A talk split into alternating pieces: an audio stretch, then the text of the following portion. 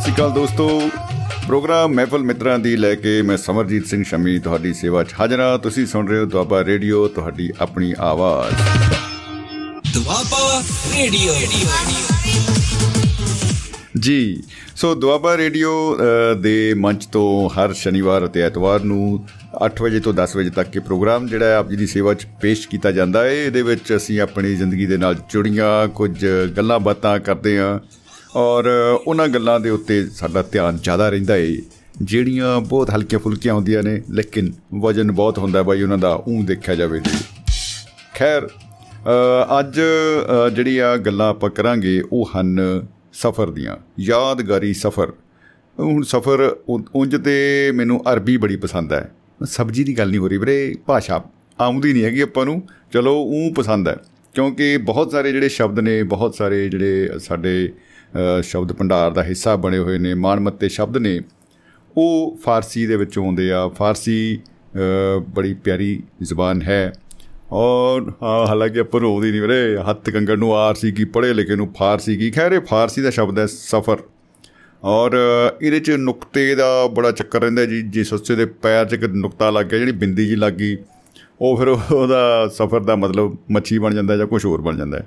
ਅ, ਨੁਕਤਾ ਜਿਹੜਾ ਹੈ ਉਹ ਸਹੀ ਜਗ੍ਹਾ ਦੇ ਉੱਤੇ ਲੱਗਿਆ ਹੋਣਾ ਚਾਹੀਦਾ ਹੈ। ਜਿਹੜਾ ਬੰਦਾ ਇਹ ਨੁਕਤਿਆਂ ਦਾ ਧਿਆਨ ਰੱਖਦਾ ਹੈ ਜ਼ਿੰਦਗੀ 'ਚ ਉਹਨੂੰ ਕਹਿੰਦੇ ਆ ਬੜਾ ਨੁਕਤਾ ਚੀਨ ਹੈ ਬੰਦਾ ਯਾਰ। ਇਹ ਬੜੀ ਨੁਕਤਾ ਚੀਨੀ ਬਹੁਤ ਕਰਦਾ ਹੈ। ਅ, ਕਿਉਂ ਕਿਉਂ ਕਰਨੀ ਪੈਂਦੀ ਹੈ? ਉਹਦਾ ਵੀ ਇੱਕ ਵਜ੍ਹਾ ਬੜੀ ਸਪਸ਼ਟ ਆ। ਅ, ਸਾਇਰ ਅ, ਸਮੁੰਦਰ ਨੂੰ ਕਹਿ ਦਿੰਦੇ ਆ ਤੇ ਅਗਰ ਸੱਸੇ ਦੇ ਪੈਰ 'ਚ ਬਿੰਦੀ ਯਾਨੀ ਨੁਕਤਾ ਲੱਗ ਗਿਆ ਵੀਰੇ ਤਾਂ ਉਹ ਸ਼ਾਇਰ ਬਣ ਜਾਏਗਾ ਕਵੀ ਬਣ ਜਾਏਗਾ।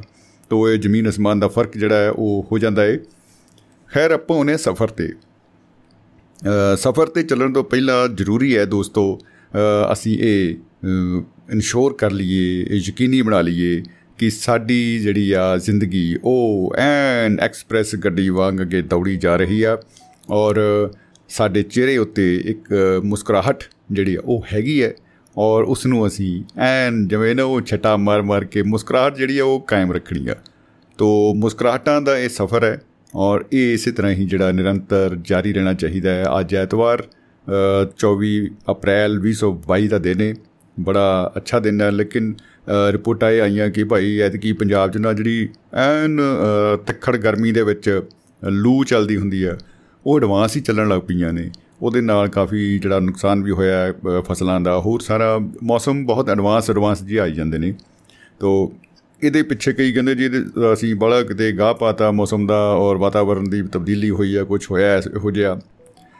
ਪਰ ਸਾਨੂੰ ਇਹ ਧਿਆਨ ਰੱਖਣਾ ਪਏਗਾ ਜੇ ਝੋਨਾ ਲਾਉਣ ਲਈ ਖੇਤ ਪੱਧਰੇ ਕੀਤੇ ਆ ਬਾਈ ਦਰਖਤ ਵਿੱਚ ਜ਼ਰੂਰ ਲਾਓ। ਸਾਨੂੰ ਅ, ਬਾਈ ਮਿੰਟੂ ਗੁਰੂ ਸਰੀਆ ਨੇ ਇੱਕ ਸੁਨੇਹਾ ਪਾਇਆ ਸੀਗਾ ਅੱਜ।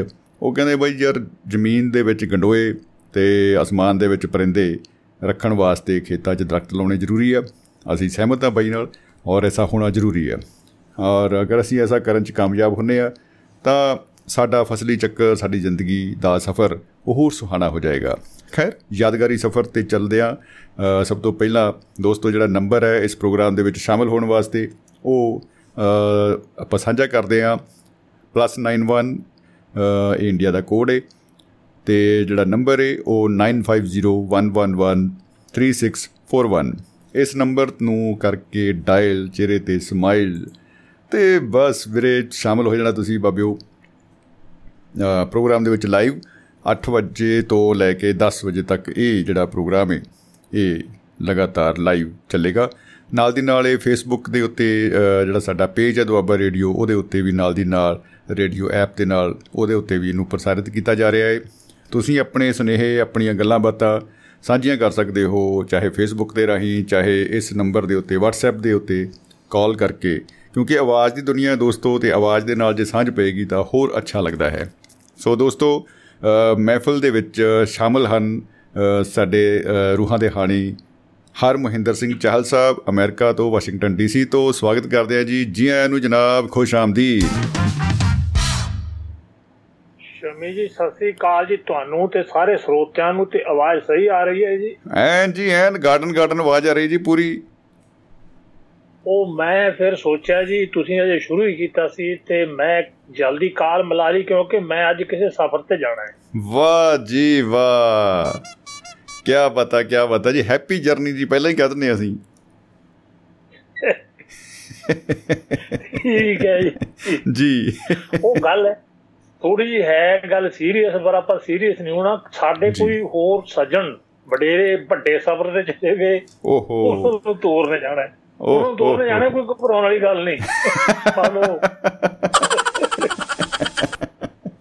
ਫੇਰ ਤਾਂ ਗੀਤ ਟੇਪ 'ਚ ਲਾ ਲਿਓ ਜੀ ਗੱਡੀ ਜਾਂਦੀ ਏ ਛਲਾਂਗਾ ਮਾਰਦੀ।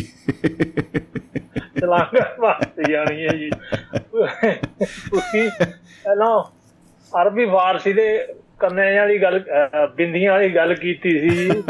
ਜੀ। ਉਹ ਉਹ ਬੜੀ ਅਜੀਬ ਭਾਸ਼ਾ ਹੈ। ਤੁਸੀਂ ਇੱਕ ਜਿਵੇਂ ਅਹ, ਏਕਾ ਪਾਇਆ ਹੁੰਦਾ ਨਾ ਅੱਧਾ ਕੇਕਾ ਪਾ ਕੇ ਉੱਤੇ ਇੱਕ ਬਿੰਦੀ ਲਾ ਦਿਓ ਉਹ ਹੁੰਦਾ ਨੰਨਾ।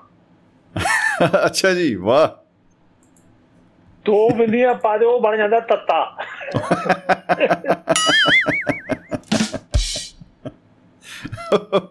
ਇਹ ਤਾਂ ਐਂਡ ਹੋ ਗਿਆ ਜੀ। ਤਿੰਨ ਪਾ ਦਿਓ ਤਾਂ ਬਣ ਜਾਂਦਾ ਹੀ ਸੱਸਾ।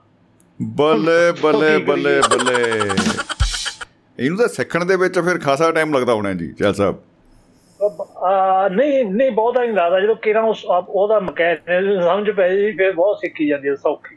ਜੀ ਜੀ ਜੀ ਜੀ ਜੀ ਕੀ ਪਤਾ ਅਰਬੀ ਨਹੀਂ ਆਈ ਮੀਨ ਮੈਂ ਉਰਦੂ ਆਪਣੇ ਆਪ ਹੀ ਮੈਂ ਤਿੰਨ ਮਹੀਨੇ ਸਿੱਖ ਲਿਆ ਸੀ। ਜੋ ਆਨਲਾਈਨ ਤੁਸੀਂ ਜਾਓ ਨਾ ਉਹਦੇ ਤੇ ਟਾਈਪ ਕਰੋ ਕਿ ਲਰਨ ਉਰਦੂ ਥਰੂ ਹਿੰਦੀ। ਬਹੁਤ ਸੌਖਾ ਹੈ। ਅੱਛਾ ਜੀ ਵਾਹ ਜੀ ਵਾਹ। ਹਾਂ ਹਾਂ ਜੀ। ਹੁਣ ਪੈਰ 'ਚ ਵੀ ਇੱਕ ਬਿੰਦੀ ਪਾ ਦਿਓ ਬੱਬਾ ਦੋ ਬਿੰਦੀਆਂ ਪਾ ਦਿਓ ਯਈਆ ਤਿੰਨ ਪਾ ਦਿਓ ਪੱਪਾ ਬਸ ਇਹ ਜਿਹਾ ਮਸਲਾ ਹੈ ਬਿੰਦੀਆਂ ਲੈ ਕੇ ਜਿੰਨੇ ਜਿੰਨੇ ਮਰਜ਼ੀ ਬਿੰਦੀ ਉਹ ਬਿੰਦੀ ਹੋਣਾ ਪੈਣਾ ਜੀ ਬਸ। ਬਿੰਦੀ ਉਹ ਬਿੰਦੀ। ਬਿੰਦੀ ਉਹ ਬਿੰਦੀ। ਨਹੀਂ ਮੈਂ ਤੇ ਮਾਹੀ ਮੇਰਾ। ਲੜ ਨਾ। ਜੀ। ਐਸੇ ਦੇਖੋ ਜੀ। ਸਭ ਦਾ ਜ਼ਿੰਦਗੀ ਜਿਹੜੀ ਖੁਦ ਸਫ਼ਰ ਹੈ ਜੀ। ਸਾਰੀ ਹੈ ਯਾਦਗਾਰੀ ਹੈ। ਪਿੰਡਾਂ ਦੇ ਵਿੱਚ ਨਾ ਹੀ ਦੋ ਚਾਰ ਬੰਦੇ ਹੁੰਦੇ ਆ ਕਦੇ ਜੀ। ਮੈਂ ਤੁਹਾਨੂੰ ਰੇਖਾ ਆਪਾਂ ਦੇ ਕਿਸੇ ਦੇ ਰੇਖਾ ਚਿੱਤਰ ਤੇ ਗੱਲ ਕਰਾਂਗੇ ਮੇਰੇ ਕੋਲ ਹੈਗੇ ਮੈਂ ਲਿਖੇ ਹੋਏ ਆ ਹੋਰ। ਅੱਛਾ ਜੀ। ਤੇ ਉਹ ਸਾਡੇ ਪਿੰਡ ਵੀ ਹੈਗੇ ਦੋ ਤਿੰਨ ਬੰਦੇ ਉਹਨਾਂ ਦੀ ਗੱਲ ਕਰਾਂਗੇ ਜੀ ਤੇ ਕਦੇ ਫੇਰ ਤੇ ਬਾਕੀ ਬੰਦੇ ਜਿਹੜੇ ਹੁੰਦੇ ਆ, ਉਹ ਨਾਲੇ ਤਾਂ ਜ਼ਿੰਦਗੀ ਦਾ ਸਫ਼ਰ ਕੱਢਦੇ, ਨਾਲੇ ਸਾਰਾ ਦਿਨ ਰੋਂਦੇ ਫਿਰਦੇ ਆ। ਤੇ ਅੱਜ ਪਰਸੋਂ ਦੇ ਅਸੀਂ ਜੋੜੇ, ਟੁੱਟ ਵੀ ਗਏ। ਕਹਿੰਦੇ ਪਰਸੋਂ ਕਦੋਂ? ਤਾਂ ਸਾਲ ਦਾ ਪਾਈ ਫਿਰਦੇ, ਫਿਰ ਸਾਲ ਕਿੰਨੀ ਕਿ ਕਿ ਸਾਲ ਵੀ ਕੁਝ ਚੱਲਣ ਦਾ ਸਹੀ ਜੋੜੇ। ਉਹ ਜੋੜਾਂ ਪਿੱਛੇ ਰੋਂਦੇ ਫਿਰਦੇ।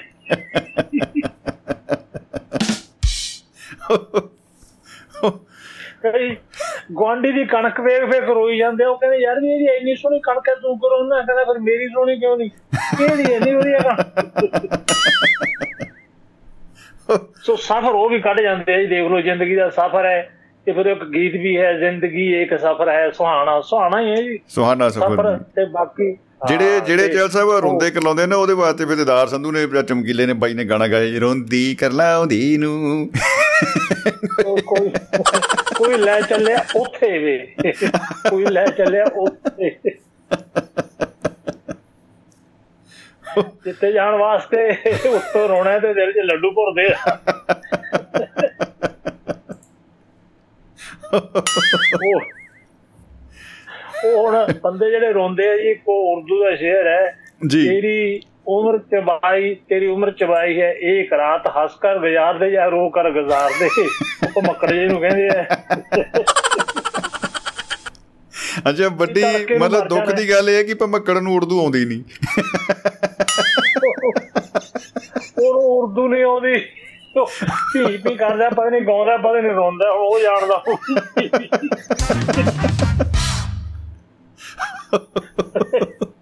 ਉਹ ਕਹਿੰਦਾ ਹੋਣਾ ਪਹਿਲਾਂ ਤਾਂ ਮੇਰੀ ਭਾਸ਼ਾ ਚ ਇਹਨੂੰ ਟਰਾਂਸਲੇਟ ਕਰੋ ਵੀਰੇ। ਇਹਦੀ ਪੀ ਪੀ ਪੀ ਪੀ ਕਰਕੇ ਸੁਣਾਓ। ਭੀ ਕਰਕੇ ਸੁਣਾਓ। ਉਹ ਜਦੋਂ ਉਹਨੂੰ ਉਹਦਾ ਰਾਗ ਜਾਂ ਪੂਰਾ ਉਹਦਾ ਦੀਵਾ ਬੁੱਝ ਜਾਂਦਾ ਤੇ ਉਹ ਵੀ ਆਪਣੇ ਚਲੇ ਜਾਂਦੇ ਨੇ ਫਿਰ ਉਧਰ ਹੀ ਵੱਡੇ ਸਾਗਰ ਦੇ। ਹਮ ਤਾਂ ਚਲੇ ਪਰਦੇਸ ਹਮ ਪਰਦੇਸੀ ਹੋ ਗਏ। ਹਾਂ ਹਾਂਜੀ ਹਾਂਜੀ। ਉਹਨਾਂ ਆਪਾਂ ਸਫਰਾਂ ਦੀਆਂ ਹੀ ਚਲੋ ਕਰਦੇ ਆ ਗੱਲਾਂ ਜੀ। ਜੀ। ਤੇ ਜਦੋਂ ਲੁਧਿਆਣੇ ਪੜਨ ਵੇਲੇ ਪੁਰਾਣੀਆਂ ਗੱਲਾਂ ਜਿਵੇਂ ਕਾਲਜ ਦੇ ਜ਼ਮਾਨੇ ਦੀਆਂ ਹਮ ਵੀ। ਕਵੀ ਤੇ ਵਿੱਚੋਂ ਕੱਟ ਦਿੰਦੇ ਆ ਕਿਉਂਕਿ ਥੱਲੇ ਘੋਟਣਾ ਵੀ ਪਿਆ ਰਸੋਈ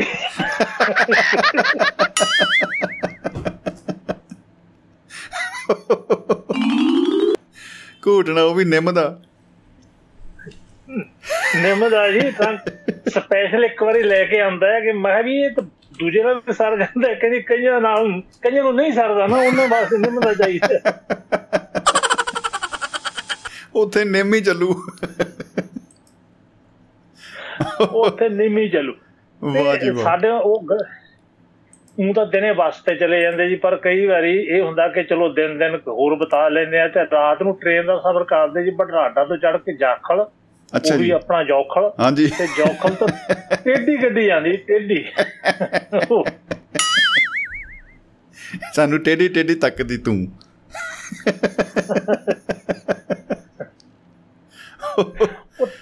ਉਹ ਟੇਢੀ ਐ ਸੀ ਮਤਲਬ ਮੈਨੂੰ ਹੁਣ ਵੀ ਟੇਢੀ ਲੱਗਦੀ ਕਿਉਂਕਿ ਸ਼ਹਿਰ ਦੇ ਉੱਤੋਂ ਦੀ ਜਦੋਂ ਜਾਂਦੀ ਨਹੀਂ ਟੇਢੀ ਜੀ ਹੋ ਕੇ ਜਿਵੇਂ ਡਿੱਗਣ ਵਾਲੇ ਹੁੰਦੇ ਆਪਾਂ ਐਂ ਜਾ ਕੇ ਫੇਰ ਸਿੱਧੀ ਹੁੰਦੀ ਸੀ ਉਹ। ਅੱਗੇ ਧੂਰੀ ਵੱਲ ਨੂੰ ਜਾਂਦੀ ਉਹ। ਭਰੀ ਭਰੀ ਜਾਂਦੀ ਪਤਾ ਨਹੀਂ ਇੱਕ ਅੱਧੀ ਚੱਲਦੀ ਹੋਣੀ ਆ ਰਾਤ ਨੂੰ ਅਸੀਂ ਫਿਰ ਜਿਹੜੀ ਜਾਖਲ ਆਉਂਦੀ ਸੀ ਨਾ ਜੀ। ਉਹ ਐਡੀ ਪਟਮੇਲੀ ਮਾਰੀ ਸੀ। ਆਹਾ। ਉਹ ਜੀ ਸੀਗੀ ਪੰਜਾਬ ਮੇਲ ਅੱਜ ਵੀ ਚੱਲਦੀ ਆ ਉਹ ਕਹਿੰਦੇ 100 ਸਾਲ ਪਹਿਲਾਂ ਵੀ ਚੱਲਦੀ ਹੁੰਦੀ ਸੀ ਬੜੀ ਪੁਰਾਣੀ ਹੈ ਉਹ ਮੇਲ। ਵਾਹ ਜੀ ਵਾਹ। ਉਹ ਆਪਾਂ ਦੇਖਿਆ ਵੀ ਗੱਡੀ ਤੁਰਨ ਤੋਂ ਪਹਿਲਾਂ ਇੱਕ ਹਾਰ ਮਾਰਦੀ ਹੈ ਫਿਰ ਨਿੱਕਾ ਜਿਹਾ ਹੋਰ ਮਾਰਦੀ ਹੈ ਤੁਰ ਪੈਂਦੀ ਹੈ ਜੀ ਜੀ ਉਹ ਖੜਦੀ ਪਿੱਛੋਂ ਹੈ ਤੇ ਹਾਰਨ ਪਹਿਲੇ ਹੀ ਠੋਕ ਦਿੰਦੀ ਹੈ ਹਮ ਤਾਂ ਚਲੇ। ਸਫਰ ਹੈ। ਰਾਤ ਦੇ 12 12:30 1 ਵਜੇ ਉਹ ਆਉਂਦੀ ਹੈ ਜੀ। ਇੱਕੋ ਬਸ ਉਹ ਰਾਤ ਨੂੰ ਉਸ ਵੇਲੇ ਕਿਨੇ ਤਿੰਨ ਚਾਰ ਸਵਾਰੀਆਂ ਉਤਰਦੀਆਂ ਜੀ। ਜੇ ਤਾਂ ਤੁਸੀਂ ਉਸ ਡੱਬੇ ਦੇ ਨੇੜੇ ਹੋ ਜਿੱਥੇ ਕੋਈ ਉਤਰਿਆ ਉੱਥੇ ਤੁਸੀਂ ਭੱਜ ਕੇ ਵੜ ਜਾਓਗੇ। ਬਾਕੀ ਡੱਬੇ ਲੋਕਾਂ ਨੇ ਬੰਦ ਕਰਕੇ ਅੰਦਰੇ ਅੰਦਰ ਪਏ ਸਫ਼ਰ ਦਾ ਆਨੰਦ ਮਾਣ ਰਹੇ ਹੁੰਦੇ ਆ ਅੱਖਾਂ ਮੀਚੀਆਂ ਹੁੰਦੀਆਂ। ਤੇ ਜੇ ਕੋਈ ਦੇਖ ਲੈਣ ਵੀ ਨੇੜੇ ਭੱਜਿਆ ਆਉਂਦਾ ਤਾਂ ਜਾਣ ਕੇ ਮੀਚ ਲੈਂਦੇ ਵੀ ਬਾਰੀ ਨਾ ਖੋਲਣੀ ਪਏ ਜੀ। ਕਹਿੰਦਾ ਕਿੱਥੇ? ਮੈਨੂੰ ਤਾਂ ਦਿਖਿਆ ਹੀ ਨਹੀਂ ਬਾਈ। ਨੇਰਾ ਹੀ ਬੜਾ ਤੀ ਵੀਰੇ ਉਹ ਤੋਂ ਧੁੰਦ ਵਾਹ ਜੀ ਉਹ ਮੈਂ ਇੱਕ ਵਾਰੀ ਮਤਲਬ ਗਿਆ ਜੀ ਤੇ ਇੱਕ ਪਾਸੇ ਬੰਦਾ ਉਤਰਿਆ ਮੈਂ ਉਧਰ ਨੂੰ ਭੱਜਿਆ ਉਹਨਾਂ ਨੇ ਅੰਦਰ ਬਾਰ ਬੰਦ ਕਰ ਲਿਆ ਮੈਂ ਕਿਹਾ ਕਰਦੇ। ਕਰਾਉਂਦੇ ਜੀ ਇਹ ਹੋ ਗਿਆ ਕਿ ਟ੍ਰੇਨ ਤੁਰ ਪਈ ਤੇ ਮੈਂ ਬੈਗ ਜੇ ਉਦੋਂ ਹੁੰਦੇ ਸੀਗੇ ਤੇ ਉਸ ਉਮਰ ਚ ਆਪਾਂ ਹੁੰਦੇ ਵੀ ਇੱਕ ਤਵਾ ਥੋੜੇ ਜਿਹਾ ਮੈਂ ਛਾਲ ਮਾਰ ਕੇ ਉਹਦੇ ਤੇ ਜਿੱਥੇ ਪੈਰ ਰੱਖਦੇ ਪੈਰ ਰੱਖੇ ਤੇ ਦੋਨੇ ਪਾਸੇ ਡੰਡੇ ਨੂੰ ਹੱਥ ਪਾ ਲਏ ਜੀ ਮੈਂ। ਵਾਹ ਜੀ ਵਾਹ ਕੀ ਬਾਤਾਂ। ਉਹ ਟ੍ਰੇਨ ਫੇ ਫਾਸਟ ਟ੍ਰੇਨਾਂ ਹੁੰਦੀਆਂ ਜੀ ਉਹਨੇ ਜਦੋਂ ਫੜੀ ਸਪੀਡ ਤੇ ਫੇਰ ਪਤਾ ਲੱਗਾ ਕਿੱਥੇ ਖੜੇ ਆ।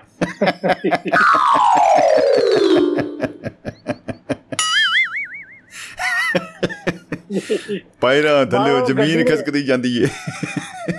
ਜ਼ਮੀਨ ਬਾ ਮਤਲਬ ਜਿਵੇਂ ਬੇਲ ਤੋਂ ਤੋਰੀ ਲਮਕਦੀ।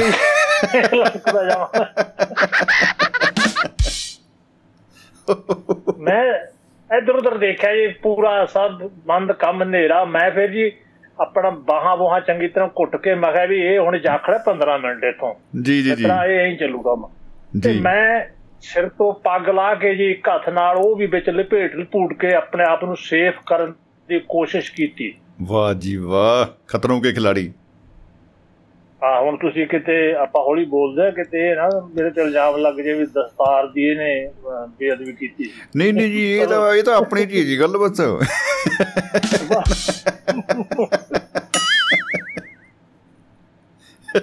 ਜੀ ਉਹ ਫਿਰ ਚਲੋ ਜੀ 5-7 ਮਿੰਟ ਹੋਏ ਅੰਦਰ ਕੋਈ ਬਹੁਤ ਚਲੋ ਚੰਗੇ ਦਿਲ ਵਾਲੇ ਵੀ ਹੁੰਦੇ ਆ ਉਹਨੇ ਦੇਖਿਆ ਉਹਨੇ ਬਾਹਰ ਖੋਲਿਆ ਤੇ ਮੈਂ ਇੰਨਾ ਮਤਲਬ ਥੱਕਿਆ ਤੇ ਇਸ ਤਰ੍ਹਾਂ ਅੰਦਰ ਐਂ ਡਿੱਗਿਆ ਜੀ, ਜਿਵੇਂ ਆਟੇ ਵਾਲੀ ਬੋਰੀ ਚੱਕੀ ਤੇ ਜਾ ਕੇ ਸੁੱਟ ਲਿਆ ਨਾ ਇਦਾਂ ਡਿੱਗਿਆ ਮੈਂ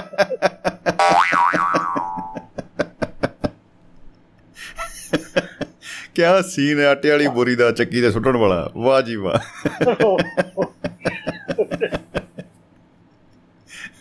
ਚਲੋ ਅੱਗੇ ਫਿਰ ਹੁੰਦਾ ਜੀ ਉਹ ਕਾਲਜ ਦੇ ਅੱਗੋਂ ਦੀ ਲੰਘਦਾ ਸੀ ਉਸ ਟਰੈਕ ਰੇਲਵੇ। ਟਰੈਕ ਗੱਡੀ ਉਹ ਤੇ ਉੱਥੇ ਕੋਈ ਜੰਜੀਰ ਖਿੱਚ ਦਿੰਦੇ ਹੋਰ ਮੁੰਡੇ ਹੁੰਦੇ ਉਤਰ ਕੇ ਤੇ ਕਲਾਸ ਲੱਗਦੀ ਨੂੰ ਜਾ ਵੜਦੇ ਸੀ ਤੇ ਚਲੋ ਜੀ ਫਿਰ ਅੱਗੇ ਦਾ ਸਫ਼ਰ ਤਾਂ ਵਧੀਆ ਨਿਬੜ ਗਿਆ। ਵਾਹ ਜੀ ਵਾਹ। ਇਹ ਵੀ ਜਿਵੇਂ ਕਾਲਜ ਦੀ ਹੀ ਇਹ ਯਾਦ ਹੈ ਜੀ ਕਿ ਸਾਨੂੰ ਫਗਵਾੜੇ ਹੁਣ ਤਾਂ ਬਹੁਤ ਪੋਲੀਟੈਕਨਿਕ ਤੇ ਇੰਜੀਨੀਅਰਿੰਗ ਕਾਲਜ ਹੋ ਗਏ ਜੀ ਉਦੋਂ ਬਹੁਤ ਥੋੜੇ ਸੀਗੇ। ਜੀ ਜੀ ਜੀ ਠੀਕ ਹੈ।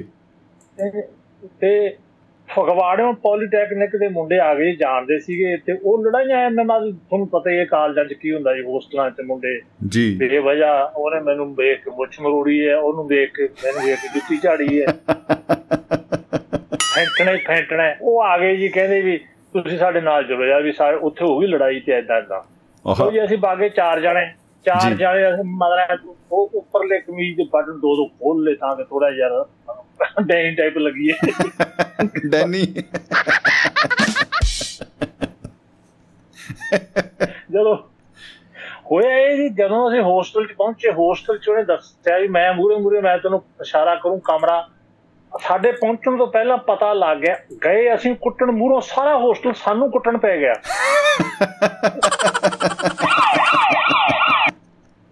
ਉਲਟਾ ਹੀ ਕੰਮ ਪੈ ਗਿਆ। ਜਿਵੇਂ ਕੋਈ ਗੁਆਂਢੀ ਪਿੰਡ ਦਾ ਕੁੱਤਾ ਕਿਤੇ ਹੋਰ ਪਿੰਡ ਜਾ ਬੜੇ ਸਾਰੇ ਪਿੰਡ ਦੇ ਕੁੱਤੇ ਉਹਦੇ ਮਗਰ ਪੈਂਦਾ ਉਹ ਮੂਹਰੇ ਭੱਜਦਾ ਉਹ ਮਗਰ। ਅਸੀਂ ਚਾਰੇ ਮੂਹਰੇ ਸਾਰਾ ਹੋਸਟਲ ਮਗਰ ਜੀ ਭੱਜਦੇ ਹੋ।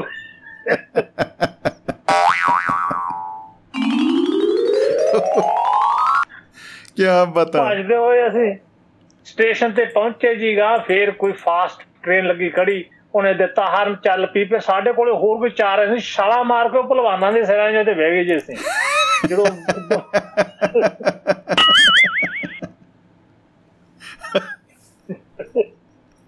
ਜਿਹੜੇ ਉਹ ਜਿਹੜੇ ਦੋ ਮੈਂ ਹੈਰਾਨ ਆ ਜੀ ਸਾਰੀ ਉਮਰ ਹੋ ਗਈ ਦੇਖਦੇ ਆ ਕਿ ਉਹਨਾਂ ਨੂੰ ਹਟਾਉਂਦਾ ਕਿ ਉਹਨੂੰ ਸਿਰ ਹੀ ਬਣਾਉਂਦੇ ਤੁਰ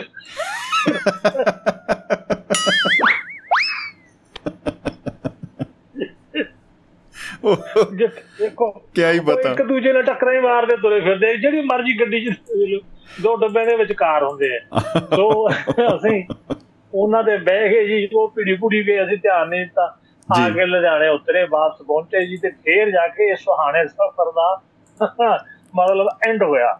ਵਾਹ ਜੀ ਵਾਹ ਕੀ ਹੀ ਬਤਾ ਵਾਟ ਅ ਬਿਊਟੀ ਅੱਗੇ ਜੀ ਫਾਈਨਲ ਈਅਰ ਦੇ ਵਿੱਚ ਜੀ ਟੂਰ ਲੱਗਦਾ ਉਹ ਹੁੰਦਾ ਐਜੂਕੇਸ਼ਨਲ ਟੂਰ ਉਧਰ ਪੁਲ ਪਾਲ ਬਣਦੇ ਆ, ਕਿਤੇ ਸੁਰੰਗਾਂ ਬਣਦੀਆਂ ਜਾਂ ਕੁਝ ਦਿਖਾਉਣ ਬੰਬੇ ਵੱਲ ਲੈ ਜਾਂਦੇ ਚਲੋ ਨਾਲੇ ਕਹਿੰਦੇ ਆਪਾਂ ਘੁੰਮਾਵਾਂਗੇ 24 25 ਦਿਨਾਂ ਦਾ ਹੁੰਦਾ ਸੀ ਜੀ। ਜੀ ਜੀ ਜੀ ਬਿਲਕੁਲ ਉਹ ਤੇ ਯਾਦਗਾਰੀ ਹੋ ਜਾਂਦਾ ਜੀ ਪੂਰਾ ਬੜਾ ਯਾਦਗਾਰੀ ਜੀ ਹੁਣ ਤੁਹਾਨੂੰ ਹੀ ਪਤਾ ਹੈ ਕਿ ਡੱਬਾ ਹੁੰਦਾ ਹੈ ਦੋ ਸੀਟਾਂ ਨੂੰ ਵਿਚਕਾਰੇ ਵਿਚਕਾਰ ਨਮਾਰ ਬਣ ਕੇ ਉਹਦਾ ਬੈੱਡ ਬਣ ਜਾਂਦਾ ਹੈ ਇਦਾਂ ਸਾਰਾ ਪੂਰਾ। ਸਿੰਗਾਰਿਆ ਹੋਇਆ ਜੀ ਤੇ ਇੱਥੋਂ ਚੱਲ ਪਏ ਜੀ ਕੀ ਕਹਿੰਦੇ ਆਪਣੇ ਲੁਧਿਆਣੇ ਤੋਂ।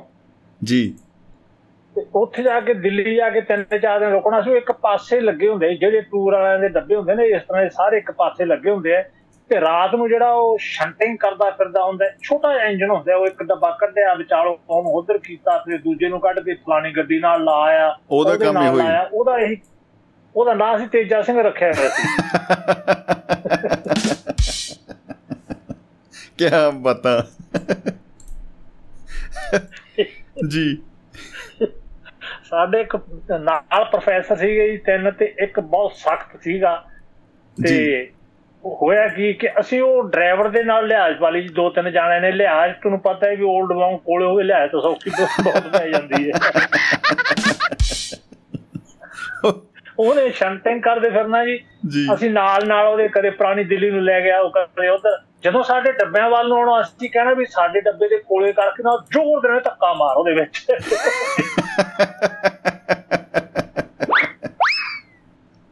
ਕੀ ਬਤਾ। ਡੱਬੇ ਦੇ ਨਾਲ ਲਾ ਕੇ ਮਾਰਨਾ ਧੱਕਾ ਜਿਹੜੇ ਉੱਪਰਲੇ ਫੱਟਿਆਂ ਦੇ ਪਏ ਹੁੰਦੇ ਸਾਰੇ ਦੜੇ ਨੇ ਥੱਲੇ ਆੜੇ ਦੇ ਅਗਲੇ ਦਿਨ ਦੇਖਿਆ ਉਹ ਜਿਹੜਾ ਪ੍ਰੋਫੈਸਰ ਸਾਕਸ ਸੀ ਉਹਦੇ ਬੰਗੜਾ ਪਾਇਆ ਹੋਇਆ ਜੀ। ਅਸੀਂ ਆਖਿਆ ਵੀ ਇਹ ਸਾਰੇ ਇਹ ਕੀ ਹੋਏਗਾ ਰਾਤ ਮੇਰੀ ਬਾਹ ਉਤਰ ਗਈ। ਬੜੇ ਜ਼ੋਰ ਦੀ ਉਹ ਪਤੰਦਰ ਆ ਕੇ ਵਿੱਚ ਵੱਜਿਆ ਮੈਂ ਥੱਲੇ ਡਿੱਗ ਪਿਆ ਕਰ ਮੈਂ ਇਹਨਾਂ ਥੱਲੇ ਡਿੱਗ ਪਿਆ। ਸ਼ਿਕਾਇਤ ਕਰਾਂਗੇ ਕਹਿੰਦੇ ਮੈਂ ਕਿਹਾ ਜੀ ਸ਼ਿਕਾਇਤ ਕਰਨੀ ਚਾਹੀਦੀ ਇਹ ਕੀ ਹੋਇਆ ਸਾਡੇ ਪ੍ਰੋਫੈਸਰ ਸਾਹਿਬ ਦੀ ਬਾਂਹ ਹੀ ਉਤਰ ਜੇ। ਉਤਰਨਾ ਤਾਂ ਪ੍ਰੋਫੈਸਰ ਸਾਹਿਬ ਨੇ ਸੀ ਇਹ ਤਾਂ ਕੱਲੀ ਬਾਹ ਹੀ ਉਤਰੀ ਆ। ਕੱਲੀ। ਕੱਲੀ ਬਾਂਹ ਉਤਰੀ ਉਹਦਾ ਇੰਨਾ ਕੁ ਫਾਇਦਾ ਰਿਹਾ ਜੀ ਰੋਬ ਰਾਤ ਨਹੀਂ ਬਚਿਆ ਕਿਉਂਕਿ ਉਹ ਬਾਂਹ ਜੀ ਨਾਲ ਜੀ ਛਾਤੀ ਦੇ ਨਾਲ ਜੀ ਲਾ ਕੇ ਤੁਰੇ ਫਿਰਦੇ। ਚਲੋ ਇਸ ਦੇ ਦੌਰਾਨ ਹੋਰ ਬੜੀਆਂ ਸ਼ਰਾਰਤਾਂ ਹੋਈਆਂ ਜੀ ਉਹ ਤੇ ਚਲੋ ਛੱਡੋ। ਜੀ। ਜਦੋਂ ਵਾਪਸ ਆਏ ਨਾ ਜੀ ਅਸੀਂ ਜੀ। ਮਸਤ ਹੋਏ ਹੁੰਦੇ ਜੀ ਮੁੰਡੇ ਇਕੱਠੇ ਹੋਏ ਹੁੰਦੇ ਆ। ਬਿਲਕੁਲ ਬਿਲਕੁਲ ਜੀ। ਤੇ ਵਾਪਸ ਆਏ ਦਿੱਲੀ ਸਟੇਸ਼ਨ ਤੇ ਆ ਕੇ ਲੱਗੀ ਗੱਡੀ ਬਾਹਰ ਨਿਕਲੇ ਤੇ ਅਸੀਂ ਤਾਂ ਜੀ ਮੱਛੜ ਮਚਾਤਾ ਉੱਥੇ ਰੌਲਾ ਪਾ ਪਾ ਕੇ ਪਲੇਟਫਾਰਮ ਸਿਰ ਤੇ ਚੱਕ ਲਿਆ ਮਾਰਾ ਇਹਨਾਂ ਰੌਲਾ ਪਵੇ ਜੀ ਅਸੀਂ। ਅੱਠ ਦਸ ਜਾਣੇ ਖਾਸ ਕਰ। ਜੀ ਜੀ ਜੀ ਕੀ ਬਤਾ ਇਹ ਉਹ ਉਦੋਂ ਦੀਆਂ ਗੱਲਾਂ ਜੀ ਉਦੋਂ ਐਮਰਜੈਂਸੀ ਲੱਗ ਕੇ ਹਟੀ ਸੀ ਤੇ ਬੜੀ ਸਖਤੀ ਸੀ। ਫਿਰ ਇਹਨਾਂ ਨੂੰ ਇੱਕ ਇਨਸਪੈਕਟਰ ਆਇਆ ਜੀ ਸਰਦਾਰ 6 ਫੁੱਟਾ ਤੇ ਉਹਦੇ ਹੱਥ 'ਚ ਡਾਂਗ ਨਾਲ 8-10 ਸਿਪਾਹੀ ਉਹਦੇ। ਵਾਹ ਜੀ ਵਾਹ। ਕੀ ਬਤਾ। ਉਹ ਆ ਕੇ ਜਦੋਂ ਮਾਰਿਆ ਉਹਨੇ ਲਲਕਾਰਾ ਅਸੀਂ ਦੇਖਿਆ ਤੇ ਇੱਕਦਮ ਅਸੀਂ ਖੜ ਗਏ ਜੀ। ਕਹਿੰਦਾ ਇਹ ਸਰਕਾਰੀ ਪਲੇਟਫਾਰਮ ਹੈ ਤੁਹਾਡੀ ਮਾਂ ਦਾ ਚੌਂਤਰਾ ਥੋੜੀ ਜਿਹੀ ਜਿੱਥੇ ਮਿੱਠੀ ਜਾਂਦੇ ਹੋ ਤੇ ਰੋਟੀ ਦੇ ਰਹੇ ਹੋਰ। ਇਹ ਅਸੀਂ ਆਖਿਆ ਜੀ ਤਾਂ ਉਹੀ ਕਰਦੇ ਜੀ ਕਹਿੰਦਾ ਉਹੀ ਕੀ ਕਰਦੇ ਸੀ? ਕਹਿੰਦਾ। ਮੈਂ ਉੱਤੋਂ ਦੇਖੀ ਨਾ ਭੰਗੜਾ ਪਾਈ ਜਿਹਨੂੰ ਇੱਥੇ ਭੰਗੜਾ ਪਾਉਣ ਨੂੰ ਮਾਮੇ ਦੇ ਵਿਆਹ ਚ ਆਏ ਹੁੰਦੇ ਦਾ। ਕਹਿੰਦਾ ਐ ਕਰੋ। ਜੀ। ਕਹਿੰਦਾ ਮੈਨੂੰ ਤੁਸੀਂ ਦੱਸੋ ਐਨੇ ਨੂੰ ਉਹਨੇ ਦੇਖ ਲਿਆ ਜੀ ਗੱਡੇ ਡੱਬੇ ਤੇ ਅਸੀਂ ਨਾ ਜੀ ਪੇਂਟ ਕੀਤਾ ਹੋਇਆ ਵੱਡੇ ਅੱਖਰਾਂ 'ਚ ਪੰਜਾਬ ਦੇ ਸ਼ੇਰ। ਅੱਛਾ ਬੱਲੇ ਬੱਲੇ ਬੱਲੇ ਬੱਲੇ। ਪੰਜਾਬ ਦੇ ਸ਼ੇਰ। ਦੇਖ ਕੇ ਕਹਿੰਦਾ ਅੱਛਾ ਤੁਸੀਂ ਸ਼ੇਰ ਹੋ। ਕਹਿੰਦਾ ਆਓ ਜੋ ਤੁਹਾਨੂੰ ਗਿੱਦੜ ਬਣਾਈਏ। ਆਹ। ਕਹਿੰਦਾ ਹੁਣ ਇਹ ਦੱਸੋ ਵੀ ਤੁਸੀਂ ਹਵਾਲਾਤ ਜਾਣਾ ਹੈ ਜਾਂ ਡੰਡੇ ਖਾਣੇ ਹੈ? ਜੀ। ਅਸੀਂ ਆਖਿਆ ਜੀ ਭੁੱਖ ਭੱਖ ਦਾ ਹੈ ਨਹੀਂ ਹੁਣੇ ਰੋਟੀ ਖਾਧੀ ਹੈ ਰਹਿਣ ਦਿਓ ਮਾਫ ਕਰ ਦਿਓ ਜੀ। ਬੱਚੇ ਆ ਕਹਿੰਦਾ ਤੁਹਾਡੇ ਵਰਗੇ ਬੱਚਿਆਂ ਕਰਕੇ ਤੇ ਮੁਲਕ ਅੱਗੇ ਵਧ ਰਿਹਾ ਹੈ। ਬੜੇ ਬੱਚਿਓ ਤੁਸੀਂ। ਜੀ। ਬੀਬੇ ਬਾਲਕ ਵੀ ਹੋ। ਕਹਿੰਦਾ। ਸਾਰੇ ਜਣੇ ਪਰਾਂ ਨੂੰ ਮੂੰਹ ਕਰ ਲਓ ਪਿਛਲੇ ਦੂਜੇ ਪਾਸੇ। ਅਸੀਂ ਉਧਰ ਮੂੰਹ ਕਰ ਲਿਆ ਜੀ। ਉਹਨੇ ਡੰਡਾ ਫੜ ਕੇ ਮਾੜਾ ਮਾੜਾ ਮਤਲਬ ਮੁਹੱਬਤ ਜੀ ਪਿਆਰ ਦੇ ਨਾਲ ਥੋੜਾ ਥੋੜਾ ਲਾਤਾ ਜੀ ਕੰਮ। ਲਾ ਤਾ ਤੜਕਾ। ਹੁਣ ਤੁਸੀਂ ਕਿਤੇ ਨੂੰ ਦੱਸੋ ਨਾ ਜੀ ਬੜਾ ਪੋਲਾ ਪੋਲਾ ਜਿਹਾ ਲਾਇਆ ਸੀ ਮੈਂ ਕੁੱਟਨੀ ਉਹਨੂੰ ਕਹਿ ਸਕਦਾ। ਉਹਨੂੰ ਕੁੱਟ ਨਹੀਂ ਭਰਤ ਮਲਾਪ ਹੀ ਕਹਿ ਸਕਦੇ ਆ। ਮਤਲਬ ਸੱਚੀ ਹੈ ਜੀ ਕਦੇ ਮਾਰਿਆ ਨਾ ਜੋਰ ਦੀ ਕਹਿੰਦਾ ਕਿ ਉਹ ਕਹਿੰਦਾ ਹਾਏ ਬੀਬੀ। ਕਹਿੰਦਾ ਬੀਬੀ ਕਿਹਨੂੰ ਕਹਿੰਦੇ ਹੋ? ਇਹ ਕਹਿੰਦਾ ਯਾਰ ਦੀ ਬੇਬੇ ਨੂੰ ਬੀਬੀ ਕਹਿਣਾ ਹੁੰਦਾ ਮੈਂ।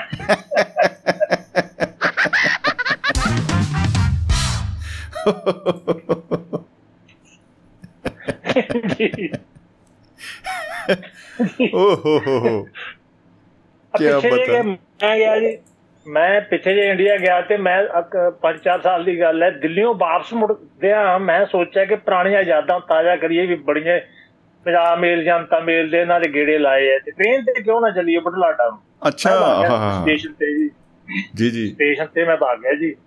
ਤੇ ਜਾ ਕੇ ਜੀ ਮੈਂ ਡੱਬੇ ਦੇ ਵਿੱਚ ਜੋ ਮੈਂ ਦੇਖਿਆ ਕਿ ਉਹ ਪੁਰਾਣਾ ਮਾਹੌਲ ਤਾਂ ਹੈ ਨਹੀਂ ਕਿਉਂਕਿ ਜਨਤਾ ਬਹੁਤ ਜ਼ਿਆਦਾ ਰਸ਼ ਬਹੁਤ ਜੀ ਤੇ ਜੀ, ਜੀ। ਗਰਮੀ ਆਵੇ ਐਨੇ ਨੂੰ ਆ ਗਿਆ ਜਿਹਨੂੰ ਆਪਾਂ ਟੀਟੀ ਕਹਿੰਦੇ ਆ ਟੀਟੀ ਕਹਿੰਦੇ ਜੀ। ਹਾਂਜੀ ਹਾਂਜੀ ਬਿਲਕੁਲ ਬਿਲਕੁਲ ਜੀ। ਹਾਂ ਟੀਟੀ ਦਾ ਪਤਾ ਨਹੀਂ ਕੀ ਬੰਦਾ ਟਿਕਟ ਟ੍ਰੇਸਰ ਜਾਂ ਇਦਾਂ ਕੁਝ ਜੀ। ਮੈਂ ਕਿਹਾ ਜੀ ਇੰਨੀ ਗਰਮੀ ਮੁੜਕੇ ਨੇ ਮਾਰਤੇ ਕਹਿੰਦਾ ਭਾਈ ਏਸੀ ਡੱਬੇ 'ਚ ਬਹਿ ਜਾ ਤੈਨੂੰ ਕਿਹਨੇ ਰੋਕਿਆ? ਮੈਂ ਕਿਹਾ ਏਸੀ ਡੱਬਾ ਹੈਗਾ ਕਹਿੰਦਾ ਆ ਜਾ ਮੇਰੇ ਨਾਲ ਮੈਨੂੰ ਨਾਲ ਲੈ ਗਿਆ ਜੀ। ਜੀ। ਪਾਸੇ ਜੇ ਕਰਕੇ 300 ਰੁਪਇਆ ਲੈ ਕੇ ਮੈਨੂੰ ਕਿਸੇ ਸੀਟ ਤੇ ਬਿਠਾਤਾ ਜੀ ਐਡਜਸਟਮੈਂਟ ਜੀ ਕਰਕੇ। ਆਹ। ਤੇ ਮੈਂ ਰਹਿ ਗਿਆ ਜੀ ਤੇ ਉਸ ਤੋਂ ਬਾਅਦ ਉਹਨੇ 2-3 ਘੰਟੇ ਸਾਰੀ ਗੱਡੀ ਦਾ ਕੰਮ ਮੁਕਾ ਕੇ ਵਾਪਸ ਆਇਆ ਤੇ ਖੁੰਝੇ 'ਚ ਬਣੀ ਆਪਦੀ ਸੀਟ ਤੇ ਬਹਿ ਗਿਆ ਜੀ। ਜੀ। ਤੇ ਹੁਣ ਬਢਲਾਡੇ ਉਹ ਗੱਡੀ ਰੁਕਦੀ ਨਹੀਂ ਸਿਟੀ ਉਹਦਾ ਨਾਮ ਹੈ ਸਿਟੀ ਐਕਸਪ੍ਰੈਸ। ਅੱਛਾ ਜੀ ਮੈਂ ਸੀਟੀਆਂ ਵਜਾਉਂਦੀ ਜਾਂਦੀ ਆ ਸੀਟੀਆਂ। ਹਾਂਜੀ। ਉਹ ਬਠਿੰਡੇ ਜਾਂਦੀ ਹੈ ਸਵੇਰੇ ਦਿੱਲੀ ਦਿੱਲੀੋਂ ਵਾਪਸ। ਉਹ ਪੰਜ ਸਟਾਪੇਜ ਹੈ ਉਹਦੇ ਰਾਹ ਦੇ ਵਿੱਚ। ਬੜੀ ਫਾਸਟ ਹੈ ਜੀ।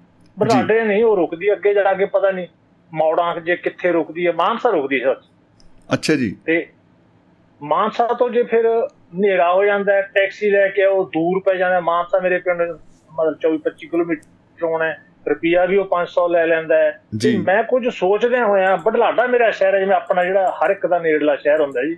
ਠੀਕ ਹੈ ਜੀ। ਤੇ ਮੈਂ ਉਹਦੇ ਕੋਲੇ ਗਿਆ ਜੀ। ਮਤਲਬ ਥੋੜਾ ਜਿਹਾ ਮਸਕਾ ਵੀ ਲਾਇਆ ਕਿ ਤੁਸੀਂ ਤਾਂ ਬੜੀ ਮਿਹਨਤ ਕਰਦੇ ਹੋ ਜੀ। ਆਹਾ ਹਾ ਹਾ। ਤੇ ਮੈਂ ਕਿਹਾ ਜੀ ਮੈਂ ਇੱਕ ਬੇਨਤੀ ਕਰਨੀ ਸੀ ਕਹਿੰਦਾ ਜੀ ਦੱਸੋ ਮੈਂ ਕਿਹਾ ਜੀ ਮੇਰੇ ਘਰੇ ਨਾ ਮੇਰੇ ਬਾਬਾ ਜੀ ਬਿਮਾਰ ਸੀ। ਅੱਛਾ ਜੀ। ਮੈਂ ਮੇਰੇ ਵੱਲ ਦੇਖ ਕੇ ਕਹਿੰਦਾ ਯਾਰ ਤੇਰੀ ਉਹਨੇ ਦੇਖ ਕੇ ਮੈਨੂੰ ਐ ਲੱਗਦਾ ਜੇ ਤੇਰਾ ਬਾਬਾ 150 ਸਾਲ ਦਾ ਹੋਊਗਾ।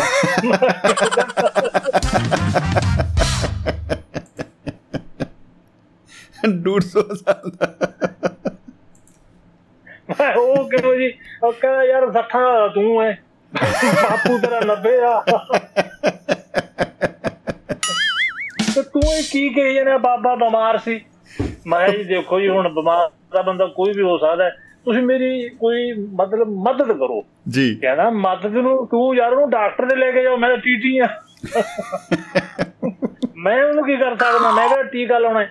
ਮੈਂ। ਨਹੀਂ ਜੀ ਗੱਲ ਇਹ ਵੀ ਇਹ ਗੱਡੀ ਬਟਲਾਡਾ ਰੁਕਦੀ ਨਹੀਂ ਮੇਰਾ ਉੱਥੇ ਪਿੰਡ ਨੇੜੇ ਹੈ ਜਲਦੀ ਕਰੇ ਬਾਬਾ ਜੀ ਮਤਲਬ ਇਦਾਂ ਜੀ ਪਹੁੰਚ ਹਾਂ। ਜੇ ਉੱਥੇ ਰੁਕ ਜਾਵੇ ਕਹਿੰਦਾ ਹਾਂ ਪੰਜਾਬ ਰੋਡ ਦੀ ਬੱਸ ਹੈ ਨਾ ਮੈਂ ਸੀਟੀ ਮਾਰੂ ਰੁਕ ਜੂਗੀ।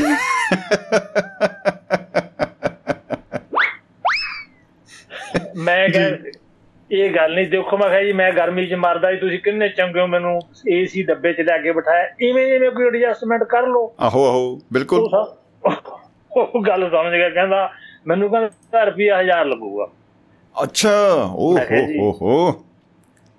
ਮੈਂ ਕਿਹਾ ਜੀ ਮੈਂ ਤਾਂ ਗਰੀਬ ਆਦਮੀ ਆ ਕਹਿੰਦਾ ਗਰੀਬ ਆਦਮੀ ਤਾਂ ਹੀ ਏਸੀ ਡੱਬੇ 'ਚ ਬੈਠਾ ਤੂੰ। ਇਸੇ ਕਰਕੇ ਕਿੱਧਰ ਪਤਾ ਮੈਂ ਕਿਹਾ ਮੈਂ ਜੀ ਬਾਬੇ ਦਾ ਸਾਂਝੇ ਹੁੰਦੇ ਆ ਤੁਹਾਡਾ ਮੇਰਾ ਕੋਈ ਸਾਂਝਾ ਸੁਝਾ ਨਹੀਂ ਤੁਹਾਡਾ ਕੰਮ ਕਰ। ਗੱਲ ਕਰ ਮਤਲਬ ਦੀ। ਬਾਬੇ ਸਾਂਝੇ ਧੀਆਂ ਭੈਣਾਂ ਸਾਂਝੀਆਂ ਸੁਣੀਏ ਬਾਬੇ ਸਾਂਝੇ ਮੈਂ ਕਹਿੰਦਾ ਪਹਿਲੀ ਵਾਰ ਸੁਣਿਆ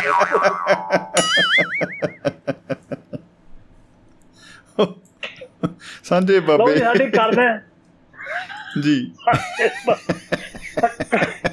ਕਰਦੇ ਕਰਾਉਂਦਾ ਨਾ ਸ਼ਮੀ। ਸਾਡੀ 700 ਤੇ ਗੱਲ ਮੁੱਕ ਗਈ ਜੀ। ਮੈਂ ਆਖਿਆ ਵੀ ਚਲੋ 500 ਨੇ ਟੈਕਸ ਲੈਣੇ ਦੋ ਤੋਂ ਜੀ। ਕੋਈ ਗੱਲ ਨਹੀਂ ਬਿਲਕੁਲ ਮੈਂ ਯਾਰ ਲੋ ਮੈਨੂੰ ਫੜਾਤੇ ਜੀ।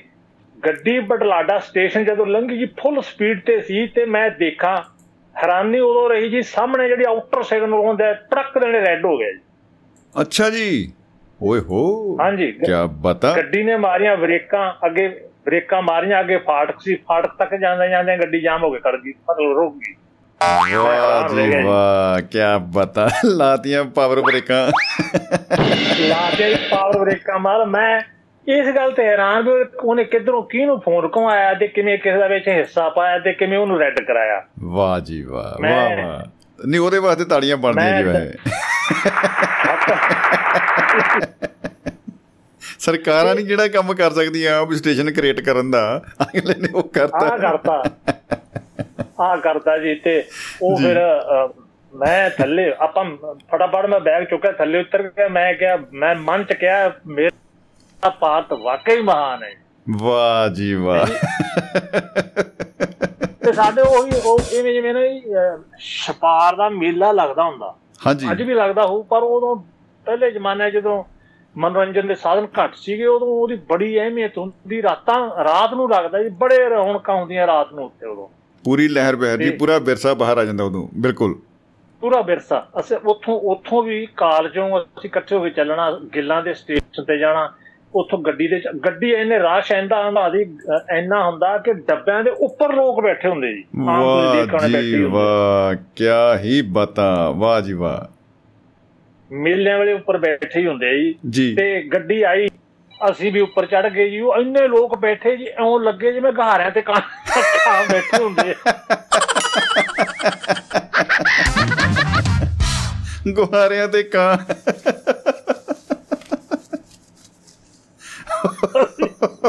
ਚਲੋ ਜੀ ਪਤਾ ਨਹੀਂ ਅਹਿਮਦਗੜ ਮੰਡੀ ਜਾ ਉਤਰੇ ਤਾਂ ਉੱਥੋਂ ਚਲੋ ਮੇਲਾ ਦੇਖਿਆ ਜੀ ਮੁੜਿਆ ਜੀ। ਹੁਣ ਛਪਾਰ ਦੇ ਨਾਲ ਹੀ ਮੈਨੂੰ ਯਾਦ ਇੱਕ ਘਟਨਾ ਹੋਰ ਆ ਵੀ ਨਾਲ ਕਿਲਾ ਰਾਏਪੁਰ ਪੈਂਦਾ ਹੈ ਤੇ ਉੱਥੋਂ ਖੇਡਾਂ ਤੁਹਾਨੂੰ ਪਤਾ ਹੈ ਵੀ ਬੜੇ ਪੁਰਾਣੀਆਂ ਮਸ਼ਹੂਰ ਨੇ ਹੁਣ ਤਾਂ ਪਤਾ ਨਹੀਂ ਕਿੱਥੇ ਲੱਗਦੀਆਂ ਜਾਂ ਕਿਵੇਂ। ਉਹਨਾਂ ਜ਼ਮਾਨਿਆਂ 'ਚ ਉਹ ਵੀ ਬੜੀਆਂ ਮਸ਼ਹੂਰ ਸੀਗੀਆਂ ਉਹ ਬੜੀ ਦੌੜ ਲੱਗਦੀ ਸੀ ਬਲਦਾਂ ਹੈ? ਦੀ ਜੀ ਕਿ ਬੈਲ ਗੱਡੀਆਂ ਦੀ ਕੀ ਬਤਾ ਉਹ ਬੜਾ ਕਿਆ ਬਾਤ ਹੈ ਜੀ ਬੜਾ ਕੁਛ ਉੱਥੇ ਹੁੰਦਾ ਸੀ। ਜੀ ਜੀ। ਅੱਜ ਕੱਲ ਤੇ ਹੁੰਦਾ ਕਈ ਵਾਰੀ ਕਿਤੇ ਇਦਾਂ ਦੇ ਮੇਲੇ ਲੱਗੇ ਹੋਣ ਵੀ ਕਬੱਡੀ ਉਧਰ ਹੋ ਰਹੀ ਹੈ ਕਿਸੇ ਹੋਰ ਗਰਾਊਂਡ 'ਚ ਹਾਕੀ ਹੋ ਰਹੀ ਹੈ ਕਿਧਰੇ ਹੋਰ ਫੁੱਟਬਾਲ। ਉਦੋਂ ਉਹਨਾਂ ਦਾ ਸਾਰਾ ਜਿਹੜਾ ਸੀ ਇੱਕੋ ਗਰਾਊਂਡ 'ਚ ਹੁੰਦਾ ਸੀ ਸਾਹਮਣੇ ਹੋ ਰਿਹਾ ਹੁੰਦਾ। ਜੀ ਇਹ ਜੀ ਦੋ ਤਿੰਨ ਗੇਮਾਂ ਬਰਾਬਰ ਹੈ ਉਹ ਵੀ ਉਸੇ ਗਰਾਊਂਡ 'ਚ ਹੈ। ਤੇ ਅਸੀਂ ਬੈਠੇ ਦੇਖ ਰਹੇ ਹਾਂ ਬੜਾ ਇਕੱਠ ਹੈ ਜੀ ਦੁਪਹਿਰ ਦਾ ਵੇਲਾ। ਇੰਨੇ ਇੱਕ ਥਾਣੇਦਾਰ ਭੱਜਿਆ ਹੋਵੇ ਜੀ। ਅੱਛਾ ਜੀ।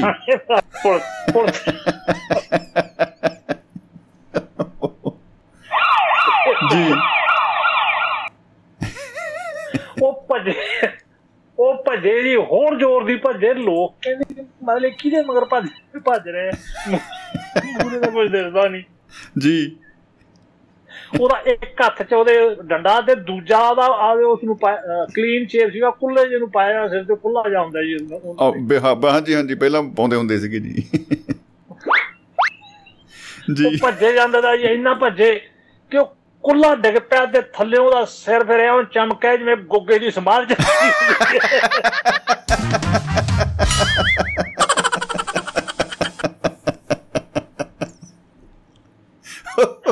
ਮੇਰੇ ਵਰਗਾ ਮੇਰੇ ਵਰਗਾ ਸੀਗਾ ਜੀ।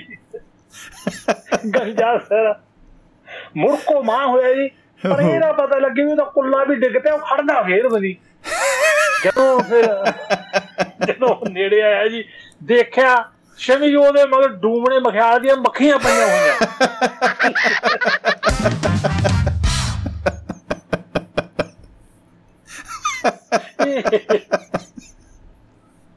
ਪੂਰੀ ਫੌਜ। ਲਈ ਫਿਰਦਾ ਸੀ ਬਾਈ। ਤੁਸੀਂ ਤੁਸੀਂ ਦੇਖਿਆ ਹੋਣਾ ਜੀ ਕਿ ਡੂਮਣੇ ਮਖਿਆਲ ਦੀਆਂ ਮੱਖੀਆਂ ਉਹ ਭਾਵੇਂ ਆਪਣੇ ਆਲੇ ਦੁਆਲੇ ਘੁੰਮੀ ਜਾਣ ਪਰ ਜੇ। ਆਪਾਂ ਨੂੰ ਉਹਨਾਂ ਨੇ ਹੱਥ ਜਿਹਾ ਮਾਰ ਦਈਏ ਨਾ ਬਸ ਫੇਰ ਦੁਸ਼ਮਣੀ ਪਾ ਲੈਂਦੀਆਂ ਉਹ। ਫੇਰ ਉਹ ਕਹਿੰਦੀਆਂ ਆਹੀ ਹੈ ਜਿਹਨੂੰ ਅਸੀਂ ਲੱਭਣਾ ਹੈ ਅੱਜ। ਅੱਜ ਦਾ ਟਾਈਮ ਟੇਬਲ ਆ ਗਿਆ। ਆਹੀ ਹੈ ਆਹੀ ਹੈ ਦਿਲਾਂ ਦਾ ਜਾਨੀ। ਦਿਲ ਲੈ ਗਿਆ ਦਿਲਾਂ ਦਾ ਜਾਨੀ। ਲੋ ਜੀ ਹੁਣ ਥਾਣੇਦਾਰ ਨੂੰ ਭਾਜਾ ਦੇਖ ਕੇ 7-8 ਸਿਪਾਹੀ ਸੀਗੇ ਹੌਲਦਾਰ ਉਹ ਵੀ ਉਧਰ ਨੂੰ ਆਏ ਵੀ ਸਾਹਿਬ ਨੂੰ ਪਤਾ ਵੀ ਮਤਲਬ ਸਾਹਿਬ ਕਿਉਂ ਭੱਜ ਰਹੇ ਕੋਈ ਖਤਰਾ ਨਾ ਹੋਵੇ ਕਿਸੇ ਕਿਸਮ ਦਾ। ਅੱਗੇ। ਉਹ ਆਏ ਤੇ ਮੱਖੀਆਂ ਨੇ ਉਹਨਾਂ ਨੂੰ ਵੀ ਆਪਣਾ ਆਪਣਾ ਚੁਣ ਲਿਆ ਵੀ ਤੂੰ ਤੇਰਾ ਕਿਹੜਾ ਤੇਰਾ ਕਿਹੜਾ ਜੀ ਉਹਨਾਂ ਮਗਰ ਵੀ ਪੈ ਗਈ। ਨੀ ਭੈਣੋ ਆਪਾਂ ਤਾਂ ਉਹਨੂੰ ਪੜੀਏ ਪਹਿਲਾਂ। ਉਹ ਸਾਰੇ ਜੀ ਇੱਕ ਪਾਸੇ ਭੱਜਣ ਦੂਜੇ ਪਾਸੇ ਨੂੰ ਦੂਜੇ ਪਾਸੇ ਭੱਜਣ ਦੂਜੇ ਪਾਸੇ ਨੂੰ। ਉਦੋਂ ਜੈਵਲਿਨ ਥਰੋ ਪਤਾ ਨਹੀਂ ਕਿਹੜਾ ਚੱਲ ਰਿਹਾ ਸੀ ਉੱਤੋਂ ਸਟੇਜ ਤੋਂ ਅਨਾਉਂਸਮੈਂਟ ਹੋਈ। ਕਹਿੰਦੇ ਵੀ ਬਾਕੀ ਖੇਡਾਂ ਰੋਕ ਦਿੱਤੀਆਂ ਜਾਣ ਕਿਉਂਕਿ ਪੁਲਿਸ ਵਾਲੇ ਇਸ ਵੇਲੇ ਕੋਈ ਖਾਸ ਖੇਡ ਦਿਖਾ ਰਹੇ ਆ, ਆਪਾਂ ਉਹ ਦੇਖ ਲਈਏ। ਇਹ ਕਰਤੱਬ ਦਿਖਾ ਰਹੇ ਨੇ ਕੋਈ।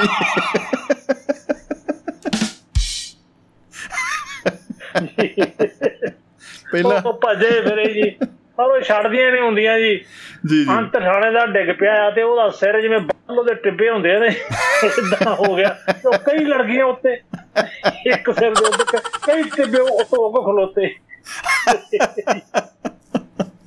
ਉਹ ਜਿਵੇਂ ਟੋਬੇ ਚੋਂ ਮਿੱਟੀ ਕੱਢ ਕੇ ਹੁੰਦਾ ਕੋਈ। ਮਿੱਟੀ ਕੱਢ ਕੇ ਪਾਸੇ ਰੱਖੀ ਹੁੰਦੀ ਹੈ ਜੀ। ਤੇ ਉਸ ਤਰ੍ਹਾਂ ਉਹ- ਉਹਦੇ ਨਾਲ ਹੋਈ। ਬਾਕੀਆਂ ਦੇ ਵੀ ਲੜ ਲੁੜ ਗਏ ਜੀ ਵਿੱਚ ਅਖੀਰ ਤੇ ਹੱਡ ਉੱਡ ਗਿਆ ਧੂਆਂ ਤਾਂ ਬਾਲਿਆ ਉਹ ਵਿੱਚ ਭੱਜ ਹੱਡ ਉੱਡ ਗਈਆਂ ਚੰਗੀਆਂ ਗਈਆਂ। ਪਰ ਉਹ ਦੋ ਤਿੰਨ ਜਣਾਂ ਤੋਂ ਫਿਰ ਚੱਕ ਕੇ ਲਿਆਣਾ ਪਿਆ ਕਹਿੰਦੇ ਉਹ ਰਿਐਕਸ਼ਨ ਕਰ ਜਾਂਦੀ ਹੈ ਨਾ ਇਹ। ਬਹੁਤ ਬਹੁਤ ਜੀ ਬਹੁਤ ਭੈੜਾ ਕੰਮ ਹੈ ਜੀ ਬਿਲਕੁਲ। ਬੜਾ ਭੈੜਾ ਕੰਮ ਹੈ ਜੀ ਮੈਨੂੰ ਤਾਂ ਆਪ ਕਰਦੀ ਹੈ ਮੈਂ ਕੀ ਕਮਾਂ ਜੀ ਲੜਦੀ ਵੀ ਸਿਰ ਤੇ ਹੀ ਹੁੰਦੀ ਹੈ ਮੇਰੇ ਵਿਚਾਰੇ। ਕਈ ਵਾਰੀ ਬੰਦੇ ਨੂੰ ਜਦੋਂ ਲੜ ਜੇ ਤਾਂ ਨਾਲ ਜਿਹੜਾ ਤੁਰਿਆ ਜਾਂਦਾ ਉਹ ਨਹੀਂ ਪਛਾਣਦਾ ਕਹਿੰਦਾ ਤੂੰ ਕੌਣ ਹੈ?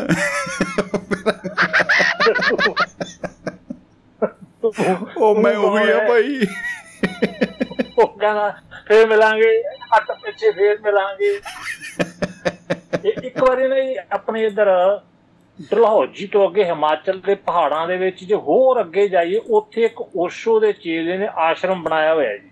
ਹਾਂਜੀ ਜੀ ਜੀ। ਤੇ ਉੱਥੇ ਉਸ ਵੇਲੇ ਦੀ ਜਦੋਂ ਦੀ ਮੈਂ ਗੱਲ ਕਰਦਾ 4-5 ਸਾਲ ਦੀ ਉੱਥੇ ਕੁਝ ਕੁ ਫਰੂਟ ਦੇ ਜਿਵੇਂ ਸਮਝ ਲਓ ਕਿ ਸਿਓ ਹੋ ਗਿਆ ਜਾਂ ਇਸ ਤਰ੍ਹਾਂ ਦੇ ਫਲ ਹੈ ਅੱਛਾ ਜੀ ਕੋਲ ਦੀ ਨਦੀ ਵਗਦੀ ਜਿਹਦਾ ਪਾਣੀ ਹੈ ਉੱਥੇ ਹੋਰ ਕੁਝ ਨਹੀਂ ਹੈ ਜੀ ਸਿਰਫ ਰਹਿਣ ਲਈ ਝੁੱਗੀਆਂ ਨੇ ਕੀ ਇਹ ਖਾਓ। ਜੀ ਪਾਣੀ ਪੀਓ ਤੇ ਮੈਡੀਟੇਸ਼ਨ ਕਰੋ ਸੋ। ਇੱਕ ਵਾਰੀ ਅਸੀਂ ਵੀ ਮਤਲਬ ਕੱਲ ਵਾਲੇ ਭਮੱਕੜੀ ਸਮਝ ਲਓ ਜੀ ਉਹ। ਵੀ ਸੀਗੇ ਸਾਰੇ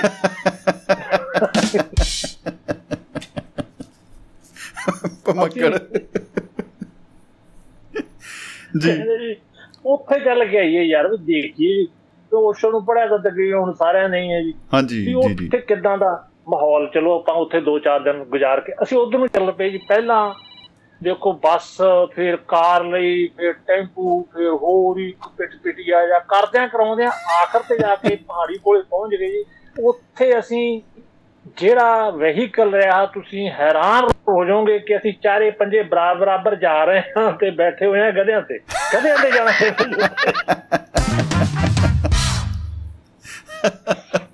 ਖੋਤਾ ਟਰਾਂਸਪੋਰਟ ਖੋਤਾ ਟਰਾਂਸਪੋਰਟ ਉਹ ਕੁਝ ਪੈਸੇ ਲੈਂਦਾ ਹੈ ਮਾਲਕ ਉਹਦਾ ਕਮਿਆਰ ਜੀ। ਜਿਵੇਂ ਉਹ ਸ਼ੋਲੇ ਫਿਲਮ ਦੇ ਵਿੱਚ ਗੱਬਰ ਮੂਰੇ ਮਗਰ ਘੋੜਿਆਂ ਦੇ ਡਾਕੂ ਜਾਂਦੇ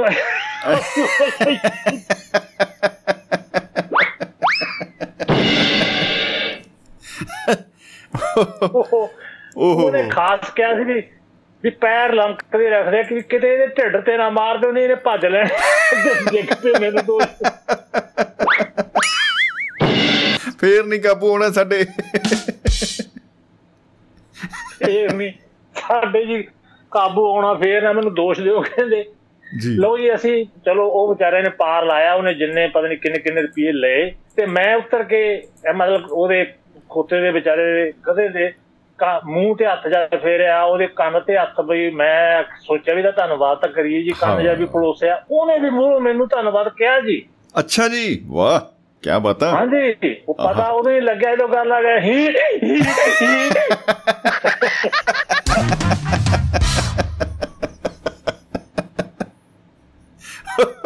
ਜੀ। ਉਹਨੇ 10 ਕੁ ਵਾਰੀ ਇਦਾਂ ਕੀਤਾ ਜੀ ਫਿਰ ਛੁੱਟ ਲਿਆ ਉਹ ਭੱਜ ਲਿਆ ਜੀ ਉਹ ਤਾਂ ਭੱਜ ਗਿਆ ਮਤਲਬ। ਪਤਾ ਨਹੀਂ ਉਹਨੂੰ ਐਪਰੀਸ਼ੀਏਸ਼ਨ ਬਾਹਲੀ ਮਿਲ ਗਈ ਕਿਸੇ ਨੇ ਥੈਂਕ ਯੂ ਕਿਹਾ ਨਹੀਂ ਸੀ। ਉਹ ਛੁੱਟ ਗਿਆ ਜੀ ਮੈਨੂੰ ਭਾਵੁਕ ਹੋ ਗਿਆ ਜੀ ਭਾਵੁਕ ਬੰਦਾ। ਮੈਨੂੰ ਘਰ ਜਾ ਕੇ ਗਿਆ ਕਹਿੰਦਾ ਪਹਿਲਾਂ ਮੈਂ ਤੂੰ ਪਹਿਲਾਂ ਕਿ ਮੈਂ ਭੁੱਲ ਜਾ ਮੈਂ ਘਰੇ ਪਹੁੰਚਾਂ। ਮੈਨੂੰ ਕਹਿੰਦਾ ਜੀ ਕਿ ਘਰਿਆਰ ਮੈਨੂੰ ਕਹਿੰਦਾ ਤੂੰ ਮੇਰਾ ਗਧਾ ਭਜਾਇਆ ਬਾਕੀ। ਮੈਂ ਕਹਿੰਦਾ ਤੇਰਾ ਕਿਵੇਂ ਭਜਾਇਆ ਕਹਿੰਦਾ ਤੂੰ ਉਹਦੇ ਕੰਨ 'ਚ ਕੁਝ ਕਿਹਾ ਤਾਂ ਜੋ ਭਜਿਆ ਉਹ। ਕਹਿੰਦਾ ਮੈਂ ਦੇਖੀ ਜਾਂਦਾ ਸੀ।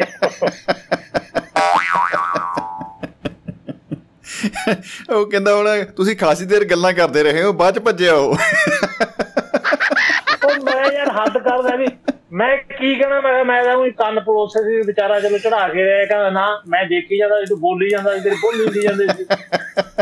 ਕਹਿੰਦਾ ਦੱਸ ਕੀ ਕਹੇ ਉਹ ਉਹ ਮੈਂ ਕਿਹਾ, ਮੈਂ ਤਾਂ ਭਰਾਵਾ ਉਹਨੂੰ ਇਹ ਕਿਹਾ ਸੀ ਵੀ ਯਾਰ 75 ਸਾਲ ਹੋ ਗਏ, ਭਾਰਤ ਆਜ਼ਾਦ ਹੋਏ ਨੂੰ ਤੁਸੀਂ ਅਜੇ ਵੀ ਗੁਲਾਮ ਹੋ ਉਹ ਕਹਿੰਦਾ ਉਹ ਕਹਿੰਦਾ, ਮੈਂ ਕਿਹਾ ਪਹਿਲਾਂ ਉਹਨੇ ਗੀਤ ਸੁਣਿਆ, ਤੂੰ ਸੁਣਿਆ ਸੀ, ਸਮਝ ਆਇਆ? ਕਹਿੰਦਾ ਉਹਦਾ ਰਿੰਗਦਾ ਸੀ, ਮੈਂ ਕਿਹਾ ਨਾ, ਉਹਨੇ ਗੀਤ ਗਾਇਆ ਸੀ, ਅਸੀਂ ਕੱਟੀਆਂ, ਗੁਲਾਮੀ ਦੀਆਂ ਲੜੀਆਂ, ਬੜੇ ਹੀ ਅਸੀਂ ਦੁੱਖੜੇ ਜਿਹੜੇ ਆਖਣਾ, ਮੇਰੇ ਘਮਿਆਰ ਨੂੰ ਕੋਈ ਮੈਥੋਂ ਹੁਣ ਆਸ ਨਾ ਕਰੇ ਕੋਈ।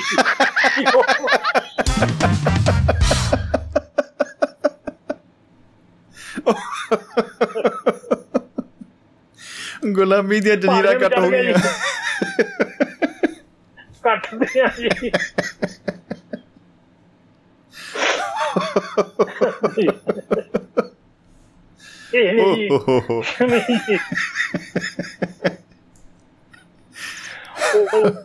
ਬਸ ਬਸ ਟਾਈਮ ਬਹੁਤ ਹੋ ਗਿਆ ਜੀ। ਇਹ ਹਾਂ, ਮੈਂ ਇੱਥੋਂ ਜਹਾਜ਼ ਤੇ ਜਾਣ ਲੱਗਿਆ ਜੀ ਇੰਡੀਆ ਨੂੰ। ਜੀ। ਤੇ ਉਹ ਸੀਗਾ ਲੇਟ ਤੇ ਉਹ ਮਤਲਬ ਮੇਰੇ ਬੂਟ ਦੇ ਨਵੇਂ ਲੈ ਉਹ ਟੂ ਟੂ ਕਰਨ ਆਰਡਰ ਪਤਾ ਨਹੀਂ ਕੀ ਸੱਪ ਪੜ ਗਿਆ ਉਹਨਾਂ ਦੇ। ਕਿਚੂ- ਕਿਚੂ। ਜੀ ਲੋ ਹੁਣ ਟੂ ਟੂ ਕਰਨ ਉਹ ਮੈਨੂੰ ਜੀ ਮੈਂ ਭਾਗ ਗਿਆ ਮੈਨੂੰ ਜਹਾਜ਼ ਚੋਂ ਫੇਰ ਮੋੜ ਲਏ। ਕਹਿੰਦੇ ਯਾਰ ਵੀ ਤੇਰੇ ਬੂਟ ਕਦੋਂ ਕੀਤੇ ਸੀ? ਅਸੀਂ ਖਾਸ ਚੈੱਕ ਕਰਨੇ ਆ। ਜਹਾਜ਼ ਵਾਲੇ ਕਹਿੰਦੇ ਕਿ ਇਹਦਾ ਅਸੀਂ ਮਤਲਬ ਜਹਾਜ਼ ਸਾਡਾ ਲੇਟ ਹੋ ਰਿਹਾ ਅਸੀਂ 5 ਮਿੰਟ ਵੇਟ ਕਰਾਂਗੇ। ਉਹ ਮੈਨੂੰ ਕਹਿੰਦੇ ਵੀ ਬੂਟ ਤੇਰੇ ਚੰਗੀ ਤਰ੍ਹਾਂ ਅਸੀਂ ਪੱਟ ਕੇ ਚੈੱਕ ਕਰਾਂਗੇ। ਨਹੀਂ ਤਾਂ ਚੱਪਲਾਂ ਪਾ ਲੈ ਤੇ ਤੁਰਦਾ ਬਣ ਉਹਨਾਂ ਨੇ ਜੀ ਮੈਨੂੰ ਉੱਤੇ ਇਹ ਚੱਪਲਾਂ ਦੇ ਦੀਆਂ ਜੀ ਮੈਂ ਜਾ ਕੇ ਜਹਾਜ਼। ਬਹਿ ਗਿਆ ਜਹਾਜ਼ ਤੁਰ। ਹੁਣ ਤੁਸੀਂ ਦੇਖੋ ਜੀ ਪੈਰਿਸ ਜਾ ਕੇ ਉਤਰਿਆ ਮੇਰੇ 3 ਪੀਸ ਸੂਟ। ਟਾਈ ਲੱਗੀ ਹੋਈ ਪੈਰਾਂ ਟੁੱਟੀਆਂ ਚੱਪਲਾਂ। ਲੋਕ ਮੈਨੂੰ ਦੇਖਣ। ਉਹ ਕਹਿੰਦੇ ਹਣੇ ਇਹ ਫੈਸ਼ਨ ਕਦੋਂ ਆਇਆ ਤਾਜ਼ਾ? ਇਹ ਤਾਂ ਸਾਨੂੰ ਪਤਾ ਹੀ ਨਹੀਂ ਲੱਗਿਆ। ਕੱਲ ਤੋਂ ਇਹੀ ਚੱਲੂ। ਕਹਿੰਦੇ ਯਾਰ ਬੰਦਾ ਕਿ ਝਾਮਾ ਇਹਨੂੰ ਕੋਈ ਸਮਝਾ ਦਿਓ। ਕਿ ਸਸਤੇ ਪਾਲੇ ਬੂਟ ਵਾਲੇ ਆ ਵੀ ਯਾਰ ਕੀ ਕਰੀ ਫਿਰਦੇ ਮੈਂ ਇਹ ਮੇਰੇ ਸਾਰੇ ਨਹੀਂ। ਇਹ ਸੁਹਾਵਣਾ ਸਫ਼ਰ ਹੈ ਮਿੱਤਰੋ। ਕਿਵੇਂ ਨਾ ਕਿਵੇਂ। ਕਰਨਾ ਪੈਣਾ ਪੂਰਾ। ਵਾਹ ਜੀ ਤੇ ਵਾਹ। ਆਪਾਂ ਅ, ਸ਼ਮੀ ਜੀ ਬਹੁਤ ਸਫ਼ਰ ਕਰ ਆਏ ਆ ਤੇ ਮੈਨੂੰ ਹੁਣ ਛੁੱਟੀਆਂ ਦਿਓ ਜੀ। ਉਹ ਸੱਜਣ ਵੇਟ ਕਰ ਰਹੇ ਆ। ਜੀ ਬਹੁਤ ਬਹੁਤ ਸ਼ੁਕਰੀਆ ਜੈਲ ਸਾਹਿਬ ਮੁਹੱਬਤ ਜਿੰਦਾਬਾਦ ਤੇ ਜ਼ਿੰਦਗੀ ਜਿੰਦਾਬਾਦ ਜੀ। ਖੜੇ ਨੂੰ ਕਿਤੇ ਗਦਾ ਨਜ਼ਰੀ ਪਏ ਮੇਰਾ ਖੜਾ ਛਡਵਾਓ ਜੀ ਕਿ ਮੈਂ ਫੋਨ ਕਰ ਜੀ। ਉਹਨੂੰ ਕਹਿੰਦਾ ਕਿ ਤੈਨੂੰ ਵੱਧ ਅਧਿਕਾਰ ਦਵਾ ਦਿੰਨੇ ਆ ਨਾਲੇ ਨਾਲੇ ਕਿਹੜਾ ਵੀ ਹੁਣ ਚੇਨ ਪੁਰਾਣੀ ਨਹੀਂ ਰਹਿਣੀ ਹੁਣ ਸੋਨੇ ਦੀ ਪਵਾਵਾਂਗੇ। ਸੋਨੇ ਦੀ ਪਵਾਵਾਂਗੇ।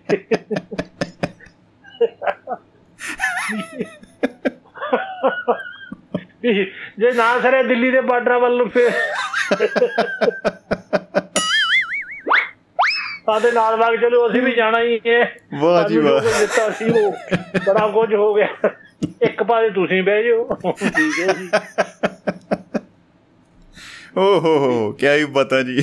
ਚਲੋ ਧੰਨਵਾਦ ਸ਼ਮੀ ਜੀ। ਜੀ ਸ਼ੁਕਰੀਆ ਜੀ ਬਹੁਤ। ਬਹੁਤ ਸ਼ੁਕਰੀਆ ਜੀ। ਮੁਹੱਬਤ ਜਿੰਦਾਬਾਦ ਤੇ ਜ਼ਿੰਦਗੀ ਜਿੰਦਾਬਾਦ ਜੀ। ਜ਼ਿੰਦਗੀ ਜਿੰਦਾਬਾਦ। ਉਹ ਮਿੱਤਰੋ ਬਈ। ਘੋੜਾ ਉਹ ਘੋੜਾ ਚਲੋ ਹੁਣ ਘੋੜਾ ਹੀ ਬਣ ਗਿਆ ਹੋਣਾ ਕਿਉਂਕਿ ਜਿੰਨੀ ਸਪੀਡ ਤੇ ਭੱਜਿਆ ਹੈ, ਉਹ ਫਿਰ ਤੁਹਾਨੂੰ ਪਤਾ ਹੀ ਆ ਮਤਲਬ ਬੰਦਾ ਆਪਣੀ ਜੂਨ ਜਿਹੜੀ ਆ ਉਹ ਬਦਲ ਲੈਂਦਾ ਹੈ। ਅਹ ਲੱਗਦਾ ਸਾਨੂੰ ਵੀ ਇਹ ਟਰਾਂਸਪੋਰਟ ਦਾ ਲਾਹਾ ਲੈਣਾ ਚਾਹੀਦਾ ਜਾਣਾ ਚਾਹੀਦਾ ਜੀ। ਅਹ ਕੁਦਰਤ ਦੀਆਂ ਵਾਦੀਆਂ 'ਚ ਐਂ ਹੀ ਕੁਦਰਤ ਦਾ- ਦੇ ਨਾਲ ਬਹਿ ਕੇ ਇੱਕਮਿਕ ਹੋ ਕੇ ਹੀ ਜਾਇਆ ਜਾ ਸਕਦਾ ਹੈ। ਸੋ ਬਹੁਤ ਬਹੁਤ ਸ਼ੁਕਰੀਆ ਚਹਿਲ ਸਾਹਿਬ ਤੁਹਾਡੇ ਲਈ ਆਪਾਂ ਜ਼ੋਰਦਾਰ ਤਾੜੀਆਂ ਦਿਲੋਂ ਵੱਜ ਰਹੀਆਂ ਨੇ ਵੈਸੇ ਤਾੜੀਆਂ ਬਟ ਆ ਵੀ ਜ਼ਰੂਰੀ ਹੈ ਜੀ ਰੀਤੀ ਰਿਵਾਜ। ਬਹੁਤ ਦੋਸਤਾਂ ਦੇ ਸੁਨੇਹੇ ਆ ਰਹੇ ਨੇ।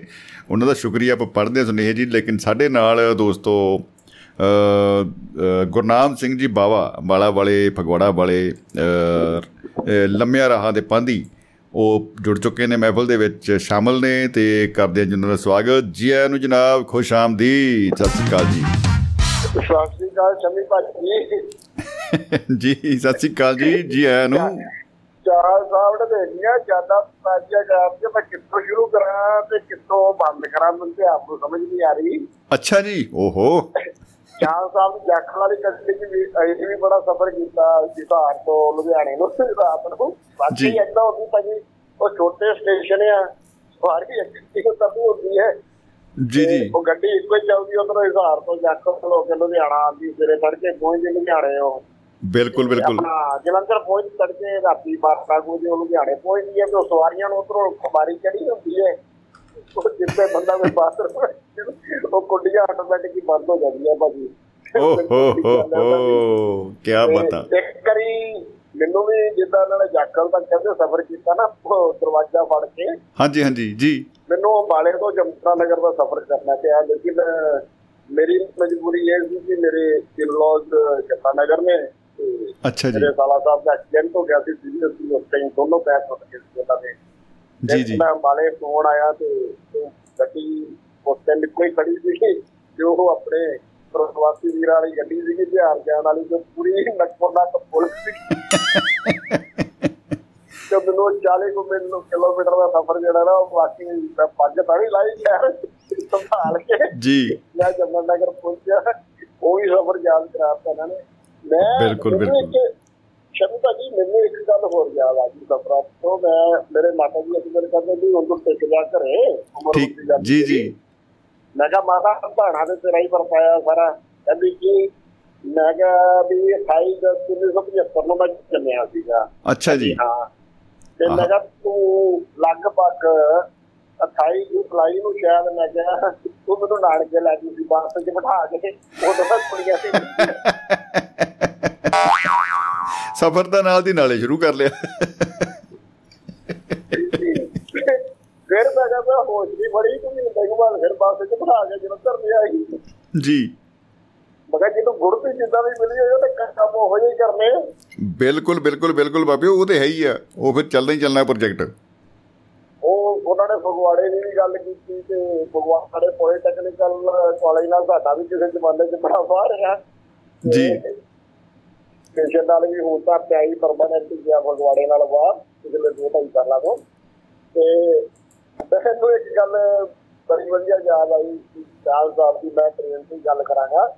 ਜੀ। ਮੈਂ ਨਾ 2014 ਦਾ 15 ਦੇ ਵਿੱਚ ਨਾ ਇੱਕ ਪ੍ਰੋਜੈਕਟ ਦੇ ਉੱਤੇ ਕੰਮ ਕਰਨ ਲਈ ਚਲਾ ਗਿਆ ਤੇ ਪਕਾਰੋ। ਅੱਛਾ ਜੀ। ਚਲੋ ਥੋੜਾ ਜਿਹਾ ਮੈਂ ਡਿਸਕਲੋਜ਼ ਕਰ ਦਿੰਦਾ ਕਿ ਜੀਨੋਸਾਈਡ ਦੇ ਉੱਤੇ ਮੈਂ 84 ਰਾਈਟ ਦੇ ਉੱਤੇ ਕੰਮ ਕਰਨ ਗਿਆ ਉੱਥੇ। ਜੀ ਜੀ ਜੀ। ਠੀਕ ਹੈ ਜੀ।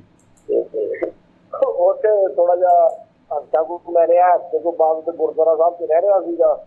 ਹਫ਼ਤੇ ਤੋਂ ਬਾਅਦ ਥੋੜਾ ਜਿਹਾ ਉੱਥੇ ਪੰਗਾ ਜਿਹਾ ਹੋ ਗਿਆ ਤੇ ਗੁਰਦੁਆਰੇ ਵਾਲੇ ਕਹਿੰਦੇ ਭਰਾਵਾ ਤੂੰ ਵਾਪਸ ਜਾ ਵੀ ਤੂੰ ਸਾਡੇ ਨਾਲ ਟੰਗਾਂਗਾ ਆਹਾ ਕੀ ਬਤਾ।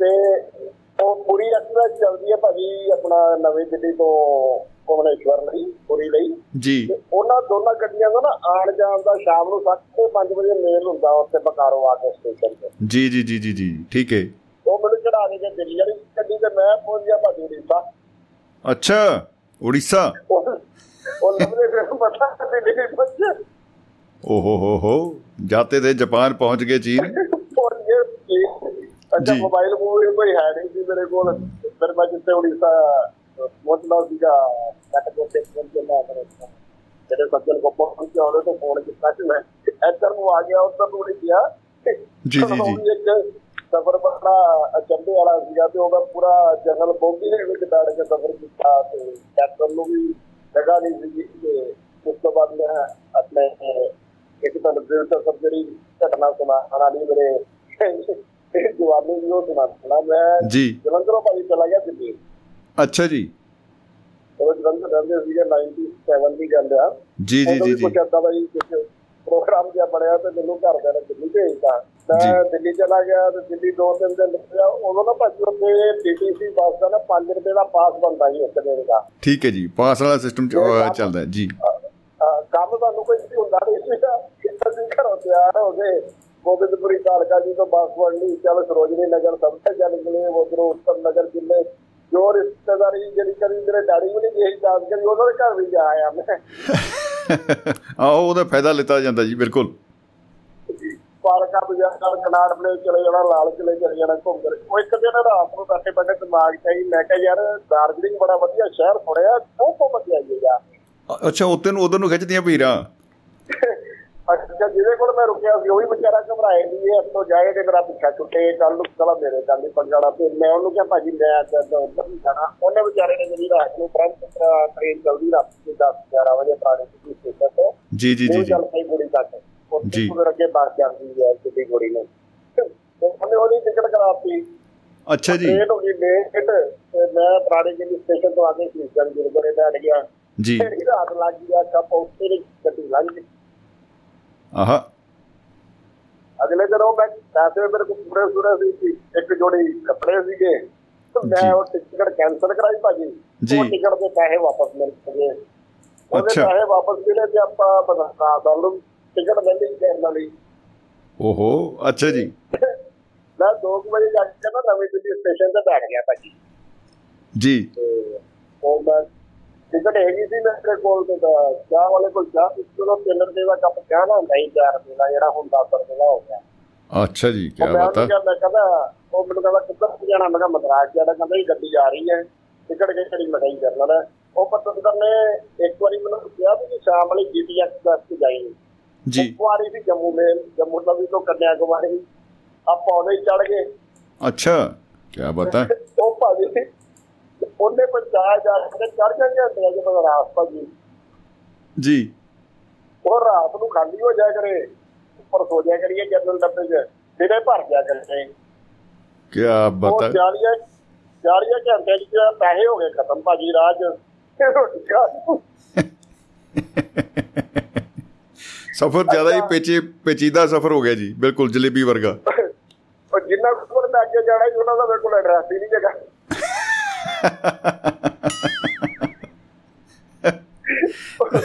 ਸ਼ਹਿਰ ਦੇਖ ਲਿਆ ਤੇ ਐਡਰੈਸ ਪਤਾ ਨਹੀਂ ਕੀਤਾ। ਜੀ।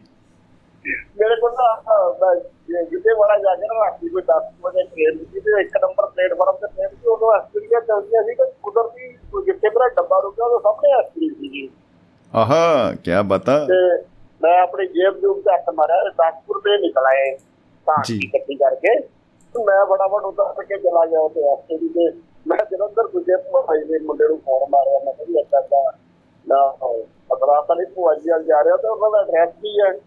ਅੱਛਾ। ਉਹ ਕਹਿੰਦਾ ਵੀ ਉਹਨੇ ਕੱਚਾ ਪੱਕਾ ਜਿਹਾ ਦੱਸਿਆ ਆਪਾਂ ਉਹਨਾਂ ਦੇ ਜਿੰਨਾ ਨੂੰ ਯਾਦ ਰਿਹਾ ਦਿਮਾਗ 'ਚ ਦੱਸਿਆ। ਜੱਕ ਤੱਕ ਜੀ ਲਾਤੀ। ਜੀ। ਉਧਰੋਂ ਘਰ ਦੇ ਲੱਭੇ ਫਿਰ ਉਹਨੂੰ ਪਤਾ ਵੀਡੀਓ ਗੈਪ ਕਿੱਧਰ ਹੋ ਗਈ। ਕਿਹੜੀ ਗੱਡੀ ਦੇ ਵਿੱਚ ਚੜ ਗਿਆ। ਉਹ ਵੀਡੀਓ ਵਾਲੇ ਵਾਲੇ ਫੋਨ ਨੇ ਘਰ ਦੇ ਨੂੰ ਵੀ ਤਸੱਲੀ ਦੇ ਦਿੱਤੀ ਕੋਈ ਗੱਲ ਨਹੀਂ ਬੰਦਾ ਟਿਕਾਣੇ ਤੇ ਚੱਲਾ ਆ ਠੀਕ ਆ।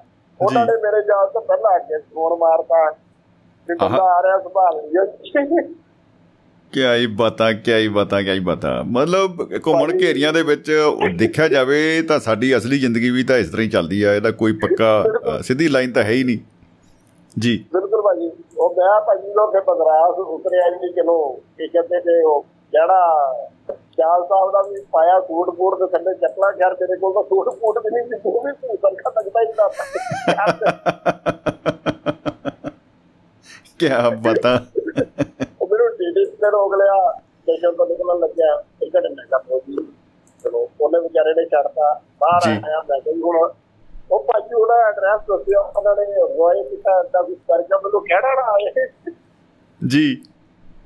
ਮੈਂ ਟੈਕਸੀ ਵਾਲੇ ਕੋਲ ਗਿਆ ਮੈਂ ਆਪਣੇ ਪੰਜਾਬੀ ਹਿਸਾਬ ਨਾਲ ਕਿਹਾ ਭਾਜੀ ਚੱਲੋਗੇ ਉਹ ਮੇਰੇ ਮੂੰਹ ਵਾਲੇ ਝਾਕ ਕੇ ਕਿਧਰ ਬਿਠੇ ਕਹਿੰਦਾ ਕਿ क्या कहता है क्या कहता है ਉਹ ਕਿਆ ਤੋਂ ਮੈਨੂੰ ਕਹਿੰਦੇ ਤੂੰ ਭਾਜੀ ਉਹ ਆਪਣੀ ਤਾਮਿਲ ਮਾਰੀ ਜਾਂਦਾ ਪੰਜਾਬੀ ਮਾਰੀ ਜਾਂਦਾ ਅੱਧਾ ਘੰਟਾ इल्ला इल्ला इल्ला इल्ला ਉਹ ਹਾਰ ਕੇ ਕਿਹਨੂੰ ਕਹਿੰਦਾ ਸਿੱਖ ਟੈਂਪਲ ਜਾਣਾ ਹੈ ਉੱਥੇ ਗੁਰਦੁਆਰਾ ਨੂੰ ਤਾਂ ਸਿੱਖ ਟੈਂਪਲ ਜਾਂਦੇ ਤੋਂ ਉਦੋਂ ਮਦਰਾਸ ਦਾ ਗੁਰਦੁਆਰਾ ਇੱਥੇ ਹੀ ਹੁੰਦਾ ਸੀ जी ठीक है ਤੇ ਉਹ ਲਗਭਗ ਜਿੱਦਾਂ ਕੋਈ ਬਾਹਰੋਂ ਬੰਦੇ ਆਉਂਦੇ ਇਸ ਤੋਂ ਜ਼ਿਆਦਾ ਗੁਰਦੁਆਰੇ ਜਾ ਕੇ ਜਿਹੜਾ ਵਪਾਰੀ ਕੋਈ ਆਉਂਦੇ ਤੇ ਗੁਰਦੁਆਰੇ ਗੁਰਦੁਆਰੇ ਵਪਾਰੀ ਤਾਂ ਲੱਗਦਾ ਨਹੀਂ ਲਫਾਫਾ ਛਿੱਕਿਆ ਤੇ ਸੌਂਕ ਜਾਂਦੇ ਆ ਪੱਲੇ ਦੇ ਕਾਕਰ ਦੀ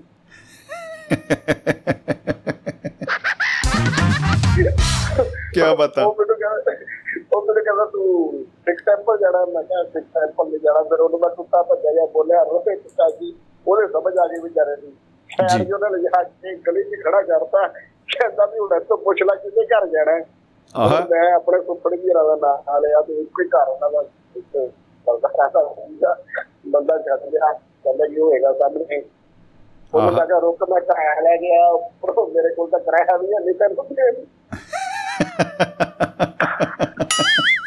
ਹੁਣ ਕੀ ਦਸੀਏ? ਮੈਂ ਤਾਂ ਭਾਜੀ ਆਪਣੇ ਵੱਲੋਂ ਬਹਾਨਾ ਤਿਆਰ ਕਰਕੇ ਗਿਆ। ਆਹਾ। ਆਹ ਵਾਈ ਬੈਠੇ ਮੇਰੀ ਕਜ਼ਨ ਸਿਸਟਰ ਦਾ ਕੀ ਸਾਥੀ ਸੀਗਾ ਜੀ ਸਾਥੀ ਦਾ ਲਾ ਗਿਆ ਜੀ ਅੱਜ ਆ ਗਿਆ ਮੈਂ ਕਿਹਾ ਜੀ, ਉਹ ਮੇਰਾ ਨਾ ਰਸਤੇ 'ਚ ਕੱਪੜੇ ਵਾਲਾ ਬੈਗ ਚੱਕਿਆ ਗਿਆ। ਪਰਸ ਨਿਕਲ ਗਿਆ 40 ਰੁਪਏ ਦੀ ਉਹ ਜੀ ਸੱਤੇ ਆਟੋ ਵਾਲੇ ਉਹ ਮੇਰੇ ਉਹ ਹੱਥ ਲਾਪੇ ਮੈਂ ਸਭ ਜਿਹੜੀ ਉਹਨਾਂ ਨੂੰ ਪਹਿਲੇ ਪਤਾ ਸੀ ਤੇਰੇ ਕੋਲ ਤਾਂ ਹੈ ਜਿੱਤੋਂ ਵਾਲੇ ਸੰਬੰਧਾ ਉਹ ਯਾਤਰਾ ਸਾਨੂੰ ਪੂਰਨ ਹੋਈ ਆਪਣੀ ਉੱਥੇ ਜਾ ਕੇ, ਨਾਤੇ ਧੋਤੇ, ਚਾਹ ਬੜੀ ਦਿੱਤਾ ਵਧੀਆ ਥੋੜੀ ਹੋਈ ਆਈ, ਦੋ ਦਿਨ ਬਾਅਦ ਜਾ ਕੇ ਤੇ ਇਹ ਯਾਤਰਾ ਵਾ ਇਦਾਂ ਦੀ ਰਹੀ ਆ ਆਪਣੀਆਂ ਵੀ ਵਾਹ ਜੀ ਵਾਹ। ਵੇਖੋ ਤੁਸੀਂ ਦਿੱਲੀ ਤੋਂ ਦਾਰਜਲਿੰਗ ਦਾਰਜਲਿੰਗ ਤੋਂ ਕਿਹੜੀ ਟ੍ਰੇਨ ਤੇ ਕਿਹੜੀ ਟ੍ਰੇਨ ਹੁਣ ਸਰਬਜੀਤ ਸਿੰਘ ਚਾਹਲ ਸਾਹਿਬ ਕਹਿੰਦੇ ਜੀ ਲਾਓ ਹਿਸਾਬ ਕਿ ਬਾਬਾ ਜੀ ਅਸਲ 'ਚ ਹੈ ਕਿਹੜੇ ਰੂਟ ਦੇ ਉੱਤੇ? ਇਹ ਤਾਂ ਪਤਾ ਲੱਗੇ। ਚਲੋ ਜੋ ਤੇ ਭਾਜੀ ਤਿੰਨ ਕੁ ਮਹੀਨੇ ਰਹੇ ਆਪਾਂ। ਜੀ। ਤਿੰਨ ਕੁ ਮਹੀਨੇ ਕਹਿ ਕੇ ਆਪਣਾ ਦਿਨ ਨਹੀਂ ਲੱਗਿਆ ਆਪਾਂ ਕਿਹਾ ਜੀ ਵਾਪਸ ਜਾਣਾ। ਉਹ ਕਹਿ ਨਹੀਂ ਜੀ ਹੁਣ ਤੂੰ ਆਇਆ ਇੱਥੇ ਰਹਿ ਪਰਮਾਨੈਂਟ ਕੰਮ ਕਰ ਸਿੱਖ ਕੇ ਲਿਖ ਲੱਗ ਜਾਂਦੇ ਆਪਣਾ ਕਿਤੇ ਦਿਲ ਲੱਗੇ ਭਾਜੀ ਉੱਥੇ ਨਾ ਕੋਈ ਛਾਨ ਨਾ ਕੋਈ ਪਛਾਣ ਉਹ ਤੰਬੀ ਅੱਕਾ ਆਪਣੀ ਜਿੱਲੇ ਉਹਨੇ ਪਰੇਸ਼ਾਨ ਹੋ ਗਿਆ ਜੀ ਮੈਂ ਫਿਰ ਤੇ ਮੈਂ ਕਿਹਾ ਜੀ ਮੈਂ ਤਾਂ ਜਾਣਾ ਉਹ ਜਾਣਨਾ ਦੇ ਉਹ ਮੈਂ ਜੀ। ਫਿਰ ਉਹ ਜੋ ਫਾਰਮੂਲਾ ਵਰਤਿਆ ਭਾਜੀ ਮੈਂ ਸਟੇਸ਼ਨ ਤੇ ਪਹੁੰਚ ਗਿਆ ਅੱਛਾ ਬਿਨਾਂ ਦੱਸੇ। ਓ ਹੋ ਹੋ ਹੋ ਪਰ ਜਦੋਂ ਸਟੇਸ਼ਨ ਤੇ ਪਹੁੰਚਿਆ ਭਾਜੀ ਉਹ ਟਿਕਟ ਜੋ ਕੇ ਮੈਂ ਮੈਂ ਇਹ ਪਿੱਛਾ ਲੰਬਾ ਲੈ ਤੋਂ ਲੁਧਿਆਣੇ ਤੱਕ ਤਾਂ ਤੇ ਬੰਦਾ ਸੰਭਾਲ ਲੈਂਦਾ। ਜੀ ਜੀ ਜੀ ਜੀ ਜੀ। ਮਦਰਾਸ ਤੋਂ ਦਿੱਲੀ ਜਿਹੜਾ ਕੋਈ ਸੰਭਾਲ ਲੂਗਾ ਮੈਂ। ਮੁੜ ਕੇ ਵਾਪਸ ਆ ਗਿਆ ਜੀ ਉਹਨਾਂ ਕੋਲ। ਉਹ ਲੱਤੀ ਚੜ ਗਿਆ ਕਿੱਧਰ ਹੈ ਉਹ ਮੈਨੂੰ ਕਹਿੰਦਾ ਕਿੱਧਰ ਜਾਈਦਾ ਮੈਂ? ਕਿਹਾ ਬਾਥਰੂਮ ਕਰ ਗਿਆ ਸਾਰੇ ਤਿੰਨ ਘੰਟੇ ਹੋ ਗਏ।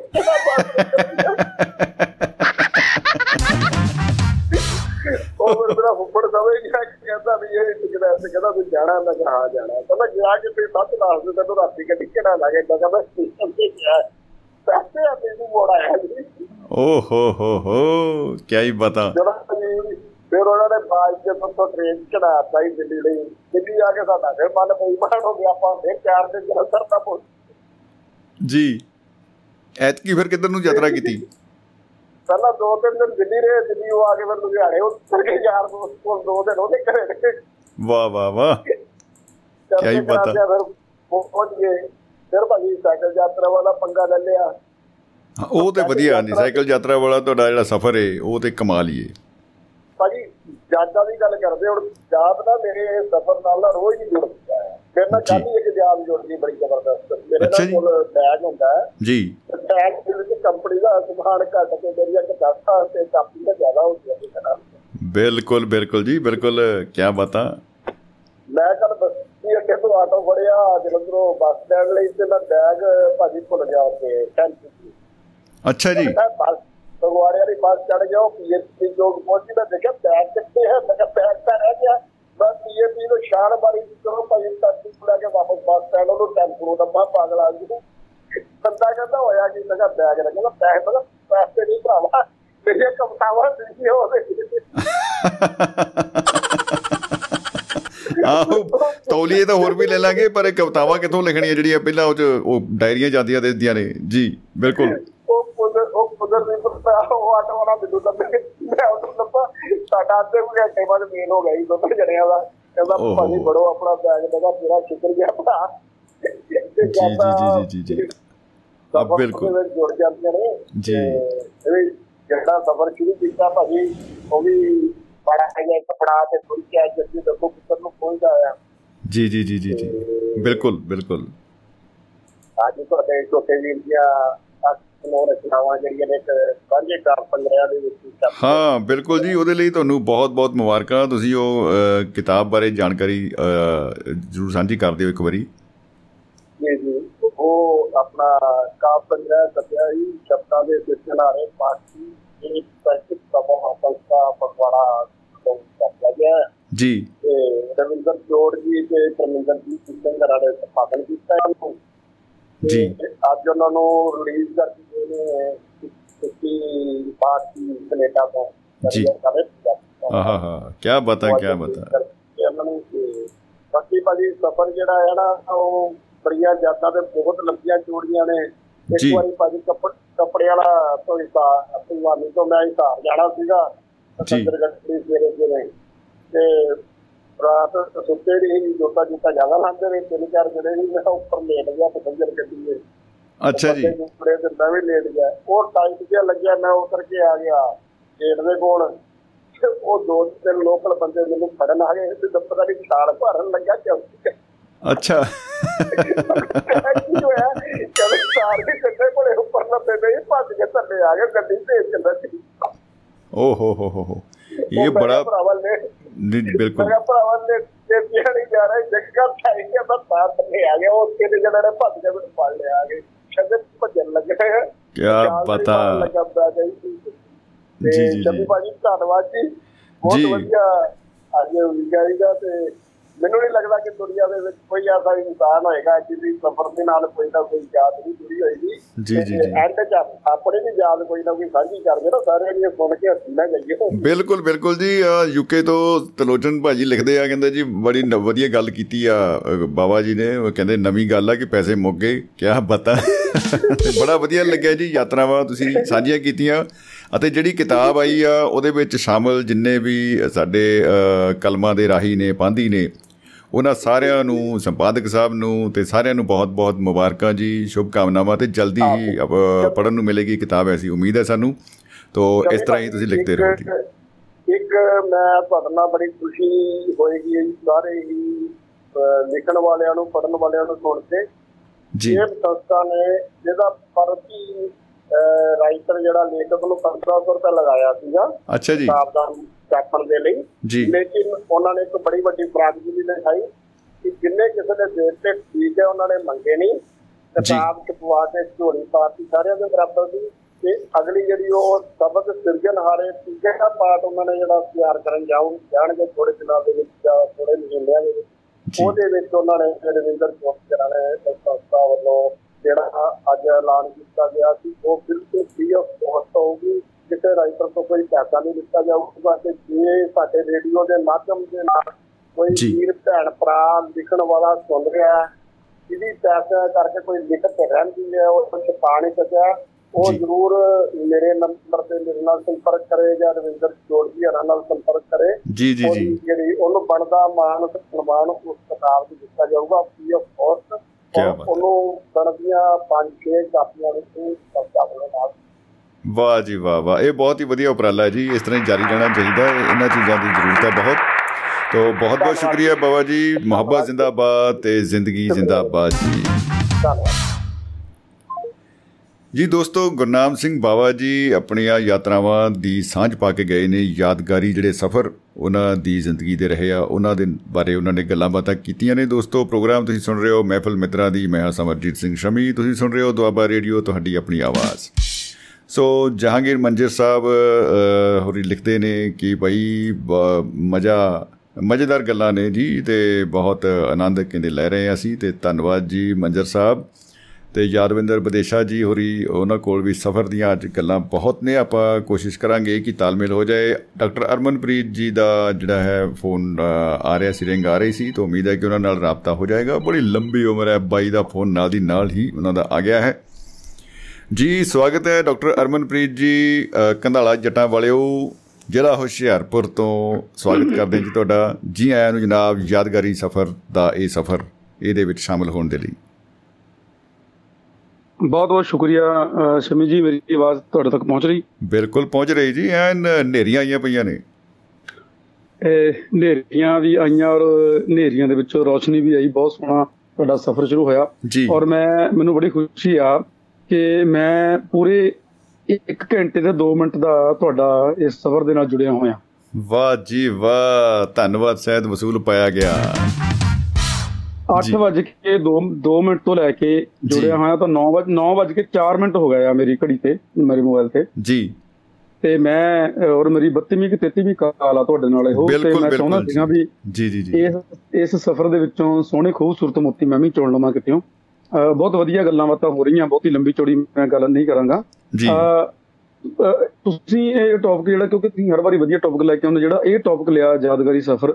ਯਾਦਗਾਰੀ ਸਫ਼ਰ ਦੇ ਵਿੱਚ ਬਹੁਤ ਸਾਰੀਆਂ ਆਪਸ਼ਨਾਂ ਹੈਗੀਆਂ। ਕਿਉਂਕਿ ਬੰਦੇ ਦੇ ਦਰਵਾਜ਼ੇ ਖੁੱਲੇ ਆ ਕਿ ਉਹ ਜਿਹੜੇ ਵੀ ਮਰਜ਼ੀ ਸਫ਼ਰ ਸ਼ੁਰੂ ਕਰ ਸਕਦਾ। ਬਿਲਕੁਲ ਬਿਲਕੁਲ ਬਿਲਕੁਲ ਜੀ। ਜੀ ਜੀ ਜੀ। ਯਾਦਗਾਰੀ ਸਫ਼ਰ ਤੁਹਾਡਾ ਜਿਹੜਾ ਹੈਗਾ ਯਾਤਰਾਵਾਂ ਨਾਲ ਸੰਬੰਧਿਤ ਹੋ ਸਕਦਾ ਰੇਲ ਗੱਡੀਆਂ ਦਾ ਜੀ। ਬੱਸਾਂ ਦਾ ਸਫ਼ਰ ਦਾ ਪੈਰਾਂ ਦਾ ਸਫ਼ਰ ਜਿਹੜਾ ਹੈ ਉਹ ਵੀ ਹੋ ਸਕਦਾ। ਗਰੀਬੀ ਦਾ ਸਫ਼ਰ ਅਮੀਰੀ ਦਾ ਸਫ਼ਰ ਤਾਂ ਸਫ਼ਰ ਸ਼ਬਦ ਮੈਂ ਨਹੀਂ ਵਰਤਾਂਗਾ। ਤੇ ਬੜਾ ਕੁਝ ਹੈ ਜਿਹੜਾ ਜੀਵਨ ਦੇ ਨਾਲ ਕਿਉਂਕਿ ਜੋ ਵੀ ਸਫ਼ਰ ਤੁਸੀਂ ਸ਼ੁਰੂ ਕਰਦੇ ਆ ਉਹ ਜੀਵਨ ਦੀ ਜਿਹੜੀ ਗੱਡੀ ਆ ਜੀਵਨ ਦਾ ਜਿਹੜਾ ਸਾਡਾ ਪਹੀਆ ਜੀਵਨ ਦਾ ਸਾਡਾ ਗੱਡਾ ਹੈ ਕਿਉਂਕਿ ਪੰਜਾਬੀ ਅਸੀਂ ਭਾਸ਼ਾ ਦੇ ਨਾਲ ਸੰਬੰਧ ਰੱਖਦੇ ਆ ਤੇ। ਪੰਜਾਬੀ ਦੇ ਤੇ ਅਸੀਂ ਤਾਂ ਗੱਡਾ ਹੀ ਸ਼ਬਦ ਵਰਤਾਂਗੇ ਗੱਡੀ ਸ਼ਬਦ ਨਹੀਂ ਹਾਂ ਵਰਤਾਂਗੇ ਬਿਲਕੁਲ ਬਿਲਕੁਲ ਜੀ ਬਿਲਕੁਲ। ਇਹ, ਐਡਾ ਵੱਡਾ ਵਿਸ਼ਾਲ ਵਿਸ਼ਾ ਕਿ ਜਿੰਨੇ ਮਰਜ਼ੀ ਤੁਸੀਂ ਭਲਾ ਸਾਰੀ ਰਾਤ ਹੈਗੀ ਮੈਨੂੰ ਲੱਗਦਾ ਕਿ ਜਿੰਨਾ ਚਿਰ ਦੁਆਬੇ ਦੀ ਰੇਡੀਓ ਦੀ ਉਮਰ ਬਹੁਤ ਲੱਖਾਂ ਕਰੋੜਾਂ ਸਾਲ ਹੋਵੇ। ਤੇ ਮੈਂ ਸ਼ੁਰੂ ਸ਼ੁਰੂ ਦੇ ਵਿੱਚ ਮੈਂ ਤੁਹਾਨੂੰ ਇੱਕ ਕਮੈਂਟ ਦਿੱਤਾ ਸੀ ਔਰ ਜਦੋਂ ਮੈਂ ਸ਼ੁਰੂਆਤ ਕੀਤੀ ਤੁਹਾਡੇ ਨਾਲ ਜੁੜਿਆ ਸੀ ਤਾਂ ਪਰ ਵੀ ਬੀ ਫਸਟ ਕਮੈਂਟੇਟਰ ਬਿਲਕੁਲ ਤੇ ਬਿਲਕੁਲ ਜੀ ਬਿਲਕੁਲ। ਓਪਨਿੰਗ ਓਪਨਿੰਗ ਕਮੈਂਟ ਤੁਹਾਡਾ ਹੀ ਹੈ। ਓਪਨਿੰਗ ਕਮੈਂਟ ਮੈਂ ਹੀ ਦਿੱਤਾ ਸੀਗਾ। ਤੇ ਮੈਂ ਕਿਹਾ ਵੀ ਇਹ ਸਫ਼ਰ ਮੈਂ ਅੱਜ ਇਹ ਇੰਨਾ ਸਫ਼ਰ ਦੀ ਯਾਦਗਾਰੀ ਸਫ਼ਰ ਹੈ ਤੇ ਅੱਜ ਦਾ ਯਾਦਗਾਰੀ ਸਫ਼ਰ ਮੈਂ ਆਪਣੇ ਨਾਲ ਲਵਾਂ ਕਿ ਇਸ ਯਾਦਗਾਰੀ ਸਫ਼ਰ ਦੇ ਵਿੱਚ ਪਹਿਲਾ ਕਮੈਂਟ ਜਿਹੜਾ ਡਾਕਟਰ ਅਰਮਨ ਦਾ ਸੀਗਾ। ਪ੍ਰਚਾਲ ਸਾਹਿਬ ਨੂੰ ਮੈਂ ਆਪਣੀਆਂ ਸ਼ੁਭ ਕਾਮਨਾਵਾਂ ਘੱਲੀਆਂ ਸੀ। ਬਹੁਤ ਸਾਰੀਆਂ ਗੱਲਾਂ ਔਰ ਮੈਂ ਤੁਹਾਡਾ ਇਹ ਧੰਨਵਾਦ ਇਸ ਲਈ ਕਰਦਾ ਕਿ ਤੁਸੀਂ ਮੈਨੂੰ ਇੱਕ ਕਿਤਾਬ ਲਿਖਣ ਵਾਸਤੇ ਅੱਜ ਦਾ ਜਿਹੜਾ ਤੁਸੀਂ ਇਹ ਟੌਪਿਕ ਲਿਆ ਨਾ ਮੈਨੂੰ। ਇੱਕ ਵੱਡੀ ਕਿਤਾਬ ਲਿਖਣ ਲਈ ਜੋ ਮੇਰਾ ਖੰਡਰਿਆ ਪੁੰਡਰਿਆ ਸਫ਼ਰ ਸੀ ਨਾ ਜੀਵਨ ਦਾ ਉਹ ਮੈਂ ਜਦੋਂ ਦਾ ਸ਼ੁਰੂ ਕੀਤਾ ਮੈਂ ਘੱਟੋ ਘੱਟ 35 ਕੁ 40 ਪੁਆਇੰਟ ਲਿਖ ਲਏ ਜਿਨ੍ਹਾਂ ਬਾਰੇ ਮੈਂ ਮੇਰੇ ਕੋਲ ਮਟੀਰੀਅਲ ਹੈਗਾ ਜੇ 35 40 ਪੁਆਇੰਟ ਆ ਉਹਨਾਂ। ਪਰ ਮੈਂ ਘੱਟੋ ਘੱਟ 15 20 20 ਸਫ਼ੇ ਲਿਖ ਸਕਦਾ ਇੱਕ ਪੁਆਇੰਟ ਦੇ ਉੱਪਰ। ਤੁਹਾਡਾ ਧੰਨਵਾਦ। ਵਾਹ ਜੀ ਵਾਹ। ਕੀ ਬਾਤਾਂ ਕੀ ਬਾਤਾਂ ਬੜੀ ਕਮਾਲ ਦੀ ਗੱਲ ਹੋ ਗਈ ਹੈ ਦੁਆਬੇ ਰੇਡੀਓ ਦਾ ਬਹੁਤ ਸ਼ੁਕਰਗੁਜ਼ਾਰ ਮੈਂ ਵਿਅਕਤੀਗਤ ਪੱਧਰ ਤੇ ਪਰਸਨਲੀ ਮੈਂ ਥੈਂਕਸ ਕਰਦਾ ਔਰ ਦੁਆਬੇ ਰੇਡੀਓ ਦਾ ਉਹਦੇ ਨਾਲ ਤੁਹਾਡਾ ਜਿਹੜੀ ਰੀੜ ਦੀ ਹੱਡੀ ਬਣੀ ਹੋਇਆ ਸ਼ਮੀ ਮੇਰਾ ਵੀਰ ਸੋਹਣਾ ਪ੍ਰੋਗਰਾਮ ਕਰ ਰਹੇ ਹੋ। ਤੁਹਾਡਾ ਵੀ ਧੰਨਵਾਦ ਕਰਦਾ ਕਿ ਤੁਸੀਂ ਇੱਕ ਕਿਤਾਬ ਲਿਖਣ ਲਈ ਜਾਂ ਅੰਦਰ ਮੇਰੇ ਜਿਹੜਾ ਜਿਹੜੀ ਧੂਣੀ ਦੀ ਅੱਗ ਸੀ ਨਾ ਅੰਦਰ ਉਹ ਫਰੋਲ ਦਿੱਤੀ ਤੁਸੀਂ ਹੁਣ ਭਾਂਬੜ ਮਚੂਗਾ ਤਾਂ ਕੋਈ ਗੱਲ ਨਹੀਂ। ਵਾਹ ਜੀ ਵਾਹ ਵਾਹ ਜੀ ਵਾਹ ਬਹੁਤ ਹੀ ਖੁਸ਼ੀ ਦੀ ਗੱਲ ਹੈ ਜੀ। ਔਰ ਬਹੁਤ ਬਹੁਤ ਸਾਰੇ ਮੈਂ ਘੱਟੋ ਘੱਟ 25 30 ਪੁਆਇੰਟ ਮੈਂ ਲਿਖ ਲਏ ਔਰ ਮੈਂ ਡਾਇਰੀ ਦੇ ਉੱਪਰ ਲਿਖਿਆ ਕਿਉਂਕਿ ਕਿਉਂਕਿ ਮੈਂ ਇਹ ਲਿਆ ਚਾਹ ਸਾਹਿਬ ਤੋਂ ਮੇਰੇ ਤੋਂ ਪਹਿਲੇ ਸਾਥੀ ਜਿਹੜੇ ਗੱਲਬਾਤ ਕਰ ਰਹੇ ਸੀ ਉਹਨਾਂ ਦੀਆਂ ਗੱਲਾਂ ਦੇ ਵਿੱਚੋਂ ਮੈਂ ਮੈਂ ਜੋੜਿਆ ਵੀ ਜਿਹੜਾ ਮੇਰੀ ਜ਼ਿੰਦਗੀ ਦੇ ਸਫ਼ਰਾਂ ਨਾਲ ਸੰਬੰਧਿਤ ਹੈ। ਮੈਂ ਉਹਨੂੰ ਸਾਂਭ ਲਵਾਂ ਜਲਦੀ ਜਲਦੀ। ਕਿਉਂਕਿ ਸਫ਼ਰ ਕਈ ਵਾਰੀ ਅਸੀਂ ਕਰ ਲੈਂਦੇ ਆ ਉਹਨਾਂ ਨੂੰ ਸਾਂਭਦੇ ਨਹੀਂ ਉਹਨਾਂ ਸਫ਼ਰਾਂ ਦੇ ਵਿੱਚੋਂ ਸਾਡੇ ਬਹੁਤ ਪਾਰਸ ਮੋਤੀ ਸਾਡੇ ਹੁੰਦੇ ਜਿਨ੍ਹਾਂ ਦੇ ਉੱਪਰ ਆਪਾਂ ਜ਼ਿੰਦਗੀ ਜੀਣੀ ਹੁੰਦੀ ਆ। ਕੁਝ ਇੱਕ ਤੁਹਾਡੇ ਨਾਲ ਯਾਦਗਾਰੀ ਸਫ਼ਰ ਦੀਆਂ ਝਲਕਾਂ ਤੁਹਾਡੇ ਨਾਲ ਸਾਂਝੀਆਂ ਕਰੂੰਗਾ ਜੀ ਮੋਸਟਲੀ ਦੋਨਾਂ ਸਾਥੀਆਂ ਨੇ ਗੱਲਬਾਤ ਕੀਤੀ ਨਹੀਂ ਰੇਲਵੇ ਸਫ਼ਰ ਦੇ ਨਾਲ ਸੰਬੰਧਿਤ ਕੀਤਾ ਔਰ ਪਹਿਲੀ ਸਭ ਤੋਂ ਪਹਿਲੀ ਮੇਰਾ ਵੀ ਜਿਹੜਾ ਹੈਗਾ। ਉਹ ਰੇਲਵੇ ਨਾਲ ਸੰਬੰਧ- ਸੰਬੰਧ ਸੰਬੰਧਿਤ ਜਿਹੜਾ ਸਫ਼ਰ ਹੈ ਉਹਦੇ ਨਾਲ ਸ਼ੁਰੂ ਹੋਇਆ ਜ਼ਿੰਦਗੀ ਦੇ ਸਫ਼ਰ ਦੀ ਮੈਂ ਬਾਅਦ ਚ ਗੱਲ ਕਰ ਲੂੰਗਾ। ਕਿਉਂਕਿ ਇਹ ਸਫ਼ਰ ਰੇਲ ਦਾ ਸਫ਼ਰ ਹੀ ਮੁੱਕ ਜਾਂਦਾ ਹੈ ਬੱਸਾਂ ਦਾ ਸਫ਼ਰ ਹੀ ਮੁੱਕ ਜਾਂਦਾ ਤੇ ਗੱਡੀਆਂ ਦਾ ਸਫ਼ਰ ਵੀ ਹੈ ਤੇ ਬਾਕੀ ਹੋਰ ਸਫ਼ਰ ਵੀ ਜੀਵਨ ਦਾ ਸਫ਼ਰ ਜਿਹੜਾ ਹੈ। ਇਹ ਨਹੀਂ ਮੁੱਕਦਾ ਇਹ ਚੱਲਦਾ ਰਹਿੰਦਾ ਮਰਨ ਤੋਂ ਬਾਅਦ ਵੀ ਜੀਵਨ ਦਾ ਸਫ਼ਰ ਚੱਲਦਾ ਰਹਿੰਦਾ ਹੈ। ਹੁਣ ਵੀ ਅਸੀਂ ਅਸੀਂ ਤੁਸੀਂ ਜਿੰਨੇ ਕੁ ਗੱਲਬਾਤ ਕਰ ਰਹੇ ਹਾਂ ਅਸੀਂ ਜੀਵਨ ਦੇ ਸਫ਼ਰ ਦੀ ਇੱਕ ਜਿਹੜੀ ਸਵਾਰੀ ਕਿਤੇ ਨਾ ਕਿਤੇ ਬੈਠੀ ਹੋਏ ਹਾਂ ਅਸੀਂ ਸਵਾਰੀ ਆਪਣੀ ਜਗ੍ਹਾ ਦੇ ਉੱਪਰ ਬੈਠੇ ਹਾਂ ਅਸੀਂ ਅਸਲੇ। ਸਫ਼ਰ ਕਰ ਰਹੇ ਹਾਂ ਮੈਂ ਸਫ਼ਰ ਕਰ ਰਿਹਾ ਤੁਸੀਂ ਇੱਕ ਐਂਕਰ ਦੇ ਤੌਰ ਤੇ ਸਫ਼ਰ ਕਰ ਰਹੇ ਹੋ ਜਿਹੜੇ ਸਾਡੇ ਸਤ- ਸਤਿਕਾਰਯੋਗ ਰੱਬ ਵਰਗੇ ਸਰੋਤੇ ਅਸਲੇ ਸਾਨੂੰ ਸੁਣ ਰਹੇ ਆ ਜਿੰਨੇ ਵੀ ਹੈਗੇ ਆ ਉਹ ਵੀ ਅਸਲੇ ਇੱਕ ਸਫ਼ਰ ਦੇ ਵਿੱਚ ਆ ਉਹ ਵੀ। ਬਹੁਤ ਵੱਡੀ ਭੂਮਿਕਾ ਨਿਭਾ ਰਹੇ ਆ ਬਿਲਕੁਲ ਬਿਲਕੁਲ ਬਹੁਤ ਬਹੁਤ। ਸਾਰੇ ਸਫ਼ਰ ਆ 1900 ਤੇ ਅਹ 87 88 88 99 ਦੀ ਗੱਲ ਹੋਊਗੀ ਜਦੋਂ ਟਾਂਡੇ ਤੋਂ ਮੈਂ ਜਿਹੜਾ ਹੈਗਾ ਬੰਬੇ ਦਾ ਸਫ਼ਰ ਤੈਅ ਕੀਤਾ ਸੀਗਾ ਸਭ ਤੋਂ ਪਹਿਲਾਂ ਮੈਂ ਰੇਲ ਝੂਟੀ ਸੀ ਉਦੋਂ ਮੈਂ। ਆਹਾ। ਤੇ ਉਦੋਂ ਪੀਪੀਐਸਸੀ ਜਿਹੜੀ ਆ ਪਬਲਿਕ ਸਰਵਿਸ ਕਮਿਸ਼ਨ ਜਿਹੜਾ ਹੈ ਉਹ ਬਹੁਤ ਸਾਰੀਆਂ ਪੋਸਟਾਂ ਕੱਢਦਾ ਹੁੰਦਾ ਸੀ ਕਲਾਕ ਦੀਆਂ ਪੋਸਟਾਂ ਕੱਢੀਆਂ ਸੀਗੀਆਂ ਟੀਟੀ ਦੀਆਂ ਕਲੈਕਟਰ। ਦੀਆਂ ਜੀ ਜੀ। ਉਹਦੇ ਵਿੱਚ ਅਸੀਂ ਸਾਥੀਆਂ ਨੇ ਪੰਜ ਸੱਤ ਸਾਥੀ ਸੀਗੇ ਸਾਡੇ ਮੈਂ ਥੋੜੀ ਜੀ ਫਾਸਟ ਬੋਲਾਂਗਾ ਕਿਉਂਕਿ ਸਮਾਂ ਘੱਟ ਹੈ ਮੈਂ। ਬਾਕੀ ਸਾਥੀਆਂ ਨੂੰ ਦੇਣਾ ਚਾਹਾਂਗਾ ਸਮਾਂ ਕਿਉਂਕਿ ਜਿਵੇਂ ਮੈਂ ਵੇਟ ਕੀਤੀ ਸਾਡੇ ਸਾਥੀ ਹੋਰੀ ਵੇਟ ਕਰ ਰਹੇ ਹੋਣਗੇ ਤੇ। ਕੁਝ ਗੱਲਾਂ ਸਾਂਝੀਆਂ ਕਰੂੰਗਾ ਬਹੁਤਾ ਸਮਾਂ ਨਹੀਂ ਲਵਾਂਗਾ ਕੋਸ਼ਿਸ਼ ਕਰਾਂਗਾ ਜਲਦੀ ਨਿਬੜ ਜਾਏ ਜੀ ਕੀ ਬਾਤ ਹੈ ਜੀ। ਤੇ ਉਹ ਜਿਹੜਾ ਹੈਗਾ ਕਿ ਅਸੀਂ ਸਾਥੀਆਂ ਨੇ ਸਾਂਝ ਪਾਈ ਕਿ ਆਪਾਂ ਜਲੰਧਰ ਇਕੱਠੇ ਹੋਵਾਂਗੇ। ਲੇਕਿਨ ਉਦੋਂ ਨਾ ਉਹਨਾਂ ਦਿਨਾਂ ਦੇ ਵਿੱਚ ਪਾਸ ਜਿਹੜਾ ਹੈਗਾ ਫ੍ਰੀ ਹੋ ਜਾਂਦਾ ਹੁੰਦਾ ਸੀਗਾ। ਹਾਲਾਂਕਿ ਉਹਨਾਂ ਦਿਨਾਂ ਦੇ ਵਿੱਚ ਅਮੀਰ ਰੁਪਈਆਂ ਦੇ ਵਿੱਚ 15 20 ਰੁਪਏ ਚ ਮਤਲਬ 25 30 ਰੁਪਏ ਦੇ ਵਿੱਚ ਬੰਬੇ ਦਾ ਸਫ਼ਰ ਜਿਹੜਾ ਹੋ ਜਾਂਦਾ ਸੀਗਾ। ਪਰ ਸਾਨੂੰ ਸਰਕਾਰੀ ਕੇਂਦਰ ਸਰਕਾਰ ਵੱਲੋਂ ਜਿਹੜੀਆਂ ਉਹ ਸਾਨੂੰ ਪਾਸ ਬਣ ਕੇ ਆ ਜਾਂਦੇ ਸੀਗੇ। ਤੇ ਉਹ ਜਦੋਂ ਦੇਖਿਆ ਇਹ ਪਾਸ ਤੇ ਬੜਾ ਵੀ ਨਹੀਂ ਸੋਚਿਆ ਯਾਰ ਫ੍ਰੀ ਦੇ ਵਿੱਚ ਸਫ਼ਰ ਕਰਨਾ ਉਹ ਵੀ ਰੇਲ ਦਾ। ਤੇ ਯਾਰ ਕਿੰਨਾ ਵਧੀਆ ਹੋਊਗਾ। ਅਸੀਂ ਚਾਰ ਪੰਜ ਬੰਦੇ ਸੀ ਅਸੀਂ ਸਾਰੇ ਨੇ ਗੱਲਬਾਤ ਸਾਂਝੀ ਕਰ ਲਈ। ਵੀ ਜਲੰਧਰ ਜਿਹੜਾ ਹੈਗਾ ਉਹ ਇਕੱਠੇ ਹੋਵਾਂਗੇ। ਜੀ। ਮੇਰੇ ਸਾਥੀ ਸੀਗੇ ਭੋਗਪੁਰ ਤੋਂ ਚੜਨਾ ਉਹਨੇ ਰਾਸ ਗਵਾ ਸੀਗਾ ਮਾਧੋਪੁਰ ਪਿੰਡ ਸੀਗਾ ਤੇ ਉਹਨੇ ਚੜਨਾ ਸੀਗਾ ਇੱਥੋਂ ਭੋਗਪੁਰ ਤੋਂ ਤੇ ਮੈਂ ਟਾਂਡਿਓ ਟ੍ਰੇਨ ਲੈਣੀ ਸੀ। ਟਾਂਡਿਓ ਮੈਂ ਟ੍ਰੇਨ ਲੈ ਲਈ ਲੇਕਿਨ ਉਹਨਾਂ ਨੇ ਪਤਾ ਨਹੀਂ ਕਿਉਂ ਹੋਇਆ ਉਹ ਮੇਰੇ ਤੋਂ ਪਹਿਲਾਂ ਚਲ ਗਿਆ ਮਤਲਬ ਕਿ ਪਹਿਲਾਂ ਤੋਂ ਵਿਛੜੇ ਹੋਏ ਸ- ਵਿਛੜੇ ਰਹੇ ਉਹ ਮਤਲਬ ਮੈਂ ਕਹਿ। ਸਕੇ ਵੀ ਹੁਣ ਤੱਕ ਹੁਣ- ਤੱਕ ਵਿਛੜੇ ਹੀ ਅਸੀਂ। ਫੋਨਾ। ਫਾਨਾ ਤੇ ਗੱਲ ਹੁੰਦੀ ਫੋਨਾ ਫਾਨਾ ਤੇ ਗੱਲ ਹੋ ਜਾਂਦੀ ਆ। ਇੱਕ ਸਾਥੀ ਨੇ ਪਿੱਛੇ ਬਣਿਆ ਸੀਗਾ ਟਾਂਡੇ ਉੜਮੜ ਜੀ। ਐਲੂਮਨੀ ਮੀਟ ਹੋਈ ਸੀ ਪੰਜਾਬ ਸਰਕਾਰ ਵੱਲੋਂ ਰੱਖੀ ਗਈ ਸੀ। ਹਾਂਜੀ, ਹਾਂਜੀ, ਹਾਂ, ਬੜਾ ਅੱਛਾ ਉਪਰਾਲਾ ਸੀ। ਸਾਨੂੰ ਹਾਂ ਵਧੀਆ ਸੀ ਉਪਰਾਲਾ ਉਹ। ਉਹ ਸਾਥੀ ਪੁਰਾਣੇ ਮਿਲੇ ਤਾਂ ਉੱਥੇ ਉਹ ਟ੍ਰੇਨ ਉਦੋਂ ਦੀ ਛੁੱਟੀ ਉਹ 88 99 ਦੀ। ਤੇ ਉਹ 2022 ਦੇ ਵਿੱਚ ਆ ਕੇ ਸਾਨੂੰ ਅਸੀਂ ਜਿਹੜਾ ਹੈਗਾ ਮਾਰਚ ਪਿਛਲੇ ਪਿਛਲੇ ਮਹੀਨੇ ਇਕੱਠੇ ਹੋਏ ਆ ਜੀ ਕੀ ਬਾਤ ਮੈਂ ਉਦੋਂ ਸਾਡੇ ਕੋਲ ਮੈਂ ਕੁੜਤਾ ਪਜਾਮਾ ਪਾਇਆ ਮੇਰੇ ਡੈਡੀ ਜਿੰਦਾਬਾਦ ਮੇਰਾ ਪਿਤਾ ਜੀ ਮੇਰੇ ਜਿੰਦਾਬਾਦ ਮੈਨੂੰ ਬਹੁਤ ਪਿਆਰ ਕਰਦੇ ਸੀ ਮੈਨੂੰ ਨਹੀਂ ਪਠਾਣੀ ਕੁੜਤਾ ਪਜਾਮਾ ਸਿਵਾ ਕੇ ਦਿੱਤਾ ਡੈਡੀ ਮੇਰੇ ਨੇ ਮੇਰੇ ਪਿਤਾ ਜੀ ਨੇ। ਆਹਾ ਆਹਾ। ਤੇ। ਪਠਾਣੀ ਕੁੜਤੇ ਉਦੋਂ ਉਦੋਂ ਸੀਗਾ ਤੇ ਇੱਕ ਲੂੰਗੀ ਤੇ ਲਾਚਾ ਲੂੰਗੀ ਵੀ ਚੱਲਦੀ ਹੁੰਦੀ ਸੀ ਉਦੋਂ। ਅਸੀਂ ਲਾਚੇ ਲਾਲੀ ਦੇ ਉੱਪਰੋਂ ਬਨੈਣ ਪਾ ਕੇ ਲਾਂਗੇ ਲੂੰਗੀ। ਲਾਚੇ ਇਦਾਂ ਰੱਖ ਲੈਣੇ। ਗਰਮੀ ਸੀ। ਜੀ। ਤਾਂ ਉਹਨਾਂ ਦਿਨਾਂ ਦੇ ਵਿੱਚ ਅਸੀਂ ਮੈਂ ਬੱਸ ਇੱਥੋਂ ਟ੍ਰੇਨ ਫੜ ਲਈ। ਪਰ ਉਹ ਕੀ ਹੋਇਆ ਸਾਡਾ ਸਾਡੇ ਸਾਥੀਆਂ ਨਾਲ ਕੋਆਪਰੇਸ਼ਨ ਕੋਆਪਰੇਸ਼ਨ ਨਹੀਂ ਹੋ ਸਕਿਆ। ਉਹ ਵੱਖਰੀ ਟ੍ਰੇਨ 'ਚ ਚਲ ਗਿਆ ਤੇ ਮੈਂ ਆਪਣੀ ਵੱਖਰੀ ਟ੍ਰੇਨ 'ਚ ਚਲ ਗਿਆ। ਜੀ ਜੀ ਜੀ। ਮੈਂ ਜਲੰਧਰੋਂ ਟ੍ਰੇਨ ਫੜੀ ਤੇ ਦੁੱਖ ਵੀ ਸੀਗਾ ਮਨ ਵੀ ਸੀ ਮੈਂ ਕਿਹਾ ਵੀ ਸਾਥੀ ਨਾਲ ਹੁਣ ਕਿਉਂਕਿ ਉਨੀ ਉਦੋਂ ਪਰਪੱਕ ਨਹੀਂ ਸੀਗੇ। ਬਹੁਤਾ ਲੇਕਿਨ ਉਦੋਂ ਚੇਤਨਾ ਇੰਨੀ ਆ ਚੁੱਕੀ ਸੀ ਸਾਥੀਆਂ ਨਾਲ ਪ੍ਰੋਫੈਸਰਾਂ ਦੇ ਨਾਲ ਗੱਲਬਾਤ ਕਿਤਾਬਾਂ ਕਦੂਬਾ ਪੜ੍ਹ ਕੇ ਇਦਾਂ ਹੈਗਾ ਵੀ ਜੀਵਨ ਦੇ ਐਦਾਂ ਸੀਗਾ ਵੀ ਸੰਘਰਸ਼ ਕੋਈ ਨਹੀਂ ਆਪਾਂ ਲੜ ਸਕਦੇ ਹਾਂ। ਹਰ ਸਮੱਸਿਆ ਨਾਲ ਲੜ ਸਕਦੇ ਸਕਦੇ ਐਡੀ। ਵੱਡੀ ਗੱਲ ਨਹੀਂ। ਲੜ। ਸਕਦੇ ਜੀ। ਉਦਮ ਸੀਗਾ ਹੌਸਲਾ ਸੀਗਾ। ਜੀ। ਤੇ ਉਹ ਮੇਰਾ ਮਿੱਤਰ ਸੀਗਾ ਬਾਗ ਮੇਰੇ ਪਿੰਡ ਨੇੜੇ ਹੀ ਆ ਉਹਦਾ ਭਰਾ ਸੀਗਾ ਡਬਈ ਉਦੋਂ ਗਿਆ। ਡਬਈ ਦੇ ਵਿੱਚ ਲੋਕੀ ਬਹੁਤ ਗਏ ਹੁੰਦੇ ਸੀ ਉਹਨਾਂ ਦਿਨਾਂ 'ਚ। ਆ ਬਿਲਕੁਲ ਮਲਕੀਤ ਹੋਰਾਂ ਨੇ ਫਿਲਮ ਵੀ ਬਣਾਈ ਸੀ ਮੌਜਾਂ ਡਬਈ ਦੀਆਂ। ਮਲਕੀਤ ਹੋਰਾਂ ਮੌਜਾਂ ਨੇ। ਡਬਈ ਦੀਆਂ ਬਿਲਕੁਲ। ਅਜੇ ਸਾਡੇ 골ਡਨ ਸਟਾਰ ਆ ਸਾਡੇ ਪੰਜਾਬ ਦੇ ਗੋ- golden star। ਪੰਜਾਬੀ ਭਾਸ਼ਾ ਦੇ। ਗੁੜ ਨਾਲ ਇਸ਼ਕ ਮਿੱਠਾ। ਤੇ ਜੀ।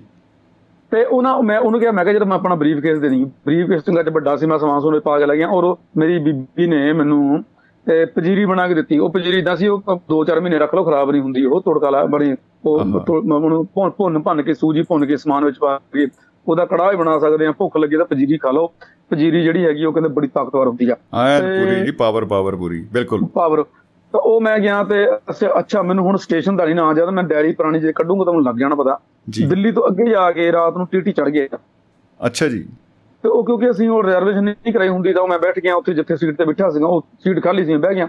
ਸਾਨੂੰ ਉਦੋਂ ਮੈਨੂੰ ਇੰਨਾ ਨਹੀਂ ਪਤਾ ਸੀਗਾ ਮਤਲਬ ਕਿ ਇੱਕ ਜਵਾਨੀ ਦੀ ਉਮਰ ਸੀਗੀ ਬਚਪਨ ਤੇ ਜਵਾਨੀ ਦਾ ਮਿਲਗੋਬਾ ਸੀ ਦੋਨਾਂ ਦਾ। ਮਿਲਗੋਬੇ ਦਾ ਜਵਾਬ ਨਹੀਂ ਵੈਸੇ। ਮਿਲਗੋਬਾ ਸੀ ਮਿਲਗੋਬਾ ਸੀ। ਨਾ ਮੈਂ ਉਸ ਪਾਸੇ ਸੀਗਾ ਨਾ ਉਸ ਪਾਸੇ ਵਿਚਕਾਰ ਦੇ ਵਿੱਚ ਸੀਗਾ। ਜੀ ਜੀ ਤੇ ਜੀ ਮੈਨੂੰ ਐ ਸੀ ਵੀ ਮੈਂ ਸੀਟ ਖਾਲੀ ਬਹਿ ਗਿਆ। ਉਹ ਆਇਆ ਟੀਟੀ ਮੈਨੂੰ ਕਹਿੰਦਾ ਦਿਖਾਓ ਮੈਂ ਕਿਹਾ ਪਾ ਕਹਿੰਦਾ ਜੀ ਠੀਕ ਹੈ ਵੈਰੀ ਗੁੱਡ ਬਹੁਤ ਵਧੀਆ ਤੁਸੀਂ ਕਹਿੰਦਾ ਜਨਰਲ ਡੱਬੇ ਜਾਣਾ ਸੀਗਾ। ਅੱਛਾ। ਜਨਰਲ ਡੱਬੇ ਦਾ ਮੈਨੂੰ ਪਤਾ ਸੀ ਵੀ ਭੀੜ ਬਹੁਤ ਹੁੰਦੀ ਆ। ਤੇ ਮੈਂ ਕਿਹਾ ਜੀ। ਉੱਥੇ ਭੀੜ ਸੀ ਕਹਿੰਦਾ ਜੀ ਵੀ ਤੁਸੀਂ ਰਿਜ਼ਰਵੇਸ਼ਨ ਕਰਾਈ ਤਾਂ ਪਰ ਟਿਕਟ ਤੁਸੀਂ ਬਣਾਉਣੀ ਸੀ ਮੈਂ ਕਿਹਾ ਮੈਨੂੰ ਉਹਦਾ ਤਾਂ ਨਹੀਂ ਸੀਗਾ। ਮੈਂ ਉਹਨੂੰ ਕਿਹਾ ਮੈਂ ਕਿਹਾ ਜੀ ਮੇਰੇ ਕੋਲ ਹੁਣ ਨਹੀਂ ਮੈਂ ਕਿਹਾ ਸੌਰੀ ਮੈਂ ਕਿਹਾ ਮਾਫੀ ਦੇ ਦਿਓ ਜੇ ਆ ਉਹ ਹਨਾ ਮੈਨੂੰ ਤਾਂ ਤਰਲੇ ਆਪਾਂ ਕਰਨੇ ਬੰਦਾ ਮਰਦਾ ਕੀ ਨਹੀਂ ਕਰਦਾ। ਤੇ ਮੈਂ ਕਿਹਾ ਜੀ ਸਰ ਇਸ ਤਰ੍ਹਾਂ ਸਰ ਸ਼ਬਦ ਹੀ ਵਰਤੇ ਮੈਂ ਉਹ ਨਹੀਂ ਹਟਿਆ ਮਤਲਬ ਕਿ ਜਿੱਦਾਂ ਉਹਨਾਂ ਦੇ ਭ੍ਰਿਸ਼ਟਾਚਾਰੀ ਇਦਾਂ ਦੀਆਂ ਲੋਕਾਂ ਦੀਆਂ ਉਹ- ਉਹਨਾਂ ਦੇ ਅੰਦਰ ਫੁੱਟ-ਫੁੱਟ ਕੇ ਭਰੀ ਹੁੰਦੀ ਆ। ਮੈਨੂੰ। ਇਹ ਚੀਜ਼ ਦੀ ਅੱਜ ਤੱਕ ਨਹੀਂ ਸਮਝ ਆਈ ਵੀ ਯਾਰ ਜੇ ਤੁਸੀਂ ਕੋਈ ਇੱਕ ਬੰਦਾ ਤੁਹਾਨੂੰ ਦੱਸ ਰਿਹਾ ਨਿਜ਼ਮ ਵੀ ਮੈਂ ਸਮਝਦਾ ਨਿਜ਼ਮ ਠੀਕ ਆ ਬਟ ਜੇ ਇੱਕ ਬੰਦੇ ਨੂੰ ਅਸ਼ੋਭਲੀ ਸੀਟ ਖਾਲੀ ਹੈ ਜੇ ਬੰਦਾ ਬਹਿ ਵੀ ਗਿਆ ਜਾਂ। ਤੂੰ ਉਹਨੂੰ ਪ੍ਰੋਵਾਈਡ ਕਰਦੇ ਸੀਟਾਂ। ਦੇ ਸਕਦੇ ਹੁੰਦੇ ਆਪਾਂ। ਜੇ ਸੀਟ ਖਾਲੀ ਹੈ ਨਾ ਫਿਰ ਆਪਾਂ ਸੀਟ ਨੂੰ ਦੇ ਸਕਦੇ ਹੁੰਦੇ ਆਪਾਂ। ਹੋ ਸਕਦਾ ਇੰਨਾ ਸੰਭਵ ਹੈ। ਮੈਨੂੰ ਇਨ- ਇੰਨਾ ਨਹੀਂ ਇਹ ਰੂਲ ਹੈ ਉਹ। ਕਿ ਉਹ ਉਹ ਟੀਟੀ ਦੇ ਦਿਮਾਗ 'ਚ ਨਾ ਘੰਡੀ ਉਹਦੀ ਅੜੀ ਪੈਸੇ ਮੰਗਦਾ ਸੀ। ਉਹ ਮੇਰੇ ਕੋਲ ਫਿਰ ਮੈਨੂੰ ਤਾਂ 150 ਤੇ 150 ਰੁਪਏ ਮੈਨੂੰ ਲੱਗਦਾ ਮੰਗਦਾ 100 150 ਰੁਪਏ ਇਦਾਂ ਤੇ ਅੱਛਾ। ਮੇਰੀ ਜੇਬ ਤਾਂ ਮੇਰੀ ਜੇਬ ਤੋਂ ਕੱਲਾ 250 300 ਰੁਪਏ ਸੀਗਾ। ਸਿਰਫ ਕੱਲਾ 250 300 ਰੁਪਏ ਜੀ ਜੀ ਜੀ ਜੀ ਜੀ। ਇੰਨਾ ਮੈਨੂੰ ਯਾਦ ਆ। ਤੇ ਮੈਂ ਕਿਹਾ ਯਾਰ ਉਹ- ਉਹਨੇ ਮੈਨੂੰ ਫੜ ਕੇ ਉਹ ਬੰਦਾ ਉਹਨੇ ਪੁਲਿਸ ਵਾਲਾ ਸੱਦ ਲਿਆ ਉਹਨੇ ਮੈਨੂੰ ਉਹਨੇ ਉਹ ਕਹਿੰਦੇ ਇਹਨਾਂ ਸਮਾਨ ਚੱਕ ਕੇ ਬਾਹਰ ਸੁੱਟੋ। ਆਹਾ। ਤੇ ਉਹ ਸਮਾਨ ਦਾ ਤਾਂ ਉਹਨੂੰ ਪਤਾ ਨਹੀਂ ਹੁਣ ਉਹਨੂੰ ਕੀ ਪਤਾ ਵੀ ਸਵਾਰੀ ਜਿਹੜੀ ਉਹਦਾ ਸਮਾਨ ਕਿ ਮੇਰਾ ਸਮਾਨ ਆ। ਤੇ ਮੈਂ। ਸੋਚਿਆ ਮੈਂ ਕਿਹਾ ਪਰਾਇਆ ਯਾਰ ਸਮਾਨ ਲਿਆਉਂਦਾ ਸਮਾਰਾ ਵਿੱਚ ਪਿਆ ਹੈ ਵਿੱਚ ਸਾਰਾ ਕੁਝ ਵਿੱਚ ਸੀ। ਉਹ ਪੁਲਿਸ ਦੇ ਹੁਣ ਮੋਰੇ ਤੁਹਾਨੂੰ ਜ਼ਬਰਦਸਤੀ ਪੁਲਿਸ ਦੇ ਮੋਰੇ ਬੰਦਾ ਕੀ ਕਰੇ ਹੁਣ ਨਾ। ਉਹ ਮੈਨੂੰ ਫੜ ਕੇ ਲੈ ਗਿਆ ਉਹਨੂੰ ਉਹਨੂੰ ਮੈਨੂੰ ਥੱਲੇ ਤਾਰਤਾ ਟ੍ਰੇਨ ਤੋਂ। ਜੀ ਓਹੋ। ਟ੍ਰੇਨ ਤੋਂ ਥੱਲੇ ਤਾਰਤਾ ਤਾਂ ਉਹ ਬਾਹਰ ਖੜਾ ਕਹਿੰਦਾ ਨੂੰ ਜੇ ਮੈਨੂੰ ਬੜੀ ਗੱਲ ਮੈਂ ਕਿਹਾ ਯਾਰ ਮੈਂ ਪਹਿਲਾਂ ਪਲਾਨਿੰਗ ਅੰਦਰ ਬਣਾ ਲਈ ਪਲਾਨਿੰਗ ਸਿੱਧੀ ਬਣਾ ਲਈ। ਮੈਂ ਕਿਹਾ ਯਾਰ ਅਰਮਨ ਜੋ ਮਰਜ਼ੀ ਹੋ ਜਾਏ ਵੀ ਆਪਾਂ ਮੈਨੂੰ ਕੀ ਕਰ ਲਊਗਾ ਉਹ ਮੈਂ- ਮੈਂ ਹਾਂ, ਜਨ ਨੱਠ ਕੇ ਲੋਕੀ ਦਾ ਚੜਦੇ ਮੈਂ ਵੀ ਚੜ ਜਾਊਂਗਾ ਤਾਂ ਕਿਹੜੀ ਗੱਲ ਆ? ਜੀ ਠੀਕ ਹੈ। ਤੇ ਮੈਂ ਕਹਿੰਦਾ ਜੀ ਤੁਹਾਨੂੰ ਤਾਂ ਪੁਲਿਸ ਕਰਨਾ ਫਲਾਣਾ ਕਰਨਾ ਜੇ ਕਰਨਾ ਮੈਂ ਉਹ ਮੈਨੂੰ ਪੈਸੇ ਕਹਿੰਦਾ ਜੀ ਪੈਸੇ ਦੇ। ਤੇ ਮੈਂ ਵੀ ਮੈਂ ਮੈਂ ਕਿਹਾ ਮੈਂ ਰਿਸ਼ਵਤ ਨਹੀਂ ਜੋ ਮਰਜ਼ੀ ਹੋ ਜਾ ਮੈਨੂੰ ਰਾਤ ਕੱਟਣੀ ਪੈ ਜਾ ਜੋ ਮਰਜ਼ੀ। ਪਰ ਮੈਂ ਕਿਹਾ ਮੇਰਾ ਹੌਸਲਾ ਮੈਨੂੰ ਲੱਗਿਆ ਪਤਾ ਮੈਂ ਕਿਹਾ ਜਿੰਨੇ ਇਹ ਢੀਠ ਆ ਨਾ ਇਹਨਾਂ ਤੋਂ ਵੱਡਾ ਵੱਡਾ ਢੀਠ ਮੈਂ ਵੀ ਹੈਗਾ। ਮੈਂ ਵੀ ਮੈਂ ਵੀ ਮੈਂ ਵੀ ਬਿਲਕੁਲ ਬਿਲਕੁਲ ਬਿਲਕੁਲ। ਮੈਂ ਵੀ ਮੈਂ ਵੀ ਪੰਜਾਬੀ ਬੰਦਾ ਜੇ ਮੈਂ ਕਿ ਮੈਂ ਕਿਹਾ ਚੋਰ ਆ ਮੈਂ ਤੋਂ ਵੱਡਾ ਚੋਰ ਆ ਇਹਨਾਂ ਤੋਂ। ਮੈਂ ਮੈਂ ਚੋਰਾਂ ਨੂੰ ਮੈਂ ਚੋਰਾਂ ਨੂੰ ਮੋਰ ਬਣ ਕੇ ਦਿਖਾ ਦੂੰ। ਉਹ ਜੀ। ਨਹੀਂ ਮੈਨੂੰ ਪਤਾ ਹੀ ਆਪਾਂ ਜਵਾਨ ਸੀ ਬੰਦੇ ਜਵਾਨੀ ਚ ਬੰਦਾ ਕੀ ਕਿਹੜੇ ਕਿਹੜੇ ਦੀ ਸਟੈਪ ਲੈਂਦਾ? ਮੈਂ ਕਹਿੰਦਾ ਪੂਰਾ ਅ, ਪੰਗੇ ਤਾਂ ਕਹਿੰਦੇ ਮੁੱਲ ਦੀ ਲੜਾਈ ਰਹਿੰਦਾ ਬੰਦਾ ਉਦੋਂ। ਜੀ। ਹਾਂ ਮੁੱਲ ਲੜਾਈ। ਮੈਂ ਕਿਹਾ ਵੀ ਇਹ ਤਾਂ ਮੁੱਲ ਦੀ ਨਹੀਂ ਇਹ ਤਾਂ ਜਾਇਜ਼ ਜਾਇਜ਼ ਦੀ ਲੜਾਈ ਹੈ ਤਾਂ ਕੋਈ ਗੱਲ ਨਹੀਂ। ਇਹ ਤਾਂ ਕਰ ਲਾਂਗੇ। ਉਹ ਹਟਿਆ ਨਹੀਂ ਟ੍ਰੇਨ ਚੱਲ ਪਈ ਭਾਜੀ। ਅੱਛਾ ਜੀ। ਤੇ ਫੇਰ ਵੀ ਪੈਰਾਂ ਥੱਲੋਂ ਜ਼ਮੀਨ ਨਿਕਲ ਜਾਂਦੀ ਮੇਰਾ ਸਮਾਨ ਉੱਥੇ ਯਾਰ ਮੈਂ ਕਹਿਣਾ ਮੈਂ ਪੇਪਰ ਦੇਣ ਜਾਣਾ ਯਾਰ ਮੈਂ ਰਹਿ ਜਾਊਂਗਾ ਮੈਨੂੰ ਰੋਜ਼ਗਾਰ ਨਹੀਂ ਮਿਲਣਾ। ਬੇਰੁਜ਼ਗਾਰੀ ਆ ਗਰੀਬ ਗਰੀਬ ਘਰਾਂ ਦੇ ਨਿਆਣੇ ਆਪਾਂ ਹਨਾ? ਜੀ, ਜੀ, ਤੇ ਜੀ। ਮੇਰੇ ਫਿਰ ਉਹ ਅੰਦਰ ਉਹ ਉਛਲਿਆ ਹਨਾ ਬਦਰੋ ਉੱਠਿਆ ਅੰਦਰੋਂ ਅੰਦਰ ਪਾਸ ਨੂੰ ਤਾਂ ਇਹ ਬਾਅਦ ਚ ਪੜਿਆ ਡਾਕਟਰ ਜਗਤਾਰ ਨੂੰ ਤਾਂ ਬਾਅਦ ਚ ਪੜਿਆ ਉਹ ਜੀ, ਡਾਕਟਰ ਜੀ। ਜਗਤਾਰ ਵਾਲੀਆਂ ਚੀਜ਼ਾਂ ਸਾਰੀਆਂ ਪਹਿਲਾਂ ਅੰਦਰ ਹੀ ਬੜੀਆਂ ਵੀ ਹਿੰਮਤ ਕਰ ਜੇ ਰਾਹ ਦੇ ਵਿੱਚ ਤਕਲੀਫਾਂ ਨੇ ਹਨਾ? ਉਹ ਮਿਸਟੇ ਦਾ ਮੈਨੂੰ ਸ਼ੇਰ ਆਇਆ ਹਿੰਮਤ ਕਰ ਜੇ ਰਾਹ ਦੇ ਵਿੱਚ ਕਠਿਨਾਈਆਂ ਨੇ ਹੰਝੂਆਂ ਨੇ ਤਕਦੀਰਾਂ ਕਦ ਪਲਟਾਈਆਂ ਮੈਂ ਕਿਹਾ ਰੋਣਾ ਰਾਣਾ ਨੇਗਾ ਆਪਾਂ ਹਾਂ। ਚੱਕਰ ਨੇ ਫੱਟੇ। ਨਹੀਂ ਨਹੀਂ ਮੈਂ ਉਹਦਾ ਬਿਲਕੁਲ। ਡਰਾਮਾ ਜਿਹਾ ਕੀਤਾ ਉਹ ਤੁਰ ਪਿਆ ਉਹਨੇ ਮੈਨੂੰ ਕਹਿੰਦਾ ਬੈਠਾ ਰਹਿ ਮੈਂ ਕਿਹਾ ਭਾਈ ਉਹ ਪਰੇ ਨੂੰ ਸਾਈਡ ਮੈਂ ਸ਼ੂਟ ਬੱਟੀ ਆ ਕੇ ਤੇ ਮੈਂ ਟ੍ਰੇਨ ਦੀ ਮੜੇ ਫੜ ਕੇ ਉਹਦੀ ਰਫ਼ਤਾਰ ਨਾਲ ਆਪਣੀ ਰਫ਼ਤਾਰ ਮਿਲੀ ਮੈਂ ਚੜ ਗਿਆ ਵਿੱਚ। ਪਤਾ ਨਹੀਂ ਕਿਹੜਾ ਡੱਬਾ ਸੀ ਕਿਹੜਾ ਨਹੀਂ ਸੀ। ਲੇਕਿਨ ਮੈਨੂੰ ਇੰਨਾ ਪਤਾ ਮੇਰਾ ਡੱਬਾ ਮੈਂ ਜੀ ਕਰਦਾ ਕਰਦਾ ਕਰਦਾ ਉਹ ਟੀਵੀ ਵੀ ਬਾਹਰ ਸੀਗਾ। ਪੁਲਿਸ ਸਾਹਿਬ ਬਾਹਰ ਸੀ ਮੈਨੂੰ ਸਮਝੀ ਮੈਂ ਕਿਹਾ ਹੁਣ ਇਹ ਮੇਰਾ ਕੀ ਕਰ ਲੈਣਾ? ਚੱਲ ਡਾਕਟਰ ਸਾਹਿਬ ਅਰਮਨ ਚੱਲ ਮੈਂ ਕਿਹਾ ਮੈਂ ਵਾਹ ਜੀ ਵਾਹ। ਮੈਂ ਮੈਂ ਉਹ ਜਗ੍ਹਾ ਲੱਭ ਲਈ ਜਾਂਦੇ ਵਿੱਚ ਤੁਹਾਨੂੰ ਪਤਾ ਹੀ ਹੈ ਵਿੱਚ ਹੁੰਦੇ ਬਾਰੀਆਂ ਹੁੰਦੀਆਂ। ਸਾਰਾ ਜਿੱਦੇ ਸਾਰਾ ਤੁਸੀਂ ਇੰਜਣ ਤੱਕ ਜਾ ਸਕਦੇ ਆ ਨਾ ਰਾਹਦਾਰੀ ਬਣੀ ਹੁੰਦੀ ਤੇ ਮੈਂ ਜਾ। ਕੇ ਰਾਹਦਾਰੀ ਬਣੀ ਹੁੰਦੀ ਦਰਵਾਜ਼ੇ ਮੈਂ ਜਾ ਗਿਆ ਤੇ ਮੈਂ ਪਹਿਲਾਂ ਸਭ ਤੋਂ ਪਹਿਲਾਂ ਮੈਂ ਦੇਖਿਆ ਮੇਰਾ ਉੱਥੇ ਬਰੀਫ ਕੇਸ ਪਿਆ। ਜੀ। ਬਰੀਫ ਕੇਸ ਪਿਆ ਸੀ ਤੇ ਮੈਂ ਰੱਬ ਦਾ ਸ਼ੁਕਰ ਕੀਤਾ। ਮੈਂ ਆਪਣੇ ਪੀਰਾਂ ਦੀ ਜਗ੍ਹਾ ਸਾਡੇ ਹੁਣ ਵੀ ਮੈਂ ਜਾਂਦਾ ਉੱਥੇ। ਦੇਖੋ ਮੇਰਾ ਵਿਸ਼ਵਾਸ ਹੈ ਕਿ ਜਿੱਥੋਂ ਤੁਹਾਨੂੰ ਕੁਝ ਮਿਲਦਾ ਨਾ ਜਿੱਥੇ ਮੱਥਾ ਟੇਕ ਕੇ। ਉਹ ਭਾਈ ਉਹ ਚੀਜ਼ ਨਾ ਉਹ ਚੀਜ਼ ਨਾ ਛੱਡੋ। ਬਿਲਕੁਲ ਬਿਲਕੁਲ ਬਿਲਕੁਲ ਜੀ ਬਿਲਕੁਲ। ਜਿਹੜੀ ਚੀਜ਼ ਨੂੰ ਮੱਥਾ ਟੇਕ ਕੇ ਤੁਹਾਨੂੰ ਕੋਈ ਚੰਗੀ ਚੀਜ਼ ਮਿਲਦੀ ਆ ਸਾਡੇ ਮੇਰੇ ਇੱਧਰ ਸਾਡੇ ਨਾਲ ਹੀ ਇੱਥੋਂ ਘੱਟੋ ਘੱਟ ਜੇ 50 ਫੁੱਟ 100 ਫੁੱਟ ਜਾਵਾਂ ਤਾਂ ਨਾਲ ਹੀ ਆ ਪੀਰਾਂ ਦੀ ਜਗ੍ਹਾ ਆਪਾਂ ਹੁਣ ਵੀ। ਜਾਂਦੇ ਉੱਥੇ। ਜਦੋਂ ਬੱਚੇ ਨੂੰ ਬਚਪਨ ਚ ਹੁੰਦੇ ਸੀਗੇ ਤਿੰਨ ਇੱਟਾਂ ਚਾਰ ਇੱਟਾਂ ਹੁਣ ਵੀ ਉਹੀ ਆ ਉੱਥੇ ਮੱਥਾ ਟੇਕੀਦਾ ਮੈਂ ਧਿਆਨ ਧਰਿਆ ਮੈਂ ਕਿਹਾ ਬਾਬਾ ਜੀ ਤੁਹਾਡੀ ਬਹੁਤ ਕਿਰਪਾ ਤੁਸੀਂ ਮੇਰੀ ਸੁਣ ਲਈ ਇਹ ਤਾਕਤ ਹੁੰਦੀ ਆ ਇਹ ਤਾਕਤ ਹੁੰਦੀ ਆ ਬੰਦੇ ਦੀ ਜੇ ਮੰਨਦੇ ਆ ਕਿ ਬਿਲਕੁਲ ਉਹਦਾ ਹੌਸਲਾ ਥੋੜਾ ਜਿਹਾ। ਬੁਲੰਦ ਹੋ ਜਾਂਦਾ ਹੋਰ ਬਿਲਕੁਲ ਜੇ ਮੈਂ ਦੁਆਬੇ ਰੇਡੀਓ ਤੇ 1 ਘੰਟਾ ਤੇ 2 ਮਿੰਟ ਮੈਂ ਜੇ ਮੈਂ ਕਾਲ ਕਰਦਾ ਰਿਹਾ ਵੇਟ ਕੀਤੀ ਮੇਰਾ ਵਿਸ਼ਵਾਸ ਹੈਗਾ ਮੇਰਾ ਰੱਬ ਆ ਇਹ ਮੇਰੀ ਆਵਾਜ਼ ਸੁਣੂਗਾ ਮੈਨੂੰ ਗੱਲ ਕਰਨ ਦੀ ਗੱਲ ਕਰਨ ਦਾ ਮੌਕਾ ਦਊਗਾ? ਕੀ ਬਾਤਾਂ। ਇਹ ਮੇਰਾ ਰੱਬ ਆ ਮੇਰਾ ਰੱਬ ਆ ਮੇਰੀ ਗੱਲ ਹੋਈ ਆ ਤੁਹਾਡੇ ਨਾਲ। ਉੱਥੇ ਭਾਜੀ ਗਿਆ ਉਸ ਤੋਂ ਬਾਅਦ ਬੜਾ ਨਜ਼ਾਰਾ ਆਇਆ ਮੈਨੂੰ ਕੋਈ ਟੀਟੀ ਨਹੀਂ ਮਿਲਿਆ ਕੋਈ ਬੀਟੀ ਨਹੀਂ ਮਿਲਿਆ ਕੋਈ ਸੀਟੀ ਨਹੀਂ ਮਿਲਿਆ। ਮੈਂ ਆਰਾਮ ਨਾਲ ਡਾਕਟਰ ਸਾਹਿਬ ਅਰਮਨ ਮੈਂ ਅਰਮਨ ਸੀ ਉਹ ਡਾਕਟਰ ਨਹੀਂ ਸੀਗਾ। ਅਰਮਨ ਪ੍ਰੀਤ ਸੀਗਾ। ਤੇ ਮੈਂ ਸੁੱਤਾ ਮੈਨੂੰ ਮਾਣ ਆਇਆ ਮੈਨੂੰ ਆਪਣੀ ਮਾਂ ਤੇ ਮਾਣ ਆਇਆ ਆਪਣੇ ਪਿਓ ਤੇ ਮਾਣ ਆਇਆ ਜਿਹਨੇ ਮੈਨੂੰ ਕੁੜਤਾ ਪਜਾਮਾ ਪਾ ਕੇ ਘੱਲਿਆ ਸੀਗਾ। ਉੱਥੇ ਗਏ ਅੱਛਾ ਹੋਰ ਸੁਣੋ ਜਦੋਂ ਉੱਥੇ ਮੈਂ ਗਿਆ ਜੀ। ਉੱਥੇ ਮੈਨੂੰ ਸੰਤੋਖ ਨਗਰ ਹੈ ਤੇ ਉਹ ਸੀਗਾ ਗੋਰੇਗਾਉਂ ਬੰਬੇ ਚ ਗੋਰੇਗਾਉਂ ਆ ਮੈਨੂੰ ਯਾਦ ਆ ਗਿਆ ਦੇਖੋ। ਬੜਾ ਦਿਮਾਗ ਤੇ ਬੋਝ ਪਾਇਆ ਮੈਂ। ਜੀ ਜੀ ਜੀ ਸੰਤੋਸ਼ ਨਗਰ ਗੋਰੇਗਾਉਂ ਮੇਰੇ ਪਾਪੇ ਦੀ ਮੇਰੇ ਮੇਰੇ ਪਾਪਾ ਸ਼ਬਦ ਵਰਤੂੰਗਾ। ਮੇਰੇ ਪਾਪੇ ਦੀਆਂ ਦੋ ਸ਼ਾਦੀਆਂ ਵਿਆਹ ਹੋਏ ਹੋ ਸ਼ਾਦੀ ਸ਼ਬਦ ਮੈਂ ਉੱਤੇ ਲੱਗਾ ਕੱਟਣ ਵਿਆਹ ਹੋਇਆ ਜੀ। ਮੇਰੇ ਪਾਪੇ ਦੇ ਦੋ ਵਿਆਹ ਹੋਏ ਹੋਆ ਤੇ ਮੇਰੀ ਮੰਮੀ ਪਹਿਲੇ ਮੇਰੇ ਫੇ ਮੰਮੀ ਸ਼ਬਦ ਆ ਗਿਆ। ਮੇਰੀ ਮੇਰੀ ਪਹਿਲੀ ਬੀਬੀ ਦੀ ਮੇਰੀ ਪਹਿਲੀ ਬੀਬੀ ਜਿਹੜੇ ਹੈਗੇ ਉਹ ਮਹਾਰਾਜ ਦੇ ਚਰਨਾਂ ਚਲ ਗਏ। ਤੇ। ਮੇਰੀ ਦੂਜੀ ਬੀਬੀ ਮੇਰੇ ਨਾਲ ਆ। ਤੇ। ਉਹ ਮੈਨੂੰ ਉਹਨਾਂ ਦਾ ਪਤਾ ਹੈ ਉਹ ਡਾਕਟਰ ਸੀ ਵੈਟਰਨਰੀ ਡਾਕਟਰ ਸੀਗੇ ਮੇਰੇ ਫੁੱਫੜ ਜੀ। ਅੱਛਾ ਤਾਂ ਜੀ। ਉਹ ਜਦੋਂ ਮੈਂ ਉੱਥੇ ਗਿਆ ਤਾਂ ਮੈਨੂੰ ਬਿਲਕੁਲ ਉਹਨੇ ਡਰੈਸ ਤਾਂ ਸੀ ਤੇ ਉੱਥੇ ਬੱਸਾਂ ਲੱਗੀਆਂ ਮੈਨੂੰ ਦੱਸਿਆ ਸੀ। ਮੈਂ ਉਹਨਾਂ ਦੇ ਘਰ ਪਹੁੰਚ ਗਿਆ। ਜਦੋਂ ਮੈਂ ਘਰ ਉੱਥੇ ਬੰਬੇ ਮੀਂਹ ਅੱਛਾ, ਹਾਂਜੀ ਹਾਂਜੀ ਕੋਈ ਕਹਿੰਦੇ ਮੁੰਬਈ ਕੀ ਬਰਸਾਤ ਦਾ ਕੋਈ ਭਰੋਸਾ ਨਹੀਂ। ਜੀ। ਹਾਂ ਉੱਥੇ ਪਤਾ ਨਹੀਂ ਕਿਹੜੇ ਵੇਲੇ ਆ ਚਿੜੀ ਪੁੰਜੀ ਵਾਲਾ ਹਿਸਾਬ ਉੱਥੇ ਵੀ ਪਤਾ ਨਹੀਂ ਕਿਹੜੇ ਵੇਲੇ ਬੱਦਲ ਆਏ ਤਾਂ ਮੀਂਹ ਪੈ ਗਿਆ ਗਰਮੀ ਬੜੀ ਜੀ ਜੀ ਸਹੀ ਹੈ। ਤੇ ਮੀਂਹ ਪੈ ਮੀਂਹ ਪੈਣ ਡਿਆ ਜਦੋਂ ਮੈਂ ਗਿਆ ਟ੍ਰੇਨ ਤੋਂ ਬਾਹਰ ਮੈਂ ਕਿਹਾ ਯਾਰ ਇੱਥੇ ਮੀਂਹ ਕਿੱਦਾਂ ਪੈਣ ਡਿਆ ਵੀ ਪਿੱਛੇ ਗਰਮੀ ਬੜੀ। ਅੱਛਾ ਮੈਂ ਜੀ ਤਾਂ ਉੱਥੋਂ ਮੈਂ ਗਿਆ ਉੱਥੇ ਉਤਰ ਗਿਆ ਤਾਂ ਟੈਂਪੂ ਲਿਆ ਮੈਂ ਚਲ ਗਿਆ ਉੱਥੇ। ਤੇ ਉੱਥੇ ਜਾ ਕੇ ਜਦੋਂ ਮੈਂ ਗਿਆ ਸਮਾਨ ਰੱਖ ਕੇ ਤਾਂ ਉੱਥੇ ਭਾਈ ਬਿਲਕੁਲ ਉਹਦੀ ਐਡਰੈਸ ਉਹਦੇ ਘਰ ਦੇ ਖੂਹ ਦੇ ਦੁਆਲੇ ਤੋਂ ਲੋਕੀ ਬੈਠੇ ਚੁੰਨੀਆਂ ਲੈ ਕੇ ਰੁਕੀ ਲੋ ਰੋਣ ਡਏ ਉੱਥੇ। ਅੱਛਾ। ਉੱਥੇ ਅਫਸੋਸ ਲੋਕੀ ਕਰਨ ਦੇ ਰੋਣ ਡਏ ਉੱਥੇ ਮਰ ਗਏ ਉਹ ਜਿਹੜੇ ਮੇਰੇ ਫੁੱਫੜ ਜੀ ਲੱਗਦੇ ਸੀ ਉਹਨਾਂ ਦੀ ਮਾਤਾ ਜੀ ਦਾ ਸਵਰਗਵਾਸ ਉਹ ਲੋਕੀ ਉਹ ਰੋਣ ਡਏ ਮੈਂ ਕਿਹਾ ਯਾਰ ਇਹ ਕੀ ਚੱਕਰ ਪੈ ਗਿਆ? ਮੈਂ ਆਇਆ। ਤੇ ਮੈਂ ਕਿਹਾ ਹਾਂ। ਮੈਂ ਤੇ ਇਹ ਸੋਚ ਕੇ ਮੈਂ ਕਿ ਬੰਬੇ ਫਿਰਾਂਗੇ ਇੱਕ ਦਿਨ ਪੇਪਰ ਦੇਣਾ। ਤੇ ਆਹੋ, ਆਹੋ। 15 ਦਿਨ ਹੁੰਦੇ ਸੀ ਸਮਝ ਜੀ 15 ਦਿਨ ਦੋ ਹਫ਼ਤਿਆਂ ਦਾ ਹੁੰਦਾ ਸੀ। ਕੋਈ ਦੋ ਹਫ਼ਤੇ ਜਾ ਕੇ ਤੁਸੀਂ ਇੰਨੀ ਤਰੀਕ ਤੱਕ ਮੁੜ ਸਕਦੇ ਫ੍ਰੀ ਪਾਸ ਤੁਹਾਡਾ। ਜੀ ਜੀ ਜੀ ਠੀਕ ਹੈ। ਤੇ ਉਹ ਫਿਰ ਚਲੋ ਐ ਨਹੀਂ ਹੋਊ। ਉਹਨਾਂ ਨਾਲ ਮੈਨੂੰ ਪਤਾ ਲੱਗਾ ਫਿਰ ਅੱਛਾ ਫਿਰ ਕੀ ਆ? ਮੈਂ ਹੁਣ ਲਾਈਨ ਬਹੁਤ ਵੱਡੀ ਬਣਾਈ ਉਹ ਮੈਂ ਹੁਣ ਇਹ ਕਰਾ ਕੇ ਤੁਹਾਨੂੰ ਖਤਮ ਕਰ ਦੇਣੀ ਗੱਲ ਕਿਉਂਕਿ ਇੰਟਰਸਟਿੰਗ ਗੱਲ ਹੈ ਉਹ ਜੀ, ਜੀ, ਜੀ, ਇਹ ਸਫ਼ਰ ਦੀ ਇੰਟਰਸਟਿੰਗ ਗੱਲ ਸਹੀ ਹੈ। ਤੇ ਉਹ ਜਦੋਂ ਮੈਂ ਉੱਥੇ ਗਿਆ ਤਾਂ ਫਿਰ ਮੈਨੂੰ ਉਹ ਕਹਿੰਦੇ ਜਾਣਾ ਆ ਮਤਲਬ ਕਿ ਉਹਦਾ ਸੰਸਕਾਰ ਕਰਨਾ ਸਾਨੂੰ ਇਹ ਸੀ ਜਿੱਦਾਂ ਸਾਡੇ ਲੱਕੜਾਂ ਇਕੱਠੀਆਂ ਕਰਕੇ ਸ਼ਮਸ਼ਾਨ ਘੜ ਲੂਣ ਦੇ ਇਦਾਂ ਲੂਣ ਦੇ ਲੂਣ ਦੇ ਹੁੰਦੇ ਆ। ਹਾਂਜੀ ਹਾਂਜੀ ਜੀ। ਤਾਂ ਉਹਨੇ ਉਹ- ਉਹ- ਉੱਥੇ ਬੰਦੇ ਥੋੜੇ ਸੀਗੇ ਬਹੁਤੇ ਨਹੀਂ ਸੀਗੇ। ਉਹ ਗੱਡੀ ਆਈ ਜੀ ਜੇ ਆ ਉਹ ਇਦਾਂ ਕਰਦੇ। ਤਾਂ ਫਿਰ ਮੈਨੂੰ ਪਤਾ ਲੱਗਾ ਮੇਰੀ ਨਾ ਮੈਨੂੰ ਜੋਗਿੰਦਰ ਨਾਂ ਹਜੇ ਵੀ ਯਾਦ ਆ। ਮੈਨੂੰ ਮੇਰੇ ਨਾ ਫੁੱਫੜ ਜੀ ਦਾ ਬੇਟਾ ਆ।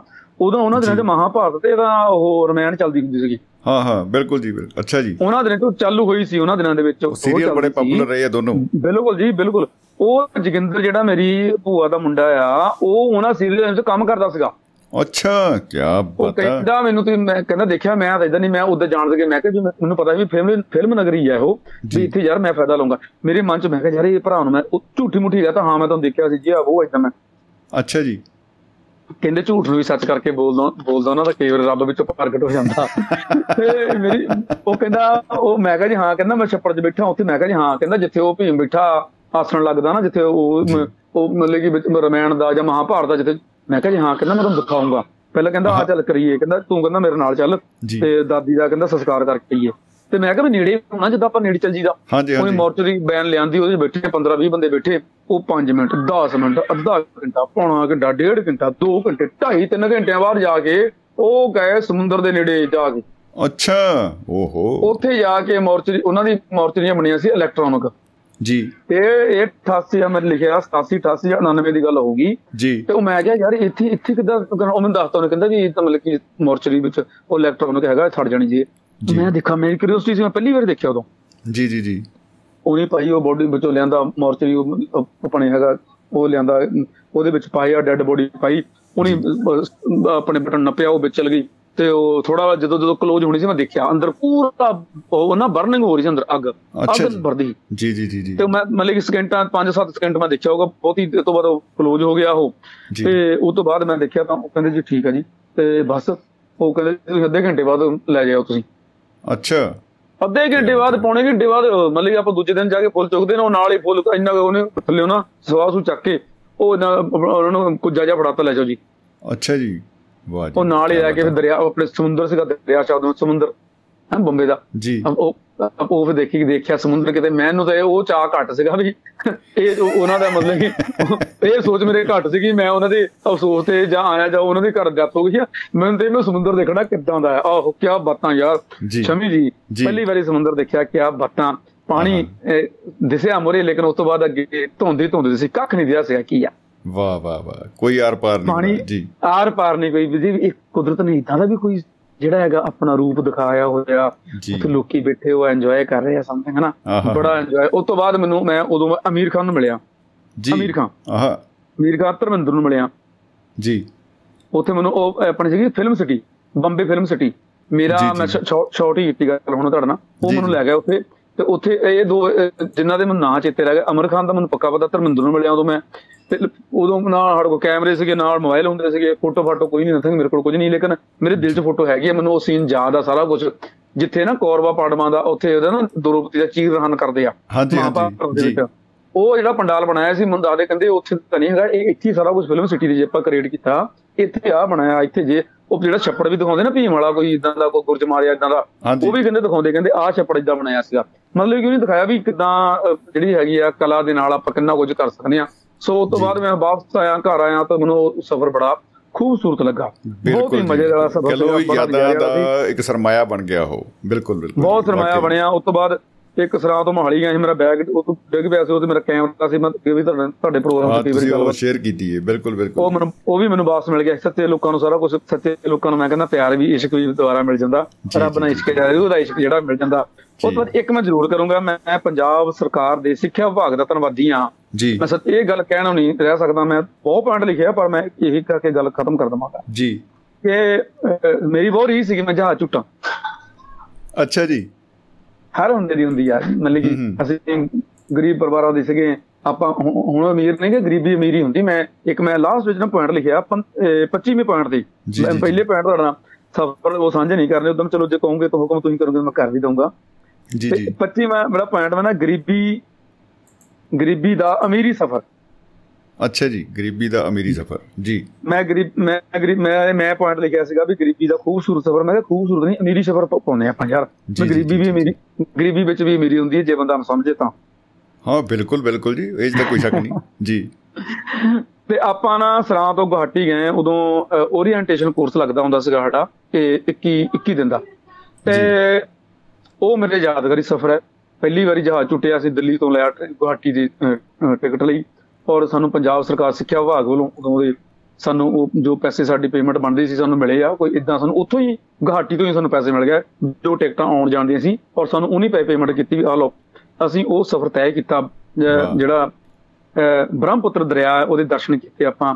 ਪਹਾੜੀਆਂ ਸਾਰਾ ਕੁਝ ਦੇਖਿਆ ਗੁਹਾਟੀ ਜਿਹੜਾ ਸਥਾਨ ਕਿੱਡੀ ਦੇਖੋ ਕਿੱਥੇ ਜਾ ਕੇ ਆ ਸੈਵਨ ਸਟੇਟ ਜਿਹੜੀਆਂ। ਵੱਖਰੀਆਂ ਜੀ ਜੀ ਸੈਵਨ ਸਟੇਟ ਜਿਹੜੀਆਂ ਉਹਨਾਂ ਦੀ ਇੱਕ ਹੋਂਦ ਹੈ ਵੱਖਰਾ ਕਬੀਲਾ ਭਾਈਚਾਰਾ ਉੱਥੇ। ਉੱਥੇ ਉਦੋਂ ਇੱਕ 20 ਅਹ, 18 19 ਸਟੇਟਾਂ ਦੇ ਉੱਥੇ ਅਧਿਆਪਕ ਆਏ ਸੀਗੇ ਔਰ ਉਹਨਾਂ ਚ ਪੰਜਾਬ ਦੀ ਪ੍ਰਤੀਨਿਧਤਾ ਸੱਤ ਅਧਿਆਪਕਾਂ ਦੀ ਮੈਂ ਕੀਤੀ ਸੀ। ਔਰ ਸਰ ਜੀ ਉੱਥੇ ਸ਼ਮੀ ਜੀ ਉੱਥੇ ਉਹ ਇੰਜੋਏ ਕੀਤਾ। ਉੱਥੇ ਉਹ ਕੁਝ ਇੰਜੋਏ ਤਾਂ ਅਸੀਂ ਹਰ ਵਾਰੀ ਕਿੰਨੇ ਆ ਲੇਕਿਨ ਉੱਥੋਂ ਉਹ ਕੁਝ ਪ੍ਰਾਪਤ ਕੀਤਾ। ਜੇ ਸਿੱਖਿਆ ਜੀ। ਵਿਭਾਗ ਸਾਨੂੰ ਉਹ ਜਿਹੜਾ ਚਾਂਸ ਨਾ ਦਿੰਦਾ ਨਾ ਤਾਂ ਅਸੀਂ ਜਹਾਜ਼ ਝੁੱਟਣਾ ਸੀਗਾ।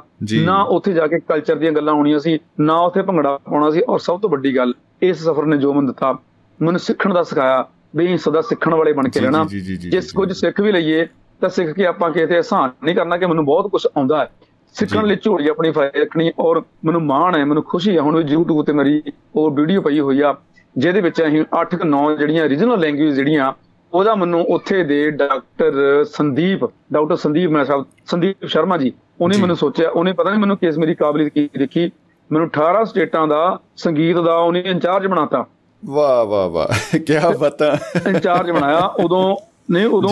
ਅਸਲ ਚ ਕੀ ਆ ਉਦੋਂ ਮੈਂ ਤੁਹਾਡੇ ਤਲਵਾੜੇ ਇੱਥੇ ਮੈਂ ਰਹਿਣਾ ਹੁੰਦਾ ਸੀਗਾ ਤੇ ਇੱਥੇ ਮੈਂ ਉਸਤਾਦ ਜੀ ਕੋਲੋਂ ਦੋ ਚਾਰ ਰਾਗ ਸਿੱਖੇ ਸੀਗੇ ਉਹ ਰਾਗ ਮੇਰੇ ਜੈਤ ਸ੍ਰੀ ਮੇਰੇ ਕੋਲ ਰਾਗ ਮੈਂ ਹਾਰਮੋਨੀਅਮ ਤੋਂ ਹੁਣ ਪਰੇ ਪਿਆ ਹੁਣ ਮੈਨੂੰ ਕਹਿਓ ਨਾ ਤੁਸੀਂ ਸੁਣਾਇਓ ਜੀ। ਹੋ ਸਕਦਾ ਮੈਂ ਸੁਣਾ ਵੀ ਨਾ ਸਕਾਂ ਕਿਉਂਕਿ। ਸਮਾਂ ਹੋ ਗਿਆ ਕਾਫੀ। ਉਹ ਮੇਰੇ ਰਾਗ ਰਾਗ ਤੇ ਬਸਿਆ ਹੋਇਆ ਸੀਗਾ ਲੇਕਿਨ ਉਹ ਟਿਊਨ ਉਹ ਮੇਰੇ ਇੱਕ ਸੀਗਾ ਮੇਰੇ ਗੀਤ ਨਾ ਆਉਂਦਾ ਸੀਗਾ ਤੇਰੀ ਚੁੰਨੀ ਵਿੱਚ ਮੈਂ ਨਾ ਜੜਦਾ ਸਤਾਰੇ ਨਹੀਂ ਪਤਾ ਹੁੰਦਾ ਜੇ ਤੂੰ ਹੰਝੂ ਬਣ ਜਾਏਂਗੇ ਖਾਰੇ ਨਹੀਂ ਆਹਾ। ਜੀ। ਜੀ ਜੀ ਤੇ ਇਸ਼ਕੇ ਦੀ ਝੋਲੀ ਵਿੱਚ ਪਾ ਗਈਆਂ ਤੂੰ ਕੰਡੇ ਸਾਨੂੰ ਥੋੜਾ ਜਿੰਨਾ ਸਾਡਾ ਤਾਂ ਗੁਨਾਹ ਦੱਸ ਜਾ। ਕਿੱਥੇ ਜਾ ਕੇ ਪਿਆਰ ਦਾ ਮੈਂ ਆਲਣਾ ਬਣਾਵਾਂ ਸਾਨੂੰ ਇਹੋ ਜੀ ਦੁਨੀਆ 'ਚ ਇਹੋ ਜੀ ਜਗ੍ਹਾ ਦੱਸ ਜਾ। ਉਹ ਸੀਗਾ ਉਹ ਸੀਗਾ ਜੈਤ ਕਲਿਆਣ ਦੇ ਵਿੱਚ ਸ਼ਾਇਦ ਉਹ ਰਾਗ ਸੀਗਾ। ਤੇ ਉਹ ਮੈਂ ਆਪੇ ਲੱਗਾ ਸੁਰਾਂ ਦੇ ਵਿੱਚ ਗਾਉਣ ਡਿਆ ਸੀ ਉਹ ਰਕੂਲ ਦੀ ਲੰਘੀ। ਅੱਛਾ ਜੀ ਜੀ ਜੀ ਇਹ ਗੁਹਾਟੀ ਦੀ ਗੱਲ ਆ ਆਸਾਮ ਦੀ ਗੱਲ। ਤਾਂ ਉਹ ਨਹੀਂ ਮੈਨੂੰ ਬਾਅਦ ਵਿੱਚ ਉਹਨੂੰ ਨੋਟ ਕਰ ਲਿਆ ਬਾਅਦ ਵਿੱਚ ਉਹਨੇ ਸੁਨੇਹਾ ਕਰ ਲਿਆ ਵੀ ਤੁਹਾਨੂੰ ਸੰਦੀਪ ਸਰ ਤੁਹਾਨੂੰ ਆਪਣੇ ਕਮਰੇ ਸਾਦੇ ਆ ਉਹ ਕਹਿੰਦੇ ਤੁਸੀਂ ਕਿੱਥੋਂ ਸਿੱਖਿਆ ਜੀ? ਆ ਤੁਹਾਡੇ ਤੋਂ ਤੁਸੀਂ ਉਹ ਮੈਨੂੰ ਕਹਿੰਦੇ ਤੁਸੀਂ ਕਲਾਸੀਕਲ ਗਾਉਂਦੇ ਆ। ਉਹਨਾਂ ਨੂੰ ਸੂਹ ਸੀਗੀ ਮੈਂ। ਮੈਨੂੰ ਮੈਨੂੰ ਇਸ ਗੱਲ ਦਾ ਬਿਲਕੁਲ ਨਹੀਂ ਪਤਾ ਮੈਂ ਕਲਾਸੀਕਲ ਗਾਉਣ ਡਿਆ ਕਿ ਨਹੀਂ ਗਾਉਣ ਡਿਆ। ਮੈਂ ਤਾਂ ਆਪਣਾ ਇੰਜੋਏ ਕਰਨ ਡਿਆ ਸੀ। ਅਸੀਂ ਜੀ, ਦਾ ਜੀ। ਜੁਆਇਨ ਕਰ ਲਿਆ ਸੀਗਾ। ਜੀ। ਮਿਊਜ਼ਿਕ ਦੀਆਂ ਕਲਾਸਾਂ ਲਾਉਣੀਆਂ ਤੁਸੀਂ ਜੋ ਵੀ ਕਰਨਾ ਉਹਨੇ ਕਲਾਸਾਂ ਵੱਖਰੇ ਵੱਖਰੀਆਂ ਦਾ ਵੀ ਕੋਈ ਐਕਟਿੰਗ ਦਾ ਕਰਨਾ ਮੋਨੋ ਐਕਟਿੰਗ ਦਾ ਕਰਨਾ ਜਾਂ ਤੁਸੀਂ ਆਪਣੀ ਜਿਹੜੀ ਹੈਗੀ ਆ ਇਕਾਂਗੀ ਦਾ ਕਰਨਾ ਜਾਂ ਕਵਿਤਾ ਦਾ ਗੀਤ ਦਾ ਜਾਂ ਸੰਗੀਤ। ਦਾ ਮੈਂ ਸੰਗੀਤ ਚੋਣ ਕੀਤੀ। ਤੇ ਸਾਡੇ ਕੋਲ 25 30 ਬੰਦੇ ਸਾਡੇ ਨਾਲ ਇਕੱਠੇ ਹੋ ਗਏ ਸੀਗੇ ਸੰਗੀਤ ਵਾਲੇ। ਤਾਂ ਉਹ ਮੈਨੂੰ ਕਹਿੰਦੇ ਵੀ। ਤੁਹਾਨੂੰ ਇੰਚਾਰਜ ਬਣਾਉਣਾ। ਮੈਂ ਕਿਹਾ ਸਰ ਜੀ ਮੈਨੂੰ ਤਾਂ ਕਹਿੰਦੇ ਤੁਹਾਨੂੰ ਨਹੀਂ ਤੁਹਾਨੂੰ ਆਉਂਦਾ ਹੈ। ਤਾਂ ਉਹ ਮੈਂ ਕੁਝ ਸਪੈਸ਼ਲ ਸੁਣਿਆ ਔਰ ਤੁਹਾਡੀ ਕਿਰਪਾ ਦੇ ਨਾਲ ਸਿੱਖਿਆ ਭਾਗ ਦੀ ਕਿਰਪਾ ਦੇ ਨਾਲ ਮੈਂ ਉੱਥੇ ਜਾ ਕੇ ਅੱਠਾਂ ਰੀਜਨਲ ਖੇਤਰੀ ਭਾਸ਼ਾਵਾਂ ਦੇ ਵਿੱਚ ਗੀਤ ਮੈਂ ਉੱਥੇ ਪਹਿਲਾਂ ਸਿੱਖੇ ਫਿਰ ਉਹ ਗਾਏ। ਉਹ YouTube ਦੇ ਉੱਪਰ ਉਹ ਲਿਖੇ ਹੋਏ ਵੀ ਆ ਔਰ ਉਹ ਗਾਏ ਹੋਏ ਵੀ ਆ। ਮੈਂ ਉਹਦਾ ਹੈ, ਧੰਨਵਾਦ ਕਰਦਾ। ਸ਼ੁਕਰੀਆ ਕਰਦਾ। ਬਹੁਤ ਖੂਬ ਜੀ ਬਹੁਤ ਖੂਬ ਡਾਕਟਰ ਸਾਹਿਬ। ਵਾਕਈ ਇਹ ਜਿਹੜੇ ਸਫ਼ਰਾਂ ਦੀ ਸਾਂਝ ਤੁਸੀਂ ਪਾਈ ਆ ਇਹ ਬੇਸ਼ਕੀਮਤੀ ਆ ਔਰ ਜਿਵੇਂ ਤੁਸੀਂ ਸ਼ੁਰੂ 'ਚ ਹੀ ਦੱਸਿਆ ਸੀਗਾ ਕਿ ਤੁਸੀਂ ਇਹਨਾਂ ਨੂੰ ਕਲਮਬੰਦ ਕਰੋਗੇ ਤੇ ਲਿਖੋਗੇ ਜ਼ਰੂਰ ਇਹ ਸਫ਼ਰਨਾਮੇ ਸਾਹਮਣੇ ਆਉਣਗੇ ਉਦੋਂ ਹੋਰ ਵੀ ਅੱਛਾ ਲੱਗੇਗਾ। ਸਾਨੂੰ ਉਡੀਕ ਰਹੇਗੀ ਜੀ। ਬਿਲਕੁਲ। ਇਹ ਸਫ਼ਰਨਾਮੇ ਤੁਸੀਂ ਜਲਦੀ ਕਲਮਬੰਦ ਕਰੋ ਤੇ ਕਲਮਬੰਦ ਕਰੋ ਤੇ ਜਲਦੀ ਇਹ ਪਾਠਕਾਂ ਦੀ ਝੋਲੀ ਵਿੱਚ ਆਉਣ। ਬਿਲਕੁਲ ਜੀ ਸ਼ੁਕਰੀਆ ਬਹੁਤ ਬਹੁਤ ਧੰਨਵਾਦ ਜੀ। ਬਹੁਤ ਬਹੁਤ ਸ਼ੁਕਰੀਆ ਤੁਸੀਂ ਸਮਾਂ ਦਿੱਤਾ। ਅੱਗੇ ਵੀ ਸਫ਼ਰ ਦੇ ਵਿੱਚ ਕੋਈ ਸਵਾਰੀ ਚਾੜ ਲਓ ਹੁਣ। ਬਿਲਕੁਲ ਬਿਲਕੁਲ ਜੀ। ਬਹੁਤ ਬਹੁਤ ਸ਼ੁਕਰੀਆ ਜਨਾਬ ਧੰਨਵਾਦ ਮੁਹੱਬਤ ਜਿੰਦਾਬਾਦ ਤੇ ਜ਼ਿੰਦਗੀ ਜਿੰਦਾਬਾਦ। ਮੁਹੱਬਤ ਜਿੰਦਾਬਾਦ ਜ਼ਿੰਦਗੀ ਜਿੰਦਾਬਾਦ ਥੈਂਕ ਸ਼ੁਕਰੀਆ ਜੀ। ਸੋ ਡਾਕਟਰ ਅਰਮਨਪ੍ਰੀਤ ਜੀ ਕੰਧਾਲਾ ਜੱਟਾਂ ਜ਼ਿਲ੍ਹਾ ਹੁਸ਼ਿਆਰਪੁਰ ਤੋਂ ਸਾਂਝ ਪਾ ਕੇ ਗਏ ਨੇ। ਆਪਣੇ ਵਿਚਾਰਾਂ ਦੇ ਆਪਣੇ ਸਫ਼ਰ ਦੀ ਅ, ਯਾਦਗਾਰੀ ਸਫ਼ਰ ਦੇ ਉੱਤੇ ਦੋਸਤੋ ਅੱਜ ਗੱਲਾਂ ਆਪਾਂ ਕਰ ਰਹੇ ਹਾਂ ਔਰ ਆਪੋ ਆਪਣੇ ਯਾਦਗਾਰੀ ਸਫ਼ਰ ਦੀਆਂ ਯਾਦਾਂ ਸਾਂਝੀਆਂ ਹੋ ਰਹੀਆਂ ਨੇ ਤੇ ਸੁਨੇਹੇ ਵੀ ਦੋਸਤਾਂ ਦੇ ਆ ਰਹੇ ਨੇ ਉਹ ਵੀ ਆਪਾਂ ਜ਼ਰੂਰ ਸਾਂਝੇ ਕਰਾਂਗੇ। ਤੇ ਤੁਸੀਂ ਪ੍ਰੋਗਰਾਮ 'ਚ ਸ਼ਾਮਿਲ ਹੋ ਸਕਦੇ ਹੋ ਅ, ਯਾਦਗਾਰੀ ਸਫ਼ਰ ਨੂੰ ਲੈ ਕੇ 950 111 36 41 9 ਅਹ, ਨਹੀਂ ਅੰਗਰੇਜ਼ੀ 'ਚ ਤਾਂ ਕੁਝ ਹੋਰ ਕਹਿਣਾ ਸੀ ਬਈ ਹਾਂ 9501113641 ਇਹਦੇ ਉੱਤੇ ਤੁਸੀਂ ਕਰਕੇ ਡਾਇਲ ਅੱਜ ਸਮਾਈਲ ਮਤਲਬ ਚਿਹਰੇ ਤੇ ਸਮਾਈਲ ਸ਼ਾਮਿਲ ਹੋ ਸਕਦੇ ਹੋ ਜੀ ਉਡੀਕ ਰਹੇਗੀ ਸਾਨੂੰ ਆਵਾਜ਼ ਦੀ ਦੁਨੀਆ ਦੇ ਵਿੱਚ ਸਾਂਝ ਪਾਵਾਂਗੇ। ਤੋ ਸਾਡੇ ਨਾਲ ਅਮਰੀਕਾ ਤੋਂ ਜੁੜ ਚੁੱਕੇ ਹਨ ਮਹਿਫਲ ਦੇ ਵਿੱਚ ਜਗਵੰਤ ਖੇੜਾ ਜੀ। ਜੀ ਜਗਵੰਤ ਖੇੜਾ ਸਾਹਿਬ ਬਹੁਤ ਬਹੁਤ ਸਵਾਗਤ ਜੀ ਆਇਆਂ ਨੂੰ ਖੁਸ਼ ਆਮਦੀਦ ਸਤਿ ਸ੍ਰੀ ਅਕਾਲ ਜੀ। ਭਾਜੀ ਸਤਿ ਸ੍ਰੀ ਅਕਾਲ। ਜੀ ਸਤਿ ਸ੍ਰੀ ਅਕਾਲ ਜੀ। ਕੀ ਬਤਾ? ਸੁਣਾਓ ਕੀ ਹੈ ਹਾਲ ਚਾਲ ਬਹੁਤ ਹੀ ਵਧੀਆ ਜੀ। ਬਸ ਨਾਲ ਨਾਲ ਚੱਲ ਰਹੀ ਹੈ ਜ਼ਿੰਦਗੀ ਦੀ ਬੇੜੀ। ਸਾਰੀ ਜ਼ਿੰਦਗੀ ਗੁਦਗਦਾਉਂਦੇ ਨੇ ਯਾਦਗਾਰੀ ਸਫ਼ਰ। ਆਹਾ ਵਾਹ। ਖੱਟੇ ਮਿੱਠੇ ਸਬਕ ਸਿਖਾਉਂਦੇ ਨੇ ਯਾਦਗਾਰੀ ਸਫ਼ਰ। ਜੀ ਕੀ ਬਤਾ। ਸਾਰੀ ਜ਼ਿੰਦਗੀ ਗੁਦਗਦਾਉਂਦੇ ਗੁਦਗੁਦਾਉਂਦੇ ਨੇ। ਯਾਦਗਾਰੀ ਸਫ਼ਰ। ਯਾਦਗਾਰੀ ਸਫ਼ਰ ਜੀ। ਹੈ ਨਾ? ਭਾਜੀ ਅਸੀਂ ਇੱਕ ਵਾਰ ਹਾਂਜੀ ਇੱਕ ਵਾਰੀ ਨਾ ਅਸੀਂ ਦਿੱਲੀ ਤੋਂ ਪੰਜਾਬ ਜਾ ਰਹੇ ਸੀਗੇ ਤਿੰਨੋਂ ਭਰਾ ਕਾਰ ਦੇ ਵਿੱਚ। ਜੀ। ਹੈ ਨਾ? ਤੇ ਰਾਤ ਦਾ ਕੋਈ 1:30 2 ਵਜੇ ਸੀਗੇ ਇਹ ਕਿਸੇ ਨੇ ਸਾਨੂੰ ਹੱਥ ਦਿੱਤਾ ਗੱਡੀ ਖੜੀ ਸੀਗੀ ਸਾਈਡ ਤੇ। ਜੀ ਜੀ ਜੀ ਜੀ ਪਹਿਲਾਂ ਤਾਂ ਅਸੀਂ ਡਰ ਗਏ ਮੈਂ ਕਿਹਾ ਨਹੀਂ ਜੀ ਰਾਤ ਆ ਬਈ ਰੁਕਣਾ ਨਹੀਂ ਚਾਹੀਦਾ। ਆਹਾ। ਫਿਰ ਦੇਖਿਆ ਉਹਨਾਂ ਨਾਲ ਬੱਚੇ ਵੀ ਸੀਗੇ ਉਹਨਾਂ ਨਾਲ ਲੇਡੀਜ਼ ਵੀ ਸੀਗੀਆਂ। ਜੀ ਜੀ ਅਸੀਂ ਜੀ। ਬ੍ਰੇਕ ਲਗਾਈ ਫਿਰ ਜੀ। ਮੈਂ ਕਿਹਾ ਤੂੰ ਲਗਾ ਬ੍ਰੇਕ ਦੇਖੀ ਜਾਵੀ ਕੀ ਹੋਗਾ ਜੀ। ਠੀਕ ਹੈ ਭਾਜੀ ਉਹਨਾਂ ਦਾ ਟਾਇਰ ਪੈਂਚਰ ਹੋ ਗਿਆ ਸੀਗਾ ਸਟੱਪਣੀ ਲਈ ਉਹਨਾਂ ਕੋਲ ਪਾਨਾ ਨਹੀਂ ਸੀਗਾ ਜੀ। ਅੱਛਾ ਜੀ। ਬਸ ਉਹਦੇ ਚੱਕਰ ਤੇ। ਖੜੇ ਉੱਥੇ ਜੀ। ਹਾਂਜੀ ਉਹ ਦੇਖੋ ਰਾਤ ਦੇ 2 ਵਜੇ ਸੀਗੇ ਮਤਲਬ ਠੰਡ ਸੀਗਾ ਗਰਮੀ ਸੀਗੀ ਹੁਣ ਯਾਦ ਨਹੀਂ ਮੈਨੂੰ। ਜੀ ਜੀ ਜੀ। ਹਾਲਾ- ਹਾਲਾਂਕਿ ਨਹੀਂ ਠੰਡ ਨਹੀਂ ਸੀਗੀ ਗਰਮੀ ਸੀਗੀ। ਹੈ ਨਾ ਅਸੀਂ ਰੁਕ ਕੇ ਨਾ ਉਹਨਾਂ ਦਾ ਫਿਰ ਅਸੀਂ ਮਤਲਬ ਟਾਇਰ ਚੇਂਜ ਕਰਵਾਇਆ ਆਪਣਾ ਪਾਨਾ ਦੇ ਕੇ ਜੀ। ਵਾਹ ਜੀ ਵਾਹ ਕੀ ਬਤਾ ਇਹ ਸਹਾਇਤਾ ਜ਼ਰੂਰੀ ਹੈ ਜੀ ਕੀ ਬਤਾ। ਬਹੁਤ ਖੂਬ। ਹਾਂਜੀ।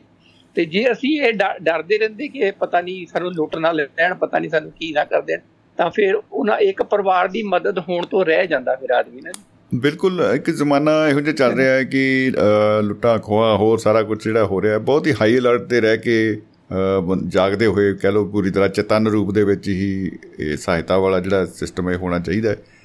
ਲੇਕਿਨ। ਹੋਣਾ ਚਾਹੀਦਾ ਹੈ। ਇਹ ਜ਼ਰੂਰੀ ਹੈ। ਗੱਡੀ ਖਰਾਬ ਹੋ ਜਾਏ ਤਾਂ ਜ਼ਿੰਦਗੀ ਭਰ ਯਾਦ ਰਹਿੰਦਾ ਹੈ। ਜੀ। ਸੁਨਸਾਨ ਸੜਕ ਰਾਤ ਦਾ ਬੇਲਾ ਡਰ ਯਾਦ ਰਹਿੰਦਾ ਹੈ। ਡਰ ਯਾਦ ਰਹਿੰਦਾ ਹੈ। ਬਹੁਤ ਖੂਬ ਬਹੁਤ ਖੂਬ ਜੀ ਬਹੁਤ ਖੂਬ। ਜੀ। ਗੱਡੀ ਖਰਾਬ ਹੋ ਜਾਏ ਤਾਂ ਜ਼ਿੰਦਗੀ ਭਰ ਯਾਦ ਰਹਿੰਦਾ ਹੈ। ਜੀ। ਸੁਨਸਾਨ ਸੜਕ ਰਾਤ ਦਾ ਬੇਲਾ ਡਰ ਯਾਦ ਰਹਿੰਦਾ ਹੈ। ਆਹਾ। ਵਧੀਆ ਇਨਸਾਨ ਵੀ ਟਕਰਾਉਂਦੇ ਨੇ। ਜੀ। ਯਾਦਗਾਰੀ ਸਫ਼ਰ। ਵਧੀਆ ਇਨਸਾਨ ਵੀ ਟਕਰਾਉਂਦੇ ਨੇ। ਯਾਦਗਾਰੀ ਸਫ਼ਰ। ਜੀ ਜੀ ਜੀ। ਖੱਟੇ ਮਿੱਠੇ ਸਬਕ ਸਿਖਾਉਂਦੇ ਨੇ ਯਾਦਗਾਰੀ ਸਫ਼ਰ। ਬਹੁਤ ਖੂਬ ਜੀ ਬਹੁਤ ਖੂਬ। ਭਾਜੀ ਉਹ ਪਰਿਵਾਰ ਬੜਾ ਖੁਸ਼ ਹੋਇਆ। ਉਹਨਾਂ ਨੇ ਸਾਨੂੰ ਫੋਨ ਨੰਬਰ ਵੀ ਦਿੱਤਾ। ਲੁਧਿਆਣੇ ਦਾ ਸੀਗਾ ਜੀ।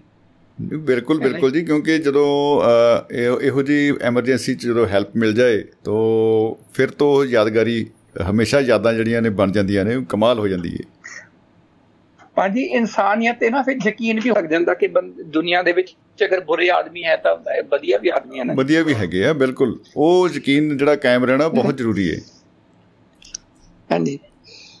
ਹਮ ਉਮਰ ਮਿਲ ਕੇ ਸਫ਼ਰ ਕਰਨ ਤਾਂ ਕੀ ਬਾਤ ਹੈ। ਵਾਹ ਜੀ ਵਾਹ ਹਮ ਉਮਰ ਕੀ ਬਾਤਾਂ? ਆਪ ਮੁਹਾਰੇ ਹੀ ਨਿਕਲਦੇ ਦਿਲ ਅੰਦਰੋਂ ਜਜ਼ਬਾਤ ਹੈ। ਜੀ ਆਹਾ। ਭਾਜੀ ਮੈਂ ਵੀ ਪੇਪਰ ਦੇਣ ਗਿਆ ਸੀਗਾ ਚੇਨਈ ਦੇ ਵਿੱਚ ਜੀ। ਜੀ। ਹੈ ਨਾ ਉੱਥੋਂ ਮੈਨੂੰ ਇੱਕ ਬੰਦਾ ਮਿਲ ਗਿਆ ਮੁੰਡੇ ਮਿਲ ਗਏ ਜੀ। ਆ ਜਿੱਦਾਂ ਅਸੀਂ ਜਿਹੜੇ ਹੋਟਲ ਦੇ ਵਿੱਚ ਰਹੇ ਸੀਗੇ ਹੈ ਨਾ ਉੱਥੇ। ਆਸ-ਪਾਸ ਹੀ ਮਿਲ ਗਿਆ ਜੀ। ਅੱਛਾ ਜੀ? ਤੇ ਅਸੀਂ ਉਦੋਂ ਪਹਿਲੀ ਵਾਰ ਤਾਂ ਅਸੀਂ ਬਾਹਰ ਨਿਕਲੇ ਸੀਗੇ ਪਿੰਡੋਂ ਜੀ। ਜੀ। ਨਾ ਤੇ ਉੱਥੇ ਦੇ ਨਾ ਮੁੰਡੇ ਬੜੇ ਚੁਸਤ ਚਲਾਕ ਸੀਗੇ ਜਿਹੜੇ ਸੀਗੇ। ਅੱਛਾ ਅੱਛਾ ਕਹਿੰਦੇ ਏਦਾਂ ਕਰਦੇ ਆ ਨਾ ਪਹਿਲਾਂ ਕਹਿੰਦਾ ਕਹਿੰਦਾ ਮਿਲ ਕੇ ਪੈਸੇ ਖਰਚ ਕਰਾਂਗੇ। ਪਹਿਲਾਂ ਨਾ ਤੂੰ ਆਪਣੇ ਪੈਸੇ ਖਰਚ ਕਰ ਜਦੋਂ ਤੇਰੇ ਮੁੱਕ ਜਾਣਗੇ ਫਿਰ ਅਸੀਂ ਆਪਣੇ ਪੈਸੇ ਖਰਚ ਕਰਾਂਗੇ। ਇਹ ਬੜੀ ਵਧੀਆ ਆਫਰ ਹੈ ਕੀ ਹੀ ਪਤਾ? ਭਾਜੀ ਅਸੀਂ ਚਲੋ ਅਸੀਂ ਮੈਂ ਇਹ ਯਕੀਨ ਆ ਕਿ ਹਰ ਕਿਸੇ ਤੋਂ ਯਕੀਨ ਕਰ ਲੈਂਦਾ ਮੈਂ। ਆਪ ਮੈਂ ਪੈਸੇ ਖਰਚ ਕਰਦਾ ਰਿਹਾ ਜੀ। ਜੀ ਜੀ ਜੀ ਜੀ ਜੀ ਜੀ ਠੀਕ ਹੈ। ਭਾਜੀ ਮੇਰੇ ਕੋਲ ਨਾ ਸਿਰਫ ਹਾਂਜੀ 50 ਰੁਪਏ ਰਹਿ ਗਏ ਵਾਪਸ। ਹੈ ਨਾ ਜਦੋਂ। ਦੇਖਿਆ ਮੈਂ ਕਿਹਾ ਵੀ ਹੁਣ 50 ਰੁਪਏ ਤੁਸੀਂ ਦਿਓ ਕਹਿੰਦੇ ਅੱਛਾ ਠੀਕ ਹੈ ਜੀ। ਉਹ ਇੱਕ ਇੱਕ ਕਰਕੇ ਨਾ ਸਾਰੇ ਇੱਧਰ ਉੱਧਰ ਮਤਲਬ ਨਿਕਲ ਗਏ ਜੀ। ਪਤਲੀ ਗਲੀ ਚੋਂ। ਹੈ ਨਾ ਉਸ- ਤੋਂ ਬਾਅਦ ਗਰੁੱਪ ਕਦੀ ਇਕੱਠਾ ਹੋਇਆ ਹੀ ਨਹੀਂ ਜੀ। ਮੈਂ ਕਿਹਾ ਚਲੋ ਠੀਕ ਹੈ ਜੀ। ਜੀ। ਚੇਨਈ ਤੋਂ ਲੈ ਕੇ ਦਿੱਲੀ ਦਾ ਸਫ਼ਰ ਨਾ ਬਸ ਮੈਂ ਕਿਸ ਤਰ੍ਹਾਂ ਕੀਤਾ ਉਹ ਮਤਲਬ ਜਾਣਦਾ ਜੀ। ਬਿਲਕੁਲ ਬਿਲਕੁਲ ਬਿਲਕੁਲ ਜੀ। ਇਹ ਇਹ ਬਹੁਤ ਵੱਡੀ ਮੁਸੀਬਤ ਬਣ ਜਾਂਦੀ ਹੈ ਕਈ ਵਾਰੀ ਫਰਾਕ ਦੇ ਲਈ। ਹਾਂਜੀ। ਜੀ। ਪ੍ਰਾਈਵੇਟ ਬੱਸਾਂ ਕਿਤੇ ਵੀ ਉਤਾਰ ਦਿੰਦੀਆਂ ਨੇ ਸਵਾਰੀਆਂ। ਆਹਾ। ਕਿਤੇ ਵੀ ਉਤਾਰ ਦੇਣੀ ਹੈ ਇਹ ਕਿਤੇ ਵੀ ਦਾ ਜਵਾਬ ਨਹੀਂ ਕਿਆ ਬਾਤ ਆ। ਭਾਜੀ ਨਾ ਜਦੋਂ ਅਸੀਂ ਛੋਟੇ ਛੋਟੇ ਬੱਚੇ ਸੀਗੇ ਮੇਰੇ ਪਹਿਲੀ ਬੇਟੀ ਸੀਗੀ ਨਾ 6 ਮਹੀਨੇ ਦੀ ਸੀਗੀ ਅਜੇ ਜੀ। ਜੀ। ਤਾਂ ਸਾਨੂੰ ਪੰਜਾਬ ਆਉਣ ਦਾ ਬੜਾ ਚਾਹ ਹੁੰਦਾ ਸੀਗਾ। ਅਸੀਂ ਜਦੋਂ ਵੀ ਸੈਟਰਡੇ ਸੰਡੇ ਸਾਡੀ ਛੁੱਟੀ ਦੇ ਨਾਲ ਗਿਆ ਸੋਮਵਾਰ ਦੀ ਛੁੱਟੀ ਜਾਂ ਸ਼ੁੱਕਰਵਾਰ ਦੀ ਛੁੱਟੀ ਮਿਲ ਜਾਏ ਤਾਂ ਅਸੀਂ ਪੰਜਾਬ। ਦੌੜ ਪੈਂਦੇ ਸੀਗੇ ਜੀ। ਬਿਲਕੁਲ ਬਿਲਕੁਲ? ਤੇ ਅਸੀਂ ਕਿਹਾ ਬੱਚਾ ਛੋਟਾ ਹੈ ਚਲੋ ਠੀਕ ਹੈ ਜੀ ਰਾਤ ਸੀਗੇ ਸਰਦੀਆਂ ਸੀਗੇ ਦਸੰਬਰ ਦੇ ਦਿਨ ਸੀਗੇ। ਜਲੰਧਰੋਂ ਅਸੀਂ ਵੋਲਵੋ ਲਈ। ਅੱਛਾ ਜੀ। ਹੈ ਨਾ ਵੋਲਵੋ ਲੈ ਕੇ ਠੀਕ ਹੈ ਜੀ ਬੜੀ ਆਰਾਮਦਾਇਕ ਸੀਗੀ ਟਿਕਟ ਵੀ ਬੜੀ ਮਹਿੰਗੀ। ਅਸੀਂ ਮਤਲਬ ਸੌਂ ਗਏ। ਅੰਬਾਲੇ ਕੋਲ ਜਾ ਕੇ ਉਹਨੇ ਗੱਡੀ ਖੜੀ ਕਰਤੀ। ਅੱਛਾ ਕੀ ਲੱਗਿਆ ਬ੍ਰੇਕਾਂ ਜੀ ਕੀ ਬਤਾ। ਜੀ। ਬ੍ਰੇਕਾਂ ਲੱਗ ਗਈਆਂ ਬਾਜੀ ਸਾਰੀਆਂ ਸਵਾਰੀਆਂ ਉਤਾਰਤੀਆਂ ਥੱਲੇ। ਉਤਾਰ ਹੀ ਦਿੱਤੀਆਂ? ਓਹੋ? ਇਹ ਤਾਂ ਬੜੀ ਹਾਂਜੀ ਉਹਨੇ। ਬੱਸ ਖਾਲੀ ਕਰ ਬੱਸ ਖਾਲੀ ਕਰਵਾਤੀ ਸਾਡੇ ਕੁਛੜ ਮਤਲਬ 6 ਮਹੀਨੇ ਦੀ ਬੱਚੀ ਉਹ ਤੋਂ ਠੰਡ ਐਨੀ ਸੀਗੀ। ਓਹੋ। ਅਸੀਂ ਕਿਹਾ ਸੀ ਏਸੀ ਬੋਲਵੋ ਸੀਗਾ ਅਸੀਂ ਜ਼ਿਆਦਾ ਜ਼ਿਆਦਾ ਕੱਪੜੇ ਵੀ ਨਹੀਂ ਲਏ ਸੀਗੇ ਜੀ। ਹੈਨੇ ਜੀ। ਤੇ ਭਾਜੀ ਉਹ ਪਤਾ ਨਹੀਂ ਬਾਅਦ ਵਿੱਚ ਕੋਈ ਖੜਖੜ ਕਰਨ ਲੱਗ ਪਿਆ। ਉਹਨੇ ਹੌਲੀ ਹੌਲੀ ਨਾ ਹੌਲੀ ਹੌਲੀ ਕਹਿੰਦਾ 10 15 ਦੀ ਸਪੀਡ ਤੇ ਗੱਡੀ ਚਲਾ ਲਈ ਕਹਿੰਦਾ ਮੈਂ ਅੰਬਾਲੇ ਚੱਲਾਂ ਅੰਬਾਲਾ 10 15 ਕਿਲੋਮੀਟਰ ਦੂਰ ਸੀਗਾ ਜੀ ਜੀ ਜੀ। ਸਵਾਰੀਆਂ ਸੜਕ ਤੇ। ਹੈਨਾ? ਅੱਛਾ ਜੀ। ਤੇ ਭਾਜੀ ਉੱਥੋਂ ਫਿਰ ਅਸੀਂ ਦੇਖੋ ਇੱਕ ਬੈਨ ਕੀਤੀ ਫਿਰ ਅਸੀਂ 15 1500 ਰੁਪਏ ਦੇ ਕੇ ਤਿੰਨ ਚਾਰ ਪੰਜਾਂ ਲੋਕਾਂ ਨੇ ਫਿਰ ਅਸੀਂ ਦਿੱਲੀ ਪਹੁੰਚੇ। ਓਹੋ ਹੋ ਹੋ। ਜੀ ਜੀ ਜੀ ਜੀ ਜੀ ਜੀ। ਇਹ ਰੋਡਵੇਜ਼ ਦੀਆਂ ਬੱਸਾਂ ਨਹੀਂ ਪ੍ਰਾਈਵੇਟ ਬੱਸਾਂ ਵਾਲੇ ਵੀ ਕਰਦੇ ਆ ਤਾਂ ਜੀ ਜੀ ਬਿਲਕੁਲ ਬਿਲਕੁਲ ਕਹਿੰਦੇ ਮਨ ਆਈ ਉਹ ਕਈ ਵਾਰੀ ਗੱਲ ਕਰ ਦਿੰਦੇ ਆ ਜੀ ਹਾਂਜੀ ਪ੍ਰਾਈਵੇਟ ਬੱਸਾਂ ਵਾਲੇ ਕਿਤੇ ਵੀ ਉਤਾਰ ਦਿੰਦੇ ਨੇ ਸਵਾਰੀਆਂ ਜੀ ਫਿਰ ਖੁਦ ਹੀ ਸਹਿੰਦੀਆਂ ਨੇ तमाम ਖੱਜਲ ਖੁਆਰੀਆਂ ਖੱਜਲ ਖੁਆਰੀਆਂ ਜੀ ਕਈ ਬਿਲਕੁਲ ਵਾਰ ਤਾਂ ਦਿਮਾਗ ਚਕਰਾਉਂਦੇ ਨੇ ਯਾਦਗਾਰੀ ਸਫ਼ਰ ਆਹਾ ਦਿਮਾਗ ਚ ਕਰਾਉਂਦੇ ਨੇ ਜੀ ਸਾਰੀ ਜ਼ਿੰਦਗੀ ਗੁਦਗੁਦਾਉਂਦੇ ਨੇ ਯਾਦਗਾਰੀ ਸਫ਼ਰ ਖੱਟੇ ਮਿੱਠੇ ਸਬਕ ਸਿਖਾਉਂਦੇ ਨੇ ਯਾਦਗਾਰੀ ਸਫ਼ਰ। ਯਾਦਗਾਰੀ ਸਫ਼ਰ।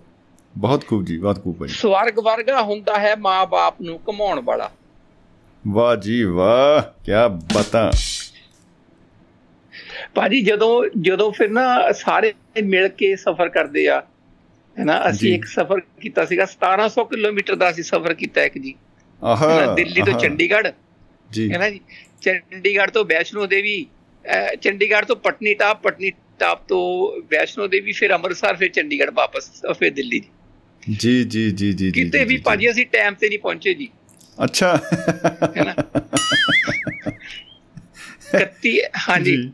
30 30 ਦਸੰਬਰ ਨੂੰ ਅਸੀਂ ਚੰਡੀਗੜ੍ਹ ਪਹੁੰਚੇ 31 ਨੂੰ 11 12 ਵੱਜ ਗਏ ਸਾਨੂੰ ਜੀ। ਹੈ ਨਾ ਉੱਥੋਂ ਚੱਲਦਿਆਂ ਨੂੰ। ਜੀ ਜੀ ਜੀ। ਪਟਨੀਟਾਪ ਦੇ ਵਿੱਚ ਅਸੀਂ ਆ ਹੋਟਲ ਬੁੱਕ ਕੀਤੇ ਸੀਗੇ। ਨਵਾਂ ਸਾਲ ਦਾ ਵੀ ਚਲੋ ਨਵਾਂ ਸਾਲ ਉੱਥੇ ਮਨਾਵਾਂਗੇ ਜੀ। ਜੀ। ਰਾਤੀ 12:30 ਵਜੇ ਪਹੁੰਚੇ ਅਸੀਂ ਉੱਥੇ ਜਾ ਕੇ ਜੀ। ਮਤਲਬ ਨਵੇਂ ਸਾਲ ਚ ਹੀ ਪਹੁੰਚੇ ਕੇ? ਹਾਂਜੀ। ਜੀ। ਹੈ ਨਾ? ਉਸ ਤੋਂ ਬਾਅਦ ਫਿਰ ਜੀ ਉਸ ਤੋਂ ਬਾਅਦ ਅਸੀਂ ਫਿਰ ਜਦੋਂ ਲੇਟ ਸੁੱਤੇ ਤਾਂ ਫਿਰ ਲੇਟ ਉੱਠਣਾ ਸੀ। ਫਿਰ 11 ਕੁ ਵਜੇ ਅਸੀਂ 11 12 ਵਜੇ ਫਿਰ ਖਾਣਾ ਖੁਣਾ ਖਾ ਕੇ ਫਿਰ ਚੱਲੇ। ਵੈਸ਼ਨੋ ਦੇਵੀ ਪਹੁੰਚੇ ਫਿਰ ਰਾਤ ਨੂੰ ਜੀ। ਅੱਛਾ ਜੀ। ਹੈ ਨਾ। ਉੱਥੋਂ ਚੱਲੇ ਤਾਂ ਫਿਰ ਅਸੀਂ ਅੰਮ੍ਰਿਤਸਰ ਪਹੁੰਚੇ ਫਿਰ ਰਾਤੀ 12 ਵਜੇ ਪਹੁੰਚੇ ਜੀ। ਕਿਆ ਹੀ ਬਤਾ ਕਿਆ ਹੀ ਬਤਾ ਜੀ।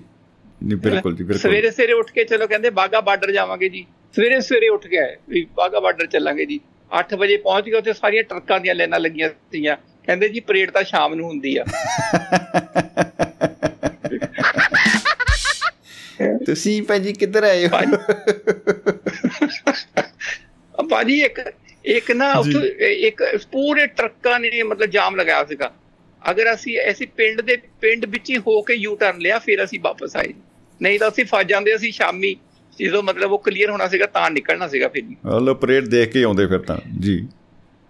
ਭਾਜੀ ਉੱਥੋਂ ਫਿਰ ਅਸੀਂ 11 ਕੁ ਵਜੇ ਚੱਲੇ। ਚੰਡੀਗੜ੍ਹ ਫੇਰ ਜਾ ਕੇ ਅਸੀਂ 12 ਕੁ ਵਜੇ ਪਹੁੰ- ਪਹੁੰਚੇ ਜੀ ਵਾਪਸ। ਕਿਆ ਹੀ ਬਤਾ ਹੀ ਬਤਾ। ਸਾਰੇ। ਹਾਂਜੀ। ਅਮਰ 5-6 ਦਿਨ ਦਾ ਸਫ਼ਰ 1700 ਕਿਲੋਮੀਟਰ ਸਾਰੀ ਸਾਰਾ ਸੀ ਸਾਡਾ ਯਾਦਗਾਰੀ ਸਫ਼ਰ ਸੀਗਾ। ਸਾਰੇ। ਜਿਹੜੇ ਸਫ਼ਰ ਸੀਗੇ ਨਾ ਉਹ ਰੋਡ ਤੇ ਗੁਜ਼ਰਿਆ ਜੀ। ਰੋਡ ਤੇ ਕੀ ਕਦੇ ਬਤਾ ਕਿਸੇ ਦਾ ਟਾਇਰ ਪੈਂਚਰ ਹੋ ਜਾਵੇ ਹੈ ਨਾ ਜੀ? ਕਦੇ ਕਿਸੇ ਦਾ ਕੁਝ ਹੋ ਜਾਵੇ ਤਾਂ ਉਹ ਕਰਦੇ ਕਰਾਉਂਦੇ ਮਤਲਬ ਇਹ ਯਾਦਗਾਰੀ ਸਫ਼ਰ ਸੀਗਾ ਜੀ। ਜੀਟੀ ਰੋਡ ਤੇ ਦੁਹਾਈਆਂ ਪਾਵੇ ਕੀ ਬਤਾ ਕੀ ਬਤਾ। ਜੀ। ਜੀ। ਸਵਰਗ ਵਰਗਾ ਹੁੰਦਾ ਹੈ ਮਾਂ-ਬਾਪ ਨੂੰ ਕਮਾਉਣ ਵਾਲਾ। ਜੀ। ਚਮਤਕਾਰ ਜਿਹਾ ਹੁੰਦਾ ਹੈ ਖੁਦ ਆਪ ਨੂੰ ਕਮਾਉਣ ਵਾਲਾ। ਖੁਦ ਆਪ ਨੂੰ ਕਮਾਉਣ ਵਾਲਾ ਵਾਹ ਜੀ ਵਾਹ। ਆਪ ਆਪ ਵੀ ਬੰਦਾ ਘੁੰਮੇ ਉਹ ਵੀ ਉਹ ਵੀ ਇੱਕ ਵਧੀਆ ਚੀਜ਼ ਹੈ। ਜੀ। ਭਾਜੀ ਅਸੀਂ ਪੇਪਰ ਦੇਣ ਅਜਮੇਰ ਗਏ ਸੀਗੇ। ਪੁਰਾਣੀ ਦਿੱਲੀ ਤੋਂ ਚੱਲਣੀ ਸੀਗੀ ਗੱਡੀ ਜੀ। ਅੱਛਾ ਜੀ। ਗੱਡੀ ਐਨੀ ਭਰ ਗਈ ਨਾ। ਜਿਹੜੇ ਮੁੰਡੇ ਸੀਗੇ ਨਾ ਉਹ ਛੱਤਾਂ ਤੇ ਵੀ ਬਹਿ ਗਏ ਜੀ। ਵਾਹ ਜੀ ਵਾਹ ਵਾਹ ਜੀ ਵਾਹ। ਹੈ ਨਾ? ਜੀ। ਉਹ ਜਿੱਥੇ ਹਾਂਜੀ। ਜਿੱਥੇ ਐਗਜ਼ੌਸਟ ਲੱਗਾ ਹੁੰਦਾ ਸੀਗਾ ਨਾ ਜੀ ਕਿਉਂਕਿ ਉਹ ਰਾਜਸਥਾਨ ਦੀ ਲੋਕਲ ਸੀਗੀ ਟ੍ਰੇਨ ਜੀ। ਠੀਕ ਹੈ ਜੀ। ਹੈ ਨਾ ਉਹ ਸਾਰੇ ਸਾਰੇ ਮਤਲਬ ਸਮਾਨ ਗੱਠੀਆਂ ਲੈ ਲੈ ਕੇ ਬੈਠੇ ਹੋਏ ਸੀਗੇ ਅੰਦਰ ਜੀ।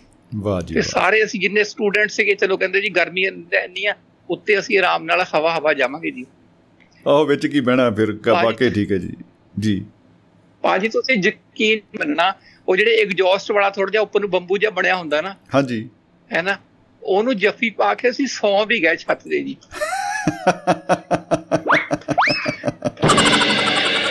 ਕੀ ਬਤਾ ਕੀ ਬਤਾ ਮਤਲਬ ਕੱਲੇ ਕਾਰੇ ਸੀਗੇ ਜ਼ਿੰਦਗੀ ਦਾ ਕੋਈ ਰਿਸਕ ਮਤਲਬ ਰਿਸਕ ਹੈ ਤਾਂ ਰਿਸਕ ਹੀ ਸੀਗਾ। ਹਾਂਜੀ ਹਾਂਜੀ ਜੀ ਜੀ ਜੀ ਬਿਲਕੁਲ। ਕਹਿੰਦੇ ਕੋਈ ਕੋਈ ਤਾਰ ਫਸ ਜਾਏ ਕੋਈ ਬਹੁਤ ਸਾਰੇ ਇਦਾਂ ਦੇ ਐਕਸੀਡੈਂਟ ਹੁੰਦੇ ਆ ਜਿਹੜੇ ਜੀ। ਹੋ ਜਾਂਦੇ ਨੇ ਬਿਲਕੁਲ। ਸਾਰੇ ਬੰਦੇ ਡਿੱਗਦੇ ਆ ਜੀ ਬਿਲਕੁਲ ਜੀ ਉਹ ਕਾਫੀ ਇਹਨੂੰ ਕਹ ਲਓ ਵੀ ਇਲੀਗਲ ਇਹਨੂੰ ਕਿਹਾ ਜਾਂਦਾ ਹੈ। ਲੇਕਿਨ ਜਦੋਂ ਕਹ ਲਓ ਵੀ ਜਾਂ ਬਾਜ ਬੰਦਾ ਬਣ ਜਾਂਦਾ ਹੈ ਕਿ ਭਾਈ ਅੱਜ ਅੱਜ ਤੋਂ ਕੋਈ ਦੇਖਾ ਜਾਏਗਾ ਅੱਜ ਰਪਟ ਜਾਏ ਤਾਂ ਹਮੇ ਨਾ ਗਲਾਈਓ ਐਵੇਂ ਨਾ ਬਤਾਈਓ। ਆ ਭਾਜੀ ਇਹ ਵੀ 90 ਦੀ ਗੱਲ ਆ ਭਾਜੀ ਇਹ 90 ਦੇ ਆਸ-ਪਾਸ ਹੀ ਹੈ ਜੀ। ਜੀ ਬਿਲਕੁਲ। ਸਵਰਗ ਵਰਗਾ ਹੁੰਦਾ ਹੈ ਮਾਂ-ਬਾਪ ਨੂੰ ਕਮਾਉਣ ਵਾਲਾ ਚਮਤਕਾਰ ਜਿਹਾ ਹੁੰਦਾ ਹੈ ਖੁਦ ਆਪ ਨੂੰ ਕਮਾਉਣ ਵਾਲਾ। ਕਮਾਉਣ ਵਾਲਾ। ਕਈ ਵਾਰ ਬੜੇ ਰੰਗ ਦਿਖਾਉਂਦੇ ਨੇ ਯਾਦਗਾਰੀ ਸਫ਼ਰ। ਜੀ। ਖੱਟੇ ਮਿੱਠੇ ਸਬਕ ਸਿਖਾਉਂਦੇ ਨੇ ਯਾਦਗਾਰੀ ਸਫ਼ਰ। ਯਾਦਗਾਰੀ ਸਫ਼ਰ। ਸਾਰੀ ਜ਼ਿੰਦਗੀ ਗੁਦਗੁਦਾਉਂਦੇ ਨੇ ਯਾਦਗਾਰੀ ਸਫ਼ਰ। ਵਾਹ ਜੀ ਵਾਹ ਵਾਹ ਜੀ ਵਾਹ ਬਹੁਤ ਖੂਬ। ਕਿਸਮਤ ਵਿੱਚ ਲਿਖਿਆ ਸੀ ਸ਼ਾਇਦ ਸਫ਼ਰ ਪਰਦੇਸਾਂ ਦਾ। ਆਹਾ ਹਾ ਹਾ। ਸਫਰ ਪਰਦੇਸਾਂ ਦਾ। ਸਿਲਸਿਲਾ ਸ਼ੁਰੂ ਹੋ ਗਿਆ ਸੰਘਰਸ਼ ਅਤੇ ਰੇਸਾਂ ਦਾ। ਜੀ। ਵਾਹ ਜੀ ਵਾਹ। ਹਾਂਜੀ। ਭਾਜੀ ਇਹ ਵੀ ਇਹ ਵੀ ਅਸੀਂ ਪਹਿਲੀ ਵਾਰ ਤਾਂ ਜਹਾਜ਼ 'ਚ ਬੈਠੇ ਸੀਗੇ ਜੀ। ਉਹ ਵੀ ਪਹਿਲੀ ਵਾਰ। ਦੇਸ਼ ਤੋਂ ਬਾਹਰ ਚੱਲੇ ਸੀਗੇ ਜੀ। ਭਾਜੀ ਸਾਡੀ 2 ਵਜੇ ਦਾ ਸੀਗਾ ਇਹ ਸਾਡੀ ਦਿੱਲੀ ਤੋਂ 에ਅਰਪੋਰਟ ਤੋਂ। ਉਹ 6 ਵਜੇ ਚੱਲਿਆ ਉੱਥੋਂ ਜੀ। ਅ, ਸ਼ਾਮ ਦੇ 6 ਵਜੇ। ਹੈ ਨਾ? ਨਹੀਂ ਸਵੇਰੇ 6 ਵਜੇ ਚੱਲਿਆ ਜੀ। ਅੱਛਾ ਪੂਰੀ ਰਾਤ ਫਿਰ ਜਾਗਦੇ ਲੰਘੀ ਜੀ ਕਿ? ਅੱਛਾ। ਹਾਂਜੀ ਪੂਰੇ ਰਾਤ ਅਸੀਂ ਹਾਂਜੀ। ਜੀ ਜੀ ਜੀ। ਹੈ ਨਾ ਜੀ? ਫਿਰ ਫਿਰ ਭਾਜੀ ਉੱਥੇ ਆ ਕੇ ਰੂਸ ਦੇ ਵਿੱਚ ਆ ਕੇ ਹੈ ਨਾ ਜੀ ਉਹ ਸਾਡੀ ਅੱਗੇ ਵਾਲੀ ਕਨੈਕਟਡ ਫਲਾਈਟ ਨਿਕਲ ਗਈ ਜੀ। ਅੱਛਾ ਉਹ ਉਹਨੇ ਕੁਝ? ਇੰਤਜ਼ਾਰ ਨਹੀਂ ਕੀਤਾ ਤੇ ਉਹ ਆਪਣੀ ਗੱਡੀ ਭਜਾ ਕੇ ਲੈ ਗਏ ਜੀ। ਕੀ ਬਾਤਾਂ ਵਾਹ। ਹਾਂਜੀ ਹਾਂਜੀ। ਫਿਰ ਉੱਥੋਂ ਅਸੀਂ ਨਵਾਂ ਨਵਾਂ ਕੋਈ ਨਵਾਂ ਨਵੀਂ ਜਹਾਜ਼ ਦੇ ਵਿੱਚ ਲਈ ਟਿਕਟ ਹੈ ਨਾ ਜੀ? ਜਦੋਂ ਅੱਗੇ ਅਸੀਂ ਪਹੁੰਚੇ ਸਾਡਾ ਸਮਾਨ ਪਹੁੰਚਿਆ ਨਹੀਂ ਜੀ। ਓ ਹੋ ਹੋ। ਹੋ ਹਾਂਜੀ ਸਮਾਨ ਕਿਉਂਕਿ ਉਸੇ ਜਹਾਜ਼ ਦੇ ਵਿੱਚ ਸੀਗਾ ਜੀ। ਹੈ ਨਾ? ਫਿਰ। ਦੇਖਿਆ ਸਮਾਨ ਸਮੂਨ ਲੱਭਿਆ ਫਿਰ ਸਾਰਾ ਜੀ। ਇੱਕ ਦੂਸਰੇ ਸਾਡੇ ਬਿੱਲੀਆਂ ਸੀਗੀਆਂ। ਬਾਰ-ਬਾਰ 에ਅਰ ਹੋਸਟੈਸ ਆ ਕੇ ਕਹਿ ਰਹੀ ਸੀਗੀ ਜੀ ਇਹਨੂੰ ਪੈਰਾਂ ਦੇ ਵਿੱਚ ਰੱਖੋ ਆਪਣੇ ਇਹਨਾਂ ਦੇ ਪਿੰਜਰੇ ਜਿਹੜੇ ਸੀਗੇ ਜੀ। ਜੀ ਜੀ ਤਾਂ ਇਹਨਾਂ ਨੂੰ ਇਹਨਾਂ ਨੂੰ ਲੱਗਦਾ ਸੀਗਾ ਪਤਾ ਨਹੀਂ ਕਿੱਥੇ ਉੱਡ ਰਹੇ ਅਸੀਂ ਇਹ ਚੀਕਾਂ ਮਾਰ ਰਹੇ ਸੀਗੇ ਜਾਂ ਇਹ ਬਿੱਲਾ ਬਿੱਲੀ ਦੋਨੋਂ ਇਹ ਕਹਿੰਦੇ ਹੋਣੇ ਸਾਨੂੰ ਕਿੱਧਰ ਲਈ ਫਿਰਦੇ ਹੋ? ਉਹ ਵੀ ਭਾਜੀ ਬੜਾ ਯਾਦਗਾਰੀ ਸੀਗਾ। ਪਰ। ਇੱਥੇ ਦੇ ਲੋਕ ਨਾ ਬਿੱਲੀਆਂ ਨੂੰ ਕੁੱਤਿਆਂ ਨੂੰ ਬੜੇ ਪਿਆਰ ਕਰਦੇ ਆ ਜੀ। ਜੀ ਜੀ ਜੀ ਠੀਕ ਹੈ। ਹੈ ਨਾ ਇਨਸਾਨਾਂ ਨੂੰ ਕਰਨ ਨਾ ਕਰਨ ਕੁੱਤੇ ਬਿੱਲੀਆਂ ਨੂੰ ਬੜੇ ਪਿਆਰ ਕਰਦੇ ਆ ਜੀ। ਵਾਹ। ਹੈ ਨਾ ਜੀ ਜੀ ਜੀ। ਤੇ ਉੱਥੇ ਵੀ ਜਿਹੜੀਆਂ 에ਅਰ ਹੋਸਟਸ ਸੀਗੀਆਂ ਜਾਂ ਸਾਡਾ ਜਿਹੜਾ ਬਾਰਡਰ ਸਿਕਿਉਰਿਟੀ ਫੋਰਸ ਸੀਗਾ ਉਹਨਾਂ ਨੇ ਸਾਨੂੰ ਬਿਨਾਂ ਲਾਈਨ ਤੋਂ ਹੀ ਮਤਲਬ ਉਹਨਾਂ ਨੂੰ ਕਿਉਂਕਿ ਬਿੱਲੀਆਂ ਸੀਗੀਆਂ ਨਾ ਬਿਨਾਂ ਲਾਈਨ ਤੋਂ ਪਹਿਲਾਂ ਆਪ ਇਧਰ ਆ ਜਾਓ? ਠੀਕ ਠੀਕ ਹੈ ਤੋ ਉਨ- ਉਹਨਾਂ ਨੇ ਫਿਰ ਹਾਂ ਫਿਰ ਉਹਨਾਂ ਨੇ ਮਤਲਬ ਬਿਨਾਂ ਬਾਰੀ ਤੋਂ ਸਾਨੂੰ ਕਲੀਅਰ ਕੀਤਾ ਜੀ। ਕੀ ਪਤਾ ਕੀ ਪਤਾ। ਇਹ ਇਹ ਬਹੁਤ ਹੀ ਮਤਲਬ ਅੱਛੀ- ਚੀਜ਼ ਹੈ। ਜੀ। ਹਾਂਜੀ। ਭਾਜੀ ਯਾਦਗਾਰੀ ਸਫ਼ਰ ਹੀ ਮੰਜ਼ਿਲਾਂ ਦੀ ਬਾਤ ਪਾਉਂਦੇ ਨੇ। ਆਹਾ। ਯਾਦਗਾਰੀ ਸਫ਼ਰ ਹੀ ਸਾਡੀ ਜ਼ਿੰਦਗੀ ਖਿਲ ਖਿਲਾਉਂਦੇ ਨੇ। ਖਿਲ ਖਿਲਾਉਂਦੇ ਨੇ ਜੀ। ਭਾਜੀ ਜਦੋਂ ਸੰਦੇਸ਼ਾ ਦੂਰ ਪਹੁੰਚਣਾ ਹੁੰਦਾ ਨਾ ਜੀ ਤਾਂ ਫਿਰ ਉਹ ਥੋੜਾ ਦੇਰ ਲਾਉਂਦਾ ਜੀ। ਦੇਰ ਨਾਲ ਤੁਸੀਂ ਭੇਜੋਗੇ ਨਾ ਅਗਰ ਸਬਜੈਕਟ ਤਾਂ ਫਿਰ ਦੇਰ ਨਾਲ ਹੀ ਮਿਲਦਾ ਸਾਨੂੰ ਜੀ। ਨਾ ਜਦ ਤੱਕ ਤੇ ਜਿਹੜੇ ਹਾਂਜੀ। ਫਿਰ ਸ਼ਾਦੀ ਵਿਆਹ ਤਾਂ ਅਟੈਂਡ ਕਰਨ ਤੋਂ ਰਹਿ ਹੀ ਜਾਂਦਾ ਹੈ ਬੰਦਾ ਜੀ। ਕਈ ਤਾਂ ਰਹਿ ਜਾਂਦੇ ਆ ਕਹਿੰਦੇ ਜੀ ਉਹ WhatsApp ਦੇ ਉੱਤੇ ਵਿਆਹ ਦਾ ਕਾਰਡ ਭੇਜਦੇ ਆ ਕਿਉਂਕਿ ਉਹ ਨਹੀਂ ਜਾ ਸਕੇ ਜੀ ਬੜਾ ਟਾਈਮ ਦੂਰ ਸੀਗਾ ਜੀ ਉਹ। ਤੇ ਅਗਲੇ ਵੀ 2000 ਦੇ ਨੋਟ ਦੀ ਫੋਟੋ ਖਿੱਚ ਕੇ WhatsApp ਤੇ ਭੇਜ ਦਿੰਦੇ ਆ ਕਹਿੰਦੇ ਆ ਲਓ ਜੀ ਚੱਕੋ। ਸਾਡੇ ਵੱਲੋਂ ਵੀ ਸ਼ਗਨ ਕਬੂਲ ਕਰੋ। ਹਾਂਜੀ ਭਾਜੀ ਮੈਂ ਆਪਣੇ ਨਾ ਫੌਜੀ ਭਰਾ ਦਾ ਵਿਚੋਲਾ ਸੀਗਾ। ਜੀ। ਹੈਨਾ ਕਿਉਂਕਿ ਕਿਉਂਕਿ ਉਹ ਨਾ ਫੌਜੀ ਸੀਗਾ ਤੇ ਉਹਨਾਂ ਨੇ ਆਂਦੇ ਕਿਸੇ ਉੱਥੇ ਉਹਦੇ ਸਸੁਰਾਲ ਦਾ ਵੀ ਕੋਈ ਫੌਜੀ ਸੀਗਾ ਦੋਨਾਂ ਨੇ ਪੱਕੀ ਠੱਕੀ ਕਰ ਲਈ ਚਲੋ ਤੁਹਾਨੂੰ ਕੁੜੀ ਦਿਖਾਉਣੇ ਆ ਜੀ। ਜੀ। ਇੱਕ ਵਾਰੀ ਦਿਖਾਤੀ ਪਸੰਦ ਕਰਤੀ ਫਿਰ ਸਾਰਾ ਕਾਰਜ ਅੱਗੇ ਮੈਂ ਹੀ ਕੀਤਾ ਜੀ। ਅੱਛਾ। ਕੀ ਬਤਾ ਨਾ ਹਾਂਜੀ। ਤੇ ਮੈਂ ਫਿਰ ਇੱਕ ਇੱਕ ਅਸਿਊਮ ਕਰ ਲਿਆ। ਮੈਂ ਕਿਹਾ ਜੀ ਇੰਨੀ ਤਰੀਕ ਨੂੰ ਸ਼ਾਦੀ ਰੱਖ ਲੈਣੇ ਆ ਜੀ। ਜੀ। ਆਪਣੇ ਆਪ ਹੀ। ਹੈ ਨਾ ਜੀ? ਤੇ ਮੈਂ ਜਾ ਕੇ ਸਸੁਰਾਲ ਵਾਲਿਆਂ ਨੂੰ ਬੋਲਿਆ। ਉਹਨਾਂ ਨੇ ਅੱਗੇ ਸੰਤਰਿਆਂ ਦੇ ਬਾਗ ਖਰੀਦੇ ਸੀਗੇ ਜੀ। ਬੱਲੇ ਬੱਲੇ। ਕੀ ਬਤਾ ਕਹਿੰਦੇ ਨਹੀਂ ਜੀ ਸਾਡਾ ਨੁਕਸਾਨ ਹੋ ਜਾਣਾ। ਇਹ ਸਾਰੇ ਸਾਡੇ ਸੰਤਰੇ ਖਰਾਬ ਹੋ ਜਾਣੇ। ਜੀ। ਭਾਜੀ ਮੈਂ ਪਹਿਲੇ ਚਿੱਠੀ 'ਚ ਲਿਖ ਦਿੱਤਾ ਸੀਗਾ ਹੈ ਨਾ ਜੀ ਕਿ ਇੰਨੀ ਤਰੀਕ ਨੂੰ ਵਿਆਹ ਆ ਦਿੱਲੀ ਸਾਡੀ। ਭੂਆ ਫੁੱਫੜ ਰਹਿੰਦੇ ਸੀਗੇ। ਜੀ ਜੀ। ਹੈ ਨਾ ਜੀ? ਠੀਕ ਹੈ। ਤੇ ਉਹ- ਡੇਟ ਫਿਕਸ ਹੋਈ ਨਹੀਂ ਹੈ ਨਾ ਜਦੋਂ ਮੈਂ ਨਵੀਂ ਚਿੱਠੀ ਲਿਖੀ ਤਾਂ ਉਹ ਉਹ ਉਸ ਮਿਲਣ ਤੋਂ ਪਹਿਲੇ ਪਿੰਡ ਪਹੁੰਚ ਗਏ ਜੀ। ਪਹਿਲੀ ਪੜ ਕੇ ਆ ਗਏ ਆਹ ਕਿਉਂਕਿ ਫੋ- ਫੋਨ ਫਾਰ ਹੁੰਦੇ ਸੀਗੇ। ਤਾਂ ਫਿਰ। ਜਦੋਂ ਦੇਖਿਆ ਉਹ ਲੋ ਤੇ ਇਹ ਵੀ ਇੱਕ ਯਾਦਗਾਰੀ ਸਫ਼ਰ ਉਹ ਨਿਪਟਿਆ ਜੀ। ਹੋ ਪਿਆ ਜੀ। ਬਿਲਕੁਲ ਬਿਲਕੁਲ ਬਿਲਕੁਲ ਕੀ ਬਤਾ ਜੀ। ਹੈ? ਭਾਜੀ ਬਸ ਲਾਸਟ ਹੈ ਜੀ। ਜੀ ਜੀ ਭਾਜੀ। ਖੱਟਿਆਂ ਮਿੱਠਿਆਂ ਦਾ ਸੁਮੇਲ ਹੈ ਜ਼ਿੰਦਗੀ ਦਾ ਸਫ਼ਰ। ਬਿਲਕੁਲ ਜੀ ਕੋਈ ਸ਼ੱਕ ਨਹੀਂ। ਇੱਕ ਮੈਸੇਜ ਵੀ ਹੈ ਭਾਜੀ ਜਿੱਤਣ ਹਾਰਨ ਦਾ ਖੇਲ ਹੈ ਜ਼ਿੰਦਗੀ ਦਾ ਸਫ਼ਰ। ਜਿੱਤਣ ਹਾਰਨ ਦਾ ਖੇਲ ਹੈ ਜ਼ਿੰਦਗੀ ਦਾ ਸਫ਼ਰ। ਵਾਹ ਵਾਹ ਜੀ ਵਾਹ। ਖੱਟਿਆਂ ਮਿੱਠਿਆਂ ਦਾ ਸੁਮੇਲ ਹੈ ਜ਼ਿੰਦਗੀ ਦਾ ਸਫ਼ਰ। ਜੀ। ਜਿੱਤਣ ਹਾਰਨ ਦਾ ਖੇਲ ਹੈ ਜ਼ਿੰਦਗੀ ਦਾ ਸਫ਼ਰ। ਕਦੇ ਹਸਾਉਂਦੇ ਕਦੇ ਰਿਲਾਉਂਦੇ ਨੇ ਯਾਦਗਾਰੀ ਸਫ਼ਰ। ਆਹਾ ਹਾ ਹਾ ਹਾ ਕਦੇ ਹਸਾਉਂਦੇ। ਸਾਰੀ ਜ਼ਿੰਦਗੀ ਗੁਦਗੁਦਾਉਂਦੇ ਨੇ ਯਾਦਗਾਰੀ ਸਫ਼ਰ। ਵਾਹ। ਮਿੱਠੇ ਸਬਕ ਸਿਖਾਉਂਦੇ ਨੇ ਯਾਦਗਾਰੀ ਸਫ਼ਰ ਯਾਦਗਾਰੀ ਸਫ਼ਰ। ਵਾਹ ਜੀ ਵਾਹ ਵਾਹ ਜੀ ਵਾਹ। ਕੀ ਬਤਾ ਕੀ ਬਤਾ ਕੀ ਬਤਾ। ਬਹੁਤ ਖੂਬ ਬਹੁਤ ਖੂਬ ਗੜਾ ਸਾਹਿਬ। ਅਲਟੀਮੇਟ ਅਲਟੀਮੇਟ ਜੀ। ਬੜਾ ਅੱਛਾ ਜਿਹੜਾ ਸਫ਼ਰ ਤੁਸੀਂ ਨਾਲ ਨਾਲ ਸਾਨੂੰ ਉਂਗਲ ਫੜ ਕੇ ਕਰਾਇਆ ਹੈ। ਰਾਹ ਦੇ ਵਿੱਚ ਬੱਸਾਂ ਨੇ ਕਿਵੇਂ ਸਵਾਰੀਆਂ ਨੂੰ ਲਾਹ ਦਿੰਦੀਆਂ ਨੇ ਕਈ ਵਾਰੀ ਆਪਣੇ ਮਨ ਭਾਉਂਦੇ ਢਾਬੇ ਤੇ ਇੰਨੀ ਲੰਬੀ ਬ੍ਰੇਕ ਮਾਰਦੇ ਆ ਕਿ ਬੱਸ ਜੀ ਛੱਡ ਦਿਓ ਗੱਲਾਂ ਤੇ ਅਗਲੇ ਵੀ ਉਹਨ ਪੂਰੀ ਲਾਉਂਦੇ ਆ ਢਾਬੇ ਵਾਲੇ ਕਹਿੰਦੇ ਆ ਗਏ ਹੁਣ ਊਂਠ ਪਹਾੜ ਕੇ ਨੀਚੇ ਹੁਣ ਕਰਦੇ ਆ ਇਹਨਾਂ ਨੂੰ ਸਿੱਧੇ। ਤੋ ਇਹ ਬੜਾ ਕੁਝ ਜਿਹੜਾ। ਸਾਡੀ ਯਾਦਾਂ ਦਾ ਸਰਮਾਇਆ ਬਣ ਜਾਂਦਾ ਹੈ। ਜੀ। ਭਾਜੀ ਇੱਕ ਬਸ ਉਹ ਹੈ ਮੈਸੇਜ ਹੈ ਜੀ। ਜੀ ਜੀ ਜੀ। ਪਿਆਰ ਨਾਲ ਜੋ ਜਿੱਤ ਨਹੀਂ ਹੁੰਦੇ। ਆਹ। ਉਹ ਕਿਸੇ ਦੇ ਮਿੱਤ ਨਹੀਂ ਹੁੰਦੇ। ਵਾਹ ਜੀ ਵਾਹ। ਜੀ। ਨਹੀਂ? ਬਿਲਕੁਲ ਬਿਲਕੁਲ ਬਿਲਕੁਲ ਜੀ। ਇੱਕ ਅਹ, ਇੱਕ ਹੋਰ ਹੈ ਭਾਜੀ ਬਸ ਦੋ ਮੈਸੇਜ ਅੱਜਕੱਲ ਮੈਂ ਦੋ ਦੇਣੇ ਸ਼ੁਰੂ ਕਰ ਦੇਣਾ ਥੋੜੀ ਥੋੜੀ ਨਹੀਂ ਠੀਕ ਹੈ ਜੀ ਬਿਲਕੁਲ। ਕਰਨੀ ਚਾਹੀਦੀ ਹੈ ਨਾ ਜੀ। ਜੀ ਬਿਲਕੁਲ ਬਿਲਕੁਲ ਬਿਲਕੁਲ। ਤੇ ਚ ਸਮਝਣਾ ਕਾਨੂੰਨ ਨੂੰ ਕਿੱਥੋਂ ਦੀ ਬਹਾਦਰੀ ਹੈ। ਆਹ।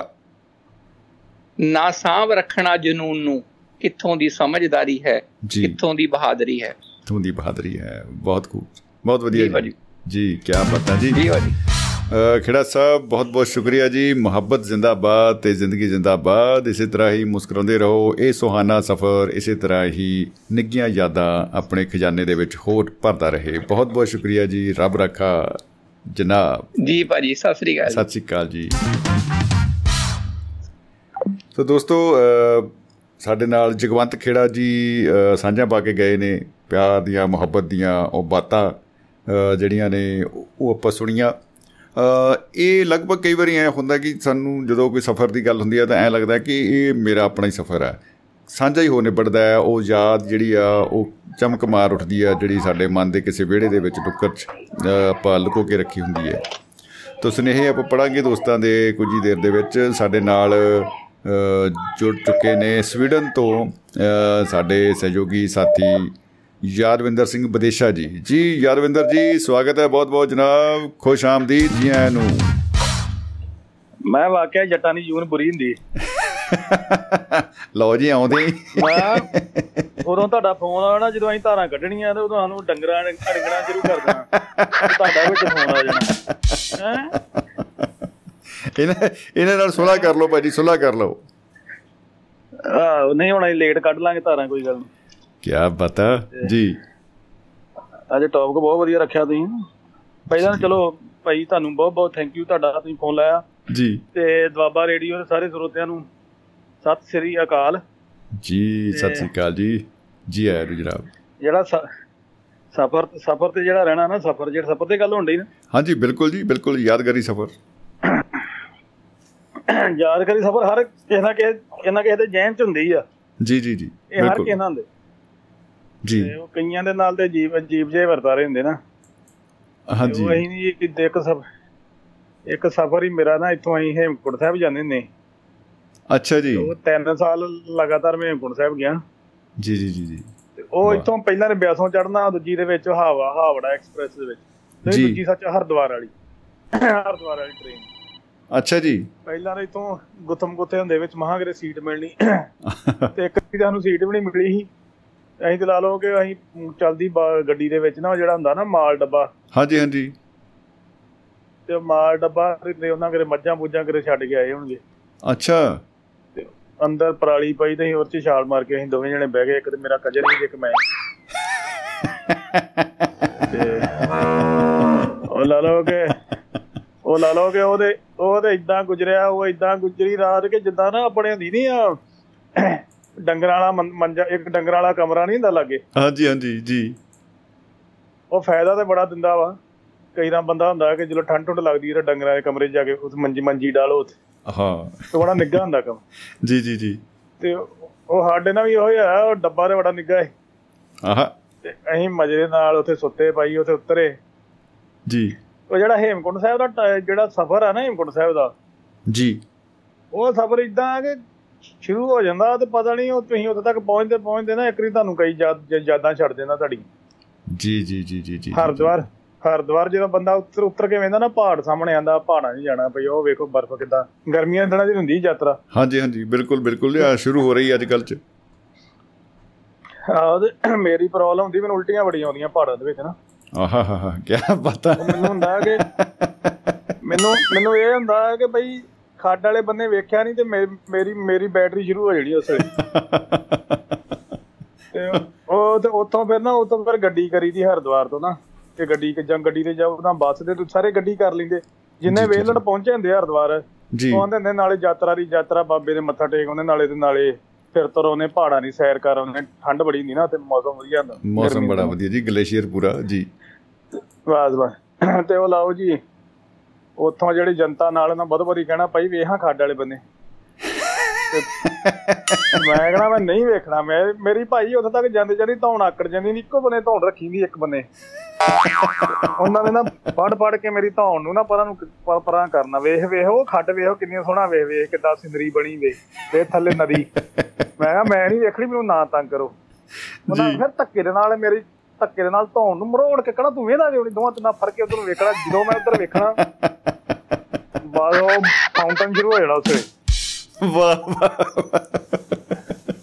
ਤੇ ਉਹ ਲੋਕ ਤੱਕ ਜਾਂਦੇ ਜਾਂਦੇ ਮੈਨੂੰ ਲੱਗਦਾ ਮੈਂ ਤੇ ਪੂਰਾ ਖਾਲੀ ਹੋ ਜਾਣਾ ਮੈਂ। ਐ ਪੂਰਾ ਖਾਲੀ ਹੈ। ਜਾਣਾ। ਵਾਹ ਜੀ ਵਾਹ ਕੀ ਬਾਤ ਹੈ। ਇਹ ਵਾਕਈ ਕਈ ਵਾਰੀ ਹੁੰਦਾ ਹੈ।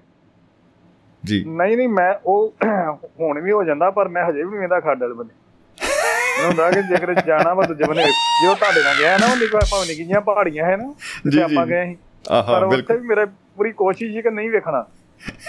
ਤੇ ਮੈਂ ਉਹ ਨਾ ਮੈਨੂੰ ਉਲਟੀਆਂ ਡਈਆਂ ਹੁਣ ਤੇ ਛੰਮੀ ਜਣੀ ਹੋਰ ਗਲਤ ਸੋਚ ਲੈਣ ਕਿ ਉਲਟੀਆਂ ਕੋ ਗੰਡਿਆ ਫਿਰ ਮੈਂ ਵੇਖਣਾ ਬਰਦਾਸ਼ਤ। ਉਹ ਨਾ ਜੀ। ਚਲੋ ਉੱਥੇ ਤੱਕ ਜਾਂਦੇ ਜਾਂਦੇ ਪੇਟ ਖਾਲੀ ਹੋ ਜਾਣਾ ਰਿਸ਼ੀਕੇਸ਼ ਉਤਰਦੇ ਕਹਿਣਾ ਕਿ ਲੰਗਰ ਪਾਣੀ ਛਕ ਲਓ ਤੇ ਮੇਰੀ ਪ੍ਰੋਬਲਮ ਹੁੰਦੀ ਕਿ ਉਹਨੇ ਲੰਗਰ ਵੀ ਨਹੀਂ ਛਕਣਾ। ਤੇ ਛਕਣਾ ਅੱਛਾ ਤੇ ਇੱਕ ਅੱਧਾ ਫੁਲਕਾ ਛਕਣਾ। ਜੀ। ਉਹ ਮੇਰੇ ਹਾਲਾਤ ਇਹ ਹੁੰਦੇ ਕਿ ਦਰਸ਼ਨ ਕਰਨ ਤੇ ਚੱਲਿਆ ਪਰ ਬਹੁਤ ਮਜਬੂਰ ਆ ਵਿਚਾਰਾ। ਨਾ ਇਹਨੇ ਖਾਣਾ ਨਾ ਇਹਨੇ ਪੀਣਾ। ਠੀਕ ਨਹੀਂ ਤੇ ਇਹਨੂੰ ਮੁੰਡਾ ਵੀ ਕਹਿਣਾ ਕਿ ਤੈਨੂੰ ਇਹਨੂੰ। ਕਿੱਥੋਂ ਲੈ ਆਉਂਦੇ ਯਾਰ? ਇਹਦਾ ਕੰਮ ਪੁੱਠੇ ਰਹੇ ਇਹਨੇ ਨਾ ਇਹਨੇ ਖਾਣਾ ਨਾ ਸਾਨੂੰ ਖਾਣ ਦੇਣਾ। ਉਲਟਾ। ਜਿਹੜਾ ਅਸੀਂ ਖਾਦਾ ਹੁੰਦਾ ਸਾਡਾ ਉਹ ਵੀ ਨਿਕਲ ਜਾਂਦਾ ਰਾਹ 'ਚ ਜਾਂਦੇ ਜਿਹੜੇ ਉਹ ਜੋਸ਼ੀ ਮੜ ਤੋਂ ਜੋਸ਼ੀ ਮੜ ਤੱਕ ਪਹੁੰਚ ਕੇ ਨਾ ਫਿਰ ਥੋੜਾ ਹੌਸਲਾ ਹੋ ਜਾਂਦਾ ਕਿ ਗਾੜੀ ਹੇਮਕੁੰਟ ਸਾਹਿਬ ਤੋਂ ਜਿਹੜਾ ਗੋਬਿੰਦ ਧਾਮ ਆ ਨਾ ਗੋਬਿੰਦ ਘਾਟ ਪਹਿਲਾਂ ਘਾਟ ਆਉਂਦਾ। ਹਾਂਜੀ ਹਾਂਜੀ। ਤੇ ਗੋਬਿੰਦ ਘਾਟ ਥੋੜਾ ਹੀ ਰਹਿ ਗਿਆ ਬਸ ਥੋੜਾ ਹੀ ਆ। ਤੇ ਭਈ ਸੁੱਕੀ ਸੰਦੀ ਉੱਥੇ ਪਹੁੰਚਣਾ। ਵਾਹ। ਪਹੁੰਚ ਗਏ ਫਿਰ ਬਸ ਚੜਾਈਆਂ ਸ਼ੁਰੂ ਹੋ ਜਾਣੀਆਂ। ਜੀ ਜੀ ਜੀ ਜੀ। ਉਹ ਫਿਰਦਾ ਹੈ ਇੱਕ ਰੀ ਤੇ ਅਸੀਂ ਬੁਰੇ ਕਸੂਤੇ ਫਸ ਗਏ। ਅੱਛਾ ਜੀ। ਉੱਥੇ ਕਿ ਜਾ ਕੇ ਨਾ ਠੰਡ ਵਾਵਾ ਹੀ ਹੋ ਜਾਂਦੀ ਹੈ ਤੁਹਾਨੂੰ ਪਤਾ ਹੀ ਹੋਣਾ ਗੋਬਿੰਦ ਧਾਮ ਤੱਕ ਐ ਪੂਰੀ ਠੰਡ ਹੁੰਦੀ ਹੈ। ਹਾਂ ਨਹੀਂ ਤੇ ਫਿਰ ਹੈ ਹੀ ਉਹ ਕਹ ਲਓ ਵੀ ਹਿਲ ਸਟੇਸ਼ਨ ਹੀ ਬਣ ਗਿਆ ਇੱਕ ਤਰ੍ਹਾਂ ਦਾ ਬੜਾ ਅੱਛਾ ਪਲੇਜ਼ੈਂਟ ਮੌਸਮ। ਤੇ ਸਰਦੀਆਂ ਰਹਿਣੀਆਂ ਉੱਥੇ। ਜੀ। ਨਹੀਂ ਬਹੁਤ ਇਹਦੇ ਹਿਲ ਸਟੇਸ਼ਨ ਸੋਚ ਕੇ ਜਾਂਦੇ ਆ ਮੱਥਾ ਟੇਕਣ ਕੀ ਉਹਨਾਂ ਜਾਣਾ ਕਈਆਂ ਨੇ। ਜੀ ਜੀ ਜੀ ਉਹ ਹਰ ਤਰ੍ਹਾਂ ਦੀ ਵਿੱਚ ਜਿਹੜੀਆਂ ਭਾਵਨਾਵਾਂ ਹੁੰਦੀਆਂ ਨੇ ਜਿਹੜੇ। ਯਾਤਰੀ ਆ ਜੀ। ਮੈਨੂੰ ਲੱਗਦਾ ਕਈ ਹਨੀਮੂਨ ਵਾਲੇ ਵੀ ਚਲ ਜਾਂਦੇ ਨੇ ਹਾਂ ਬਿਲਕੁਲ ਬਿਲਕੁਲ ਬਿਲਕੁਲ ਬਿਲਕੁਲ ਬਿਲਕੁਲ ਇੱਕ ਪੰਨ ਦੋ ਕਾਜ। ਬਸ ਬਸ ਵਾਕਈ ਇੱਕ ਪੰਥ ਤੋਂ ਕਾਜ। ਜੀ। ਤੇ ਭਾਜੀ ਉੱਥੇ ਨਾ ਉੱਥੇ ਮੈਨੂੰ ਲੱਗਦਾ ਕਿ ਮੀਂਹ ਬੜਾ ਪੈਣ ਡਿਆ ਉਹਨਾਂ ਦਿਨਾਂ ਦੇ ਵਿੱਚ ਬਹੁਤ ਜ਼ਿਆਦਾ ਠੰਡੀ ਜੀ। ਤੇ ਅਸੀਂ ਅਸੀਂ ਦੋ ਜਣੇ ਤੇ ਅਸੀਂ ਕੋਦਰ ਮੋਦਰ ਜੇ ਹੈਗੇ ਦੋਵੇਂ ਜਣੇ ਵਾਲ ਕੱਟੇ। ਅਸੀਂ ਭਾਈ ਉਹ ਸਰਾਵਾਂ 'ਚ ਜਾਈਏ ਤੇ ਬਾਬੇ ਸਾਡੇ ਵੱਲ ਵੇਖ ਕੇ ਦੂਰੋਂ ਹੀ ਦੇਣ ਕਾਪੀਆਂ ਨਾ ਕਾਪੀ ਖੁੱਲ ਕੀ ਹੈ ਨਾ ਰਜਿਸਟਰ ਖੁੱਲੇ ਤੇ ਬੰਦ ਕਰਨੀ ਸ਼ੁਰੂ ਕਰ ਤੇ ਅਸੀਂ ਕਹਣਾ ਜੀ ਸਾਨੂੰ ਕਮਰਾ ਮਿਲੂਗਾ। ਆਖਣ ਨਾ ਇਹ ਕਮਰਾ ਕਿੱਥੇ ਹੈਗਾ? ਇੱਥੇ ਸੰਗਤਾਂ ਨੂੰ ਕਮਰਾ ਦੇਈਦਾ ਜਿੱਥੇ ਜਿਹੜੇ ਜਿਹੜੀਆਂ ਬੱਸਾਂ ਆਉਂਦੀਆਂ ਵੱਡੇ ਸਿੰਘ ਸੂਰਮਿਆਂ ਨੂੰ ਤੁਹਾਨੂੰ ਕਾਹਦੀ ਤੁਹਾਨੂੰ ਕਾਹਦਾ ਕਮਰਾ ਦੇ ਦਈਏ? ਤੁਸੀਂ ਹੈ ਕੌਣ ਜੇ ਪਹਿਲਾਂ? ਆਹ। ਤੇ ਉਹ ਨਾ ਉਦੋਂ ਉਦੋਂ ਕਿ ਜਦੋਂ ਕਿ ਇੰਡੀਆ ਰਹਿੰਦੇ ਨੇ ਭਾਜੀ ਰੰਗ ਵੀ ਸਾਡਾ ਨਾ ਚੋਖਾ ਹੁੰਦਾ ਹੈ ਪੂਰਾ ਜੇਕਰ ਧੁੱਪ ਲੱਗ ਜਣੀ ਤੇ ਉਹ ਐ ਪੂਰਾ ਐ ਵਧੀਆ ਝੁਲਸ ਜਾਂਦਾ ਹੁੰਦਾ ਹੈ। ਤੇ ਪਤਾ ਨਹੀਂ ਲੱਗਦਾ ਕਿ ਕਿਹੜੀ ਸਟੇਟ ਦੇ ਹਾਂ। ਉਹ ਨਾ ਉਹ ਜਿੱਦਾਂ ਕਈ ਦਾ ਕੇਲਾ ਜਿੱਦਾਂ ਕੇਲੇ ਲਿਆਂਦੇ ਹੋਣ ਨਾ ਘਰ ਦੇ ਜੇ ਨਾ ਖਾਦੇ ਹੋਣ ਤੇ ਉਹ ਕੇਲਾ ਕਾਲਾ ਜਿਹਾ ਰੰਗ ਤੇ ਨਹੀਂ ਫੜ ਜਾਂਦਾ ਹੁੰਦਾ ਰੈਂਟ ਤੇ ਜਾ ਕੇ ਕੇਲਾ। ਆ ਵਾਕਈ ਵਾਕਈ। ਕਾਲਾ ਹੋ ਜਾਂਦਾ ਹੁੰਦਾ। ਪਛਾਣਿਆ ਨਹੀਂ ਜਾਂਦਾ ਉਹਦੇ ਆਧਾਰ ਉਹਦੇ ਆਧਾਰ ਕਾਰਡ ਨਾਲ ਉਹਦੀ ਫੋਟੋ ਨਹੀਂ ਮਿਲਦੀ ਬਿਲਕੁਲ। ਬਸ ਬਸ ਉਦੋਂ ਚਲੋ ਆਧਾਰ ਕਾਰਡ ਬਣਦੇ ਨਹੀਂ ਨਹੀਂ ਤੇ ਸਾਡੀ ਦੀ ਪੱਕੀ ਐਂਟਰੀ ਵੈਨ ਹੋਈ ਨਹੀਂ ਹੈਂ? ਤੇ ਭਾਈ ਉਹ ਆਂਦਾ ਕਮਰਾ ਕੁਮਰਾ ਕੋਈ ਨਹੀਂ ਹੈਗਾ ਜਿੱਥੇ ਮਰਜ਼ੀ ਪੈ ਜਾਓ। ਆਹ। ਤੇ ਭਾਜੀ ਅਸੀਂ ਨਾ ਝੂਠ ਮਾਰ ਕੇ ਨਾ ਉਹਨਾਂ ਨੂੰ ਕਿ ਸਾਡੇ ਨਾਲ ਭਾਈ ਹੋਰ ਵੀ ਸੰਗਤ ਆ ਤੇ ਅਸੀਂ ਉਹਨਾਂ ਤੇ ਖਾਣੇ ਆ। ਚਲੋ ਸਾਨੂੰ ਕੰਬਲ ਹੀ ਦੇ ਦਿਓ। ਹਾਂਜੀ, ਹਾਂਜੀ। ਨੂੰ ਫੜਾ ਜਨੇ ਉਹ ਸੰਗਤ ਮੰਗਣ ਡਈ ਆ। ਜੀ ਜੀ ਭਾਈ ਅਸੀਂ 12 12 13 13 ਕੰਬਲ ਲਏ ਇੱਕ ਇੱਕ ਦੋਵਾਂ ਜਣਿਆਂ ਨੇ। ਬੱਲੇ। ਲਾ ਲਓ ਕਿ 12 ਕੰਬਲ ਲਏ ਆ ਤੇ 12 ਹੀ ਕੰਬਲ ਅਸੀਂ ਬਾਅਦ ਚ ਫਿਰ ਜਾ ਕੇ ਝੂਠ ਮਾਰ ਕੇ ਲਏ ਅੱਛਾ। ਉਹ ਅਸੀਂ ਨਾ ਜਿੱਦਾਂ ਜਿੱਦਾਂ ਕਮਰਿਆਂ ਦੇ ਬਾਹਰ ਥੋੜਾ ਉੱਪਰ ਜਿਹਦੇ ਉੱਪਰ ਪਨਾਲਾ ਹੁੰਦਾ ਜਿਹੜਾ ਪਾਣੀ ਵਾਲਾ ਉਹਦੇ ਤੇ ਝਾਲਰ ਜੀ ਨਹੀਂ ਬਣਾਈ ਹੁੰਦੀ? ਜੀ ਜੀ ਜੀ ਜੀ ਜੀ। ਦੋ ਕੁ ਫੁੱਟ ਦੀ। ਬਈ ਉਹਦੇ ਥੱਲੇ ਲੱਭੇ ਪਏ ਅਸੀਂ 12 ਕੰਬਲ ਥੱਲੇ ਰੱਖ ਕੇ ਤੇ 12 ਹੀ ਉੱਤੇ ਲਏ। ਵਾਹ ਜੀ ਵਾਹ। ਸਾਰੀ ਸਾਰੀ ਰਾਤ ਮੀਂਹ ਦੇ ਵਿੱਚ। ਬੱਲੇ ਬੱਲੇ ਬੱਲੇ। ਤੇ ਉਹ ਬੜਾ ਵਧੀਆ ਪਰ ਮੈਨੂੰ ਇਹ ਕਿ ਉਹ ਬੜਾ ਨਾ ਇੱਕ ਸਾਦਾ ਜਿੱਦਣ ਕਹਿ ਦਿੰਦੇ ਨਾ ਉਹ ਵੱਖਰੀ ਚੀਜ਼ ਉਦੋਂ ਬੜਾ ਅਸੀਂ ਬਾਹਰ ਮੀਂਹ ਦੇ ਵਿੱਚ ਪਏ ਬੜੀ ਤਕੜੀ ਅਸੀਂ ਗੱਲ ਸਾਰਿਆਂ ਨੂੰ ਦੱਸੀ। ਜੀ ਜੀ ਜੀ। ਤੇ ਭਾਈ ਇੱਕ ਵਾਰੀ ਬੰਦਾ ਜਦੋਂ ਉੱਤੇ ਪਹੁੰਚ ਜਾਂਦਾ ਨਾ ਜਦੋਂ ਥੱਲੇ ਨੂੰ ਆਉਣਾ ਹੁੰਦਾ ਨਾ ਥੱਲੇ ਨੂੰ ਫਿਰ ਬੱਸ ਦਾ ਸਫ਼ਰ ਜਿੱਥੋਂ ਹੁੰਦਾ। ਹਾਂਜੀ ਹਾਂਜੀ। ਤੇ ਮੇਰੀ ਫਿਰ ਫਿਰ ਟੈਨਸ਼ਨ ਸ਼ੁਰੂ ਹੋ ਜਾਂਦੀ ਕਿ ਹੁਣ ਖੱਡ ਵਾਲੇ ਬੰਦੇ ਨਹੀਂ ਵੇਖਣਾ ਬਈ। ਜੀ ਜੀ ਜੀ ਜੀ ਜੀ। ਉਹ- ਧੌਣ ਉਧਰੋਂ ਆਉਂਦੇ ਆ ਧੌਣ ਇੱਕ ਮਨੇ ਆਕੜੀ ਨਹੀਂ ਜਦੋਂ ਉਧਰੋਂ ਆਉਣਾ ਵਾਪਸੀ ਧੌਣ ਦੂਜੇ ਬੜੇ ਕਰਦੀ ਨਾਲੇ ਧੌਣ ਸਹੀ ਹੋ ਜਾਂਦੀ। ਤੇ ਘਰ ਆਉਂਦੇ ਆਉਂਦੇ ਫਿਰ ਇੱਕ ਵਾਰੀ ਧੌਣ ਦੀ ਮਾਲਸ਼ ਕਰਨੀ ਪੈਂਦੀ ਕਿ ਧੌਣ ਹੁਣ ਸਿੱਧੀ ਕਰਨੀ। ਤੇ ਉੱਥੋਂ ਬਾਜੀ ਫਿਰ ਮੇਰੇ ਨਾਲ ਜਿਹੜਾ ਮੇਰਾ ਵੀਰ ਹੀ ਜੀ। ਉਹਨੂੰ ਫਿਰ ਉਹਨਾਂ ਦੇ ਕੋਈ ਉਹ ਵੀ ਕੋਈ ਦਿਲ ਜਾਨੀ ਜ਼ਖਮੀ ਦਿਲ। ਆਹਾ ਹਾ ਹਾ ਹਾ ਹਾ ਉਹਨੂੰ ਜ਼ਖਮੀ ਦਿਲ ਨੂੰ ਸੱਦ ਲਿਆ ਜੀ ਦੇਹਰਾਦੂਨ। ਜੀ। ਤੇ ਮੈਨੂੰ ਉਹਨੇ ਐਸਐਲ ਸਰਤ ਤੇ ਲੱਗ ਗਿਆ ਕਹਿੰਦਾ ਪਹਿਲਾਂ ਤੇ ਬਾਬੇ ਦੇ ਦਰਸ਼ਨ ਕਰਨੇ ਫਿਰ ਆਪਾਂ ਉੱਥੇ ਵੀ ਜਾਣਾ। ਆਹਾ। ਤੇ ਜ਼ਖਮੀ ਦਿਲ ਹੀ ਨਾ ਤੇ ਉਹਨੂੰ ਫਿਰ ਉਹ ਫਿਰ ਕਾਲਜ ਦੇ ਵਿੱਚ ਕੀ ਐਡਮਿਸ਼ਨ ਲਈ ਲੈ ਲਈ ਕਿਤੇ ਜੀ ਜੀ ਜੀ ਜਿਆਦੀ ਪੜ੍ਹਾਈ ਕਰਕੇ। ਆਹਾ। ਤੇ ਫਿਰ ਉਹ ਭਾਈ ਉਹਨਾਂ ਨੇ ਸਾਨੂੰ ਗਾੜੀ ਸੱਦਿਆ ਕਿ ਲਓ ਜੀ ਗੱਲ ਹੀ ਕੋਈ ਨਹੀਂ ਤੇ ਹੋਸਟਲ ਦੇ ਵਿੱਚ ਅਸੀਂ ਤੁਸੀਂ ਹੋਸਟਲ ਦੇ ਵਿੱਚ ਰਹਿ ਨਹੀਂ ਸਕਦੇ ਤੁਹਾਡੇ ਵਾਸਤੇ ਕਿ ਹੋਟਲ ਬੁੱਕ ਕੀਤਾ ਤੇ ਸਵੇਰੇ ਤੁਹਾਨੂੰ ਮਿਲਾਂਗੇ। ਜੀ ਕੀ ਬਾਤਾਂ ਤੇ ਭਾਜੀ ਜਾ ਕੇ ਅਸੀਂ ਹੋਟਲ ਤੇ ਪਹੁੰਚੇ ਤੇ ਉਹਦੇ ਕਹਿੰਦੇ ਕੋਈ ਇੱਥੇ ਹੋਟਲ ਹਟਲ ਨਹੀਂ। ਕਹਿੰਦੇ ਤੁਸੀਂ ਕੌਣ ਜਾਈ ਨਾਂ ਨੂੰ ਦੱਸਿਆ ਆ ਸਾਡੇ ਨਾਲ ਹੋਟਲ ਬੁੱਕ ਕਹਿੰਦੇ ਕਿਹੜਾ ਹੋਟਲ? ਆ ਜੀ। ਇੱਥੇ ਕੋਈ ਹੋਟਲ ਹਟਲ ਨਹੀਂ। ਰਾਤ ਦਾ ਟਾਈਮ ਹੀ ਸੀ ਰਾਤ ਪਹੁੰਚੇ। ਅਸੀਂ ਉੱਥੇ ਫੋਨ ਲਾਈਏ ਤੇ ਉਹ ਆਖਣ ਅਸੀਂ ਤੇ ਕਰਾਇਆ ਹੀ ਬੁੱਕ ਤੇ ਪਤਾ ਨਹੀਂ ਹੁਣ ਕੀ ਹੋ ਗਿਆ। ਓ ਹੋ ਤੇ ਹੁਣ ਕੀ ਕਰੋਗੇ ਤੁਸੀਂ? ਤੁਸੀਂ ਹੁਣ ਕਿੱਥੇ ਰਹੋਗੇ? ਅੱਛਾ। ਭਾਈ ਫੋਨ ਚੱਕਣਾ ਬੰਦ ਕਰਤਾ। ਓ ਹੋ ਹੋ ਹੋ। ਇਹ ਸੱਚੀ ਕਹਾਣੀ ਆ ਭਾਜੀ? ਝੂਠ ਝੂਠ ਨਹੀਂ ਦੱਸਣ ਡਿਆ ਮੈਂ। ਬਿਲਕੁਲ ਸੱਚੀਆਂ ਕਹਾਣੀਆਂ। ਨਹੀਂ ਬਿਲਕੁਲ ਬਿਲਕੁਲ। ਕਈ ਵਾਰੀ ਐ ਹੋ ਜਾਂਦਾ ਜੀ ਬਿਲਕੁਲ। ਤੇ ਲਾ ਲਓ ਜੀ ਅਸੀਂ ਦੇਹਰਾਦੂਨ ਨਾ ਦੇਹਰਾਦੂਨ ਰਾਤ ਜਿਹੜਾ ਉੱਥੇ ਸਟੇਸ਼ਨ ਹੀ ਨਾ ਸਟੇਸ਼ਨ ਹਾਂਜੀ। ਪਹਿਲਾਂ ਤੇ ਪਹਿਲਾਂ ਤੇ ਅਸੀਂ ਨਿੱਕੇ ਨਿੱਕੇ ਜਿਹੜੇ ਸਾਡੇ ਬੈਗ ਹੀ ਨਾ ਅੰਦਰ ਵੜ ਕੇ ਅਸੀਂ ਅੰਦਰ ਚਲ ਗਏ ਕਿ ਚਲੋ ਉੱਥੇ ਰਾਤ ਬੈਂਚਾਂ 'ਤੇ ਸੌਂ ਜਾਾਂਗੇ ਅੰਦਰਲੇ ਬੰਨੇ ਸਟੇਸ਼ਨ ਤੇ। ਓ ਹੋ ਕੀ ਬਾਤਾਂ ਪਹਿਲਾਂ ਦੇ ਉੱਥੇ ਪਹਿਲਾਂ ਦੇ ਉੱਥੇ ਜਦੋਂ ਵੱਜੇ ਨਾ ਰਾਤ ਦੇ 10 11 ਤੇ ਉਹ ਭਾਈ ਟੀਟੀ ਆ ਗਿਆ। ਜੀ। ਕਹਿੰਦਾ ਭਾਈ ਲਿਆਓ ਪਲੇਟਫਾਰਮ ਟਿਕਟ ਕਿੱਥੇ ਤੁਹਾਡੇ ਕੋਲ? ਆ ਇਹ ਬਹੁਤ ਜ਼ਰੂਰੀ ਹੈ ਜੀ। ਜਦੋਂ ਇਦਾਂ ਜਾਣਾ ਹੋਵੇ ਕਈ ਵਾਰ ਰਿਸੀਵ ਕਰਨ ਜਾਂਦੇ। ਆਪਾਂ ਉਹ ਲੈ ਲੈਣੀ ਚਾਹੀਦੀ ਆ। ਪਲੇਟਫਾਰਮ ਟਿਕਟ ਜ਼ਰੂਰੀ ਹੈ ਮੈਂ ਕਿਹਾ ਸਾਡੇ ਕੋਲ ਪਲੇਟਫਾਰਮ ਟਿਕਟ ਹੀ ਕੋਈ ਨਹੀਂ ਅਸੀਂ ਤਾਂ ਇੱਥੇ ਭਲੇਖੇ ਦੇ ਵਿੱਚ ਆ ਗਏ ਆ ਸਾਨੂੰ ਸਾਨੂੰ ਕੀ ਪਤਾ ਸਾਡੇ ਨਾਲ ਬਹੁਤ ਬੀਤੀ ਅੱਜ। ਕਹਿੰਦਾ ਇੱਥੇ ਰਹਿ ਨਹੀਂ ਸਕਦੇ। ਆਹਾ। ਭਾਈ ਪਹਿਲਾਂ ਤੇ ਅਸੀਂ ਨਾ ਨੁੱਕਰ ਕਰੀਏ ਫਿਰ ਉਹਨਾਂ ਪੁਲਿਸ ਪੁਲਿਸ ਵਾਲੇ ਸੱਦ ਲਏ ਤੇ ਸਾਨੂੰ ਨਾ ਡੰਡੇ ਡੰਡੇ ਮਾਰ ਕੇ ਬਾਹਰੋਂ ਕੱਢਤਾ ਸਟੇਸ਼ਨ ਤੋਂ ਬਾਹਰ। ਓਹੋ ਜੀ। ਫਿਰ ਲਓ ਜੀ ਫਿਰ ਅਸੀਂ ਫਿਰ ਉਹ- ਫਿਰ ਤੇ ਉਹ ਪੰਜਾਬੀਆਂ ਵਾਲਾ ਦਿਮਾਗ ਵਰਤਿਆ। ਅਸੀਂ ਨਾ ਉਹ ਜਿਹੜਾ ਫੁੱਟਪਾਥ ਨਹੀਂ ਹੁੰਦਾ ਫੁੱਟਪਾਥ ਵਿੱਚ ਸੜਕ ਦੇ ਵਿੱਚ। ਹਾਂਜੀ ਹਾਂਜੀ ਜੀ। ਅਸੀਂ ਅਸੀਂ ਦੋਵੇਂ ਵੀਰ ਉੱਥੇ ਸੁੱਤੇ। ਬਾਤਾਂ ਕਿਆ ਬਾਤਾਂ। ਤੇ ਬੈ- ਜਿਹੜਾ ਬੈਗ ਹੀ ਨਾ ਬੈਗ ਬੈਗ ਸਾਡੇ ਦੋਵਾਂ ਕੋਲ ਇੱਕ ਇੱਕ ਬੈਗ ਹਾਂਜੀ। ਉਹ ਬੈਗ ਦੀ ਤਣੀ ਨੂੰ ਨਾ ਅਸੀਂ ਆਪਣੀ ਬਾਹਾਂ ਦੇ ਨਾਲ ਚੰਗੀ ਤਰ੍ਹਾਂ ਲਵੇੜ ਲਿਆ ਕਿ ਜੋ ਸਾਡੇ ਕੋਲ ਕੋਈ ਬੈਗ ਬੂਗ ਰਾਤ ਖੂਗਾ ਤੇ ਪਤਾ ਲੱਗ ਜੂ ਕਿ ਉੱਠ ਪਾਂਗੇ ਆਹਾ ਕਿਆ ਤੇ ਬਾਤਾਂ ਕਿਆ ਬਾਤਾਂ। ਜਦੋਂ ਜਦੋਂ ਵਜੇ ਰਾਤ ਦੇ 12 ਤੇ ਪੁਲਿਸ ਆ ਗਈ। ਅੱਛਾ। ਪੁਲਿਸ ਵਾਲਿਆਂ ਨੇ ਪੁਲਿਸ- ਵਾਲਿਆਂ ਨੇ ਇੱਕ- ਇੱਕ ਬੰਦੇ ਨੂੰ ਜਦੋਂ ਉਹਨਾਂ ਨੇ ਭਜਾਉਣੇ ਸ਼ੁਰੂ ਕੀਤੇ ਜਦੋਂ ਸਾਡੀ ਵਾਰੀ ਆਈ ਤੇ ਅਸੀਂ ਵੀ ਨੱਠੇ ਫਿਰ ਉੱਥੋਂ ਭਈ। ਓਹੋ ਹੋ ਹੋ। ਸਾਰੀ ਰਾਤ ਅਸੀਂ ਬਸ ਫਿਰ ਤੁਰ ਕੇ ਉਹਦੀ ਗਲੀਆਂ 'ਚ ਗੱਡੀ। ਕਿਆ ਬਾਤਾਂ ਕਿਆ ਬਾਤਾਂ। ਸਵੇਰੇ ਫਿਰ ਉਹ ਭਾਈ ਭਾਈ ਭਾਈ ਸਾਹਿਬ ਨੂੰ ਮਿਲੇ ਤੇ ਬਸ ਫਿਰ ਨਾਲੇ ਮੇਰੇ ਨਾਲ ਦਾ ਤੇ ਗਾਲਾਂ ਦੇ ਹੋ ਗਿਆ ਕਿ ਤੁਸੀਂ ਚੰਗੀ ਸਾਡੀ ਦੁਰਗਤੀ ਕਰਾਈ ਅਸੀਂ ਤੇ ਦਰਸ਼ਨ ਕਰਕੇ ਆਏ ਬਾਬੇ ਦੇ। ਪਤਾ ਨਹੀਂ ਸਾਨੂੰ ਇਹੋ ਹੀ ਸਜ਼ਾ ਮਿਲ ਗਈ ਹੈ ਤੇ ਤੁਸੀਂ ਦਰਸ਼ਨ ਕਰਦੇ ਕਰਦੇ ਕਿਹੜੇ ਦਰਸ਼ਨ ਕਰਦੇ? ਜੀ ਬਿਲਕੁਲ ਬਿਲਕੁਲ ਬਿਲਕੁਲ ਜੀ ਸਾਡੀ ਬਿਲਕੁਲ ਤੇ ਸਾਡੀ ਤੇ ਯਾਤਰਾ ਸਫਲ ਹੋਈ ਤੁਸੀਂ ਡੰਡ ਲਾ ਕੇ ਰਾਤੀ ਹੈ ਇਹ ਜੀ ਜੀ। ਇਹ ਹੁੰਦੀਆਂ ਯਾਦਾਂ ਸਫਰ ਦੀਆਂ ਸਫਰ ਦੀਆਂ ਯਾਦਾਂ ਹੁਣ ਇੱਕ ਰੀ ਤੇ ਮੈਂ ਤੁਹਾਨੂੰ ਅੱਗੇ ਵੀ ਤੁਹਾਨੂੰ ਦੱਸੀ ਗੱਲ ਇੱਕ ਦਿਨ ਕਿ ਭਾਈ ਗਰੀਬ ਰਥ ਵਾਲੀ। ਗਰੀਬ ਰਾਤ ਹਾਂਜੀ ਉਹ ਹਾਂਜੀ ਗਰੀਬ ਰਥ ਗਰੀਬ ਰਥ ਲਾਲੂ ਜੀ ਹੁਣਾ ਜਿਹੜੀ ਗਰੀਬ ਰਥ ਚਲਾਈ ਨੇ ਬਿਆਸ ਬਿਆਸੋਂ ਅੰਮ੍ਰਿਤਸਰ ਜਲੰਧਰੋਂ ਚੱਲਦੀ ਨਹੀਂ ਬਿਆਸ ਨਹੀਂ ਬਿਆਸੋਂ ਅੰਮ੍ਰਿਤਸਰੋਂ ਚੱਲਦੀ ਹੁੰਦੀ। ਜੀ। ਉਹ ਗਰੀਬ ਰਥ ਭਾਈ ਭਲੇਖਾ ਬੜਾ ਪਾਉਂਦੀ ਆ। ਅੱਛਾ। ਜਿਨ੍ਹਾਂ ਨੇ ਜਿਨ੍ਹਾਂ ਨੇ ਜਿਨ੍ਹਾਂ ਨੇ ਦੂਜੀਆਂ ਟ੍ਰੇਨਾਂ ਦੀ ਰਿਜ਼ਰਵੇਸ਼ਨ ਕਰਾਈ ਨਹੀਂ ਉਹ ਵੀ ਕਹਿੰਦਾ ਨਹੀਂ ਨਹੀਂ ਗਰੀਬ ਰਥ 'ਚ ਜਾਵਾਂਗੇ ਉਹ ਤੇ ਖਾਲੀ ਹੁੰਦੀ ਆ ਉੱਥੇ ਤੱਕ ਉੱਚ ਕੋਈ ਚੜਦਾ ਹੀ ਨਹੀਂ। ਕਿਆ ਬਾਤਾਂ? ਜੀ। ਉਹ ਭਾਈ ਬਿਆਸੋਂ ਜਦੋਂ ਅਸੀਂ ਚੜੇ ਮੇਰੇ ਨਾਲ ਮੇਰਾ ਭਤੀਜਾ ਸੀ ਬਿਆਸੋਂ ਜਦੋਂ ਅਸੀਂ ਚੜੇ ਮੇਰੇ ਨਾਲ ਇੱਕ ਇੱਕ ਦੋ ਜਣੇ ਹੁੰਦੇ ਅਸੀਂ ਦੋਵਾਂ ਤੋਂ ਵੱਧ ਕਦੀ ਨਹੀਂ ਹੋਏ ਉੱਥੇ ਕੜੀ ਸਾਨੂੰ ਜਿੰਨੇ ਮਰਜ਼ੀ ਮਿਲ ਪਣ ਯਾਤਰਾ ਸਾਡੀ ਦੋਵਾਂ ਨੇ ਸ਼ੁਰੂ ਕੀਤੀ। ਸ਼ੁਰੂ ਇਦਾਂ ਹੀ ਹੋਣੀ ਆ ਤੇ ਮੁੜ ਕੇ ਚੱਲਣਾ ਉੱਥੇ ਭਾਵੇਂ ਹੋਰ ਸਾਥੀ ਜੁੜ ਜਾਣਗੇ ਜੀ। ਕਈ ਵਾਰ ਇਹੋ ਜਿਹੇ ਮਿਲ ਜਾਂਦੇ ਬਾਅਦ ਚ ਕਦੀ ਵੇਖੇ ਨਹੀਂ ਕਿ ਭਾਈ ਉਹ ਮਿਲੇ ਹੀਗੇ ਕਈਆਂ ਨੂੰ। ਵਾਹ ਜੀ ਵਾਹ। ਅਸੀਂ ਉਦੋਂ ਬਿਆਸੋਂ ਦੇ ਪਹਿਲਾਂ ਮਜੇ ਨਾਲ ਅਸੀਂ ਸੀਟ ਦੇ ਵਿੱਚ ਬੈਠੇ ਬਾਰੀ ਦੇ ਲਾਗੇ ਸੀਟਾਂ ਤੁਹਾਨੂੰ ਲੈਣ ਦਾ ਵੱਖਰਾ ਮਜ਼ਾ ਹੁੰਦਾ ਕਿ ਬਾਰੀ ਦੇ ਲਾਗੇ। ਜੀ। ਉਹ ਇੱਕ ਇੱਕ ਸਾਹਮਣੇ ਸੀਟ ਹੁੰਦੀ ਇੱਕ ਦੋਵੇਂ ਮਾਮੋ ਸਾਹਮਣੇ ਸੀਟਾਂ ਹੁੰਦੀਆਂ। ਆਹ। ਤੇ ਭਾਈ ਉੱਥੋਂ ਬਿਆਸੋਂ ਚੜੇ ਡੱਬਾ ਖਾਲੀ ਉਹ ਗੱਲ ਹੀ ਕੋਈ ਨਹੀਂ ਇਹ ਭਰਨਾ ਹੀ ਨਹੀਂ। ਜੀ। ਜਦੋਂ ਪਹੁੰਚਿਆ ਉਹ ਢਿਲਵੀਂ। ਆਹ। ਡੱਬੇ ਜਾਏ ਦੋ ਜਣੇ। ਜਦੋਂ ਪਹੁੰਚਿਆ ਕਰਤਾਰਪੁਰ ਉਹ ਚ ਆ ਗਏ ਪੰਜ ਜਣੇ। ਜੀ। ਜਦੋਂ ਆ ਗਿਆ ਭਾਈ ਖਤਰਨਾਕ ਸ਼ਹਿਰ ਜਲੰਧਰ। ਆਹ। ਉੱਥੇ ਤੇ ਮੈਨੂੰ ਲੱਗਦਾ ਕਿ 10 15 ਜਣੇ। ਵਾਹ ਜੀ ਇੱਕ ਡੱਬੇ। ਜੀ। ਤੇ ਅੰਬਾਲੇ ਤੱਕ ਅੰਬਾਲੇ ਤੱਕ ਪਹੁੰਚ ਗਿਆ ਜਿੱਦਾਂ ਟਰਾਲੀ ਨਹੀਂ ਭਰ ਜਾਂਦੀ ਨਹੀਂ ਦਾਣਿਆਂ ਦੀ। ਹਾਂਜੀ ਹਾਂਜੀ। ਬਸ ਫਿਰ ਉੱਥੇ ਉੱਥੇ ਟਰਾਲੀ ਵਾਂਗੂ ਐ ਇਹੋ ਜਿਹੇ ਹਾਲਾਤ ਹੋ ਗਏ ਡੱਬੇ ਦੇ ਵਿੱਚ ਕਿ ਜਿੱਥੇ ਅਸੀਂ ਆਮੋ ਸਾਹਮਣੇ ਬੈਠੇ ਸਾਡੇ ਦੇ ਵਿੱਚ ਵੀ ਚਾਰ ਪੰਜ ਜਣੇ ਥੱਲੇ ਬਹਿ ਗਏ। ਅੱਛਾ। ਓ ਹੋ ਹੋ ਹੋ। ਤੇ ਲਾ ਲਓ ਕਿ ਮੈਨੂੰ ਲੱਗ ਇਹ ਹੀ ਕਿ ਭਾਈ ਬਾਥਰੂਮ ਕਰਨ ਕਿਦਾਂ ਜਾਣਾ? ਬਾਥਰੂਮ ਦੇ ਵਿੱਚ ਵੀ 10 12 ਜਣੇ। ਦੋ ਚਾਰ ਜਣੇ ਬਾਹਰ ਤੇ ਬਾਕੀ ਤੇ ਡੱਬਾ ਡੱਬਾ ਇੰਨਾ ਤੁੰਨੋ ਤੁੰਨੀ ਭਰ ਗਿਆ ਨਾ ਨੱਕੋ ਨੱਕ ਹੋ ਗਿਆ। ਜੀ। ਤੇ ਪਹਿਲੀ ਵਾਰੀ ਮੈਨੂੰ ਨਾ ਉਦੋਂ ਲੱਗੇ ਕਿ ਭਾਈ ਇਹ ਲੱਗਦਾ ਕਿ ਐਮੇਜ਼ਨ ਜੰਗਲ ਦੇ ਵਿੱਚ ਫਿਰਨ ਡਏ ਆ। ਵਾਹ ਵਾਹ ਵਾਹ ਕੀ ਬਤਾ। ਉਹ ਇਹ ਕਹਾਣੀ ਹੋਈ ਕਿ ਲਾਲ ਰੰਗ ਦੀਆਂ ਕੀੜੀਆਂ। ਜੀ। ਚੰਗੀਆਂ ਮੋਟੀਆਂ ਸਾਈਜ਼ ਦੇ ਵਿੱਚ। ਆਹ।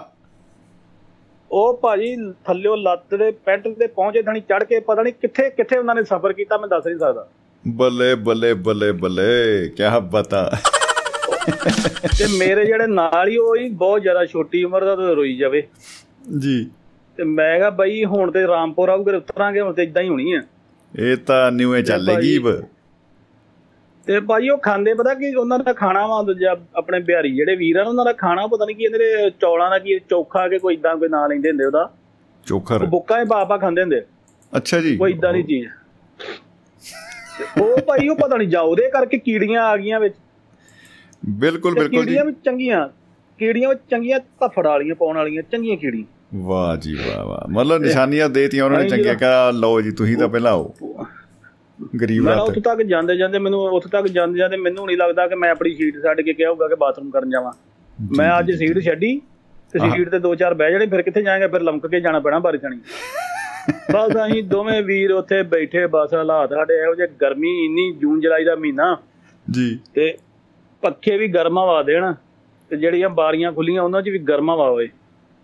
ਵਾਹ ਵਾਹ ਵਾਹ। ਉਹ ਫਿਰ ਜਦੋਂ ਗਰੀਬ ਜਦੋਂ ਰਾਮਪੁਰ ਉਤਰੇ ਤੇ ਉਤਰੇ ਭਰਾਈ ਸਾਡੀ ਜਾਨ 'ਚ ਸਾਹ 'ਚ ਸਾਹ ਆਇਆ ਕਿ ਬਚ ਗਏ ਬਿਲਕੁਲ ਜੀ ਪਹੁੰਚੇ ਘਰ। ਗੁਰਨਾਮ ਸਿੰਘ ਬਾਵਾ ਹੋਰੀ ਐਡ ਕਰ ਰਹੇ ਆ ਕਹਿੰਦੇ ਜੀ ਦੇਖੋ ਦੇਹਰਾਦੂਨ ਸਟੇਸ਼ਨ ਦੇ ਕੋਲ ਆੜਤ ਬਾਜ਼ਾਰ ਹੈ ਉੱਥੇ ਸਿੰਘ ਸਭਾ ਗੁਰਦੁਆਰਾ ਹੈ ਉਹ ਵੀ ਰਾਤ ਕਟਵਾ ਦਿੰਦੇ ਆ ਕਹਿੰਦੇ ਅੱਗੇ ਤੋਂ ਧਿਆਨ ਰੱਖਿਓ। ਪਤਾ। ਤੇ ਕਹਿੰਦੇ ਚਿੜਵਾ ਕਰਦੇ ਆ ਜੀ ਉਹ। ਟ੍ਰੇਨ। ਟ੍ਰੇਨ 'ਚ ਨਹੀਂ ਨਾ ਕਟਵਾਉਂਦੇ ਰਾਤ ਕਿ ਟ੍ਰੇਨ ਦੇ ਵਿੱਚ। ਉਹ ਤਾਂ ਰਾਤ ਉੱਥੇ ਕੋਈ ਜਾਊ ਤੇ ਟ੍ਰੇਨ ਕੱਟੂ। ਸਾਰੇ ਆ ਗਏ। ਉੱਥੇ ਜਾ ਕੇ ਤੇ ਗੁਰਦੁਆਰਾ ਬਹੁਤ ਵੱਡਾ ਉੱਥੇ ਤੇ ਚਲੋ ਮਿਲ ਹੀ ਜਾਂਦਾ ਵਾ। ਗੱਲ ਦੀ ਰਾਜ। ਜੀ ਤੇ ਜੀ ਬਾਕੀ ਭਾਈ ਇੱਕ ਲਾਸਟ ਗੱਲ ਕਰਨੀ ਮੈਨੂੰ ਲੱਗਦਾ ਤੁਹਾਡੇ ਕੋਲ ਪਤਾ ਨਹੀਂ ਕਿੰਨਾ ਟਾਈਮ ਪਿਆ। ਕਿੰਨਾ ਟਾਈਮ ਪਿਆ ਜੀ? ਬਸ ਟਾਈਮ ਤੇ ਹੋ ਗਿਆ ਜੀ ਸੂਈ ਚੜ ਗਈ ਆ ਕਹਿੰਦੇ। ਬਿਲਕੁਲ। ਬਸ 5 5 ਮਿੰਟ ਹੋਰ। ਜੀ।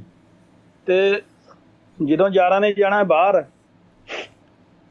ਤੇ ਉਹ ਵੀ ਪਹਿਲਾਂ ਤੇ ਬੜਾ ਚਾਅ ਜਦੋਂ ਵੀਜ਼ਾ ਲੱਗਾ ਨਾ ਉੱਤੇ ਪਾਸਪੋਰਟ ਤੇ।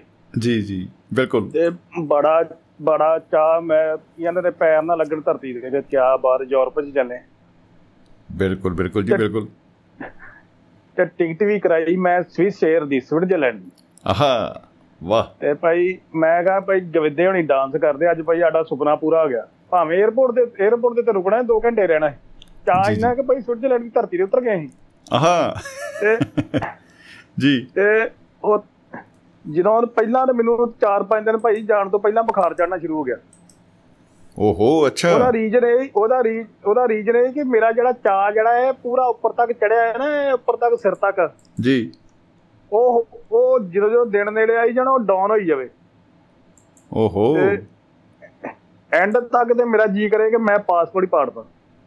ਅੱਛਾ ਉਹ ਕਿਉਂ ਕੀ ਘਰ ਤੋਂ ਨਹੀਂ ਜਾਣਾ ਚਾਹੁੰਦੇ ਉਸ ਵੇਲੇ? ਜੀ। ਮੈਂ ਮੈਂ ਨਹੀਂ ਜਾਊਂ। ਮੈਂ ਕਹਾਂ ਮੈਂ ਨਹੀਂ ਜਾਣਾ। ਭਾਈ ਮੈਂ ਨਹੀਂ ਜਾਣਾ। ਵਾਕ ਤੂੰ ਪਹਿਲਾਂ ਪਹਿਲਾਂ ਰੌਲਾ ਪਾਇਆ ਤੂੰ ਇਹ ਚੰਗੀ ਭਲੀ ਐਮਏ ਕਰਕੇ ਤੂੰ ਭਾਵੇਂ ਜੋ ਮਰਜ਼ੀ ਕਰ ਲੈ ਤੂੰ ਕਿੱਡਾ ਰੌਲਾ ਪਾਇਆ ਬਾਹਰ ਜਾਣਾ ਬਾਹਰ ਜਾਣਾ। ਹੁਣ ਤੇਰਾ ਮਹਾ ਵੀਜ਼ਾ ਲੱਗਾ ਤੇ ਤੂੰ ਤੈਨੂੰ ਹੁਣ ਬਾਹਰ ਤੂੰ ਜਾਣਾ ਨਹੀਂ। ਬਿਲਕੁਲ ਬਿਲਕੁਲ। ਤੇ ਉਹ ਮੈਂ ਜਦ ਉਹ ਲਾ ਲਓ ਕਿ ਬੁਖਾਰ ਇੰਨਾ ਕਿ ਚੜ ਗਿਆ ਤੇ ਮੈਨੂੰ ਜਿਹੜੇ ਮਿਲਣ ਮਿਲਣ ਆਏ ਨਾ ਤੇ ਮੈਨੂੰ ਇਦਾਂ ਹੀ ਮਿਲਦੇ ਆਣ ਕੇ ਭਾਈ ਬਹਿ ਕੇ ਕੀ ਪ- ਕਿੱਦਾਂ ਭਾਈ ਹੋਇਆ ਉਹ ਕਹਿੰਦੇ ਜਿੱਦਾਂ ਨਾ ਉਹ ਪਤਾ ਨਹੀਂ ਕਿੱਡਾ ਕਿੱਡਾ ਤਕੜਾ ਇਹਨੂੰ ਨੀ ਫਾਂਸੀ ਹੋਣ ਲੱਗੀ। ਹੈ? ਕਿ ਜੇਲ੍ਹ ਤੱਕ ਜਾਂਦੇ ਜਾਂਦੇ ਇਹਦੇ ਸਵਾਸ ਨਿਕਲ ਜਾਣੇ ਫਾਂਸੀ ਦੇ ਰਸਤੇ ਤੱਕ। ਤੇ ਮੈਂ ਉਹ ਮੈਨੂੰ ਮੈਨੂੰ ਹਸਾਉਣ ਕਿਆ ਬਾਤਾਂ ਭਾਈ ਹੁਣ ਤੇ ਨਜ਼ਾਰੇ ਭਾਈ ਉੱਥੇ ਤੇ ਗੋਰੀਆਂ ਵੇਖਿਆ ਕਰਕੇ ਜਿੱਦਾਂ ਮੁੰਡੇ ਕਰਦੇ ਹੁੰਦੇ ਹਾਂ, ਬਿਲਕੁਲ, ਬਿਲਕੁਲ, ਕਰਕੇ ਕਿਆ ਬਿਲਕੁਲ। ਬਾਤਾਂ। ਬੋਲਾਂ ਨਜ਼ਾਰੇ ਵੱਜ ਜਾਣੇ ਗਰਮੀ ਤੋਂ ਬਚ ਜਾਣਾ ਤੂੰ ਨਜ਼ਾਰੇ ਬਰਫ਼ ਬਰਫ਼ ਵੇਖਿਆ ਕਰੇਗਾ ਡਿੱਗਦੀ। ਆਹਾ। ਤੇ ਮੈਂ ਕਿਹਾ ਚਲੋ ਮੇਰੇ ਮੇਰੇ ਕੋਲ ਗੱਲ ਹੀ ਨਾ ਨਿਕਲੇ ਜਿੱਦਾਂ ਨਾ ਮੇਰੇ ਐ ਲੱਗੇ ਕਿ ਜਿੱਦਾਂ ਨਾ ਇਹ ਪਤਾ ਨਹੀਂ ਇਹਨੂੰ ਕਿਹੜੇ ਬਾਬੇ ਕੋ ਧੂਣੀ ਤੋਂ ਖਾਈ ਆ ਕਿ ਇਹਨੇ ਬੋਲਣਾ ਹੀ ਨਹੀਂ ਹੁਣ। ਗੱਚ ਭਰਿਆ ਪੂਰਾ। ਮੈਂ ਵੀ ਮੈਂ ਉਹ ਗੱਚ ਗੱਚ ਭਰਿਆ ਚੁੱਪ ਦਾ ਨਹੀਂ ਮੈਂ ਨਾ ਤਾਂ ਭਾਈ ਤੂੰ ਰੋਣਾ ਜੇ ਤੂੰ ਰੋਇਆ ਤਾਂ ਇਹਨਾਂ ਨੇ ਹੋਰ ਹੱਸਣਾ। ਉਹਨਾਂ ਕਹਣਾ ਭਾਈ ਤੂੰ ਮੈਨੂੰ ਪਹਿਲਾਂ ਹੀ ਆਖਿਆ ਹੈ। ਤੈਨੂੰ ਤਾਂ ਪਹਿਲਾਂ ਹੀ ਆਖਿਆ ਤੂੰ ਮਾਸਟਰ ਦਾ ਮੁੰਡਾ ਤੂੰ ਕਿਹੜੇ ਪੰਗੇ 'ਚ ਪੈ ਗਿਆ? ਜੀ ਜੀ ਜੀ ਜੀ ਜੀ ਤੇ ਕੀ ਬਤਾ ਉਹ ਭਾਈ ਉਹ ਭਾਈ ਮਹਾ ਕਿ ਮੈਂ ਆਪਣਾ ਮਾਈਂਡ ਬਣਾ ਕੇ ਤੁਰਿਆ। ਜੀ ਤੇ ਜੀ ਜੀ ਜੀ ਜਦੋਂ ਗੱਡੀ 'ਚ। ਬੈਠੇ ਤੇ ਗੱਡੀ 'ਚ ਬੈਠੇ ਤੇ ਮੈਂ ਪਿਛਲੀ ਸੀਟ ਤੇ ਤੇ ਬਾਕੀ ਬਾਕੀ ਅਗਲੀ ਸੀਟ ਤੇ ਭਰਾ ਦੇ ਇੱਕ ਸਾਡਾ ਭਤੀਜਾ ਹੈ। ਜੀ। ਬਾਈ ਉਹ ਦਿੱਲੀ ਤੱਕ ਜਾਂਦੇ ਜਾਂਦੇ ਫਿਰ ਉਹ ਨੈਣਾ ਨੇ ਸ਼ੈਬਰ ਲਾਈ। ਵਾਹ ਜੀ ਵਾਹ। ਕਿਆ ਬਾਤਾਂ। ਵਾਹ ਵਾਹ ਵਾਹ। ਉਹ ਰਹੇ ਹੋਏ ਕਿ ਜਿੱਦਾਂ ਅੱਜ ਨਾ ਭਾਈ ਹੋਰ ਸੈਡ Song ਹੀ ਸੁਣੇ ਫਿਰ ਕਲੀਅਰ ਕੰਠ ਦੇ। ਕਲੀਅਰ ਕਾਂਠੀ ਚੱਲੂ ਫਿਰ ਤਾਂ ਉਹ- ਜੀ। ਉਹ ਉਹ ਵੀ ਪਤਾ ਨਹੀਂ ਏਡੇ ਦੁਖੀ ਦਿਲ ਵਾਲੇ ਉਹ ਵੀ ਗੜੀ ਉਹੀ ਗੀਤ ਲਾਉਣ ਸਾਈਡ Song ਹੀ ਉਹਨਾਂ ਨੇ ਕੋਈ ਭੰਗੜੇ ਵਾਲਾ ਗੀਤ ਨਹੀਂ ਲਾਇਆ। ਕੋਈ ਭੰਗੜੇ ਵਾਲਾ ਗੀਤ ਹੀ ਸੁਣਾ ਰਹੀ ਹੈ ਮੁੰਡਾ ਸਾਡਾ ਬਾਹਰ ਚੱਲਿਆ। ਜੀ ਜੀ ਜੀ। ਨਾ ਨਾ। ਉਹ ਕਰਾਜ ਕਿਤੇ ਪਤਾ ਨਹੀਂ ਕਿਤੇ ਪਹਿਲਵਾਨਾਂ ਨੇ ਢਾਬੇ ਦੇ ਖਿਲਾ ਰਹੇ ਤੇ ਰੋਟੀ ਖਾਣੀ ਆ ਮੈਨੂੰ ਤਾਂ ਰੋਟੀ ਨੰਗੇ ਨਾ ਮੈਂ ਤਾਂ ਉਦਾਂ ਹੀ ਕਿ ਉਹਨਾਂ ਨੂੰ ਆਖਿਆ ਮੈਂ ਹੁਣ ਕੀ ਕਰਾਂ ਰੋਟੀ ਚਲੋ ਖਾਣੀ ਪਣੀ ਕਦੀ ਖਾ ਲੈਂਦੇ ਵਾਹ ਵਾਹ ਵਾਹ ਕੀ ਤੇ ਫਿਰ ਬਾਤ ਭਾਜੀ ਇਹ ਅਜੀਬ ਜਿਹਾ ਵਰਤਾਰਾ ਆਇਆ ਜਦੋਂ ਮੈਂ ਪੁੱਛਿਆ 에어ਪੋਰਟ ਤੇ ਜੀ ਉਹ ਮੇਰਾ ਚਾਹ ਫਿਰ ਹੌਲੀ ਹੌਲੀ ਤਾਂ ਚੜਨਾ ਸ਼ੁਰੂ ਹੋ ਗਿਆ।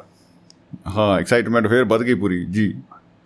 ਉਹ ਸਾਈਡ ਮੈਂ ਮੈਂ ਕੀ ਕਹਿੰਦੇ ਹੁੰਦੇ ਮੈਂ ਵੇਖਾਂ ਭਾਈ ਉੱਥੇ ਕੋਈ ਕੋਈ ਕਿਸੇ ਦਾ ਨਵੇਂ ਵਿਆਹਾਂ ਦਾ ਵਿਆਹ ਹੋਇਆ ਕਰੇ ਉਹ ਵਿਛਣ ਲੱਗੇ ਉਹ ਰੋਈ ਜਾਣਾ ਮੈਨੂੰ ਪੂਰਾ ਚਾਅ ਮਾ ਪਰਵਾਹ ਹੀ ਕੋਈ ਨਹੀਂ ਜੱਟਾ ਗੱਲ ਹੀ ਕੋਈ ਨਹੀਂ। ਆਹਾ। ਆਪਾਂ ਪਾਸਪੋਰਟ ਦਿਖਾ ਕੇ ਅੰਦਰ ਪਾਸਪੋਰਟ ਦਿਖਾ ਕੇ ਅੰਦਰ ਵੜੇ। ਜੀ।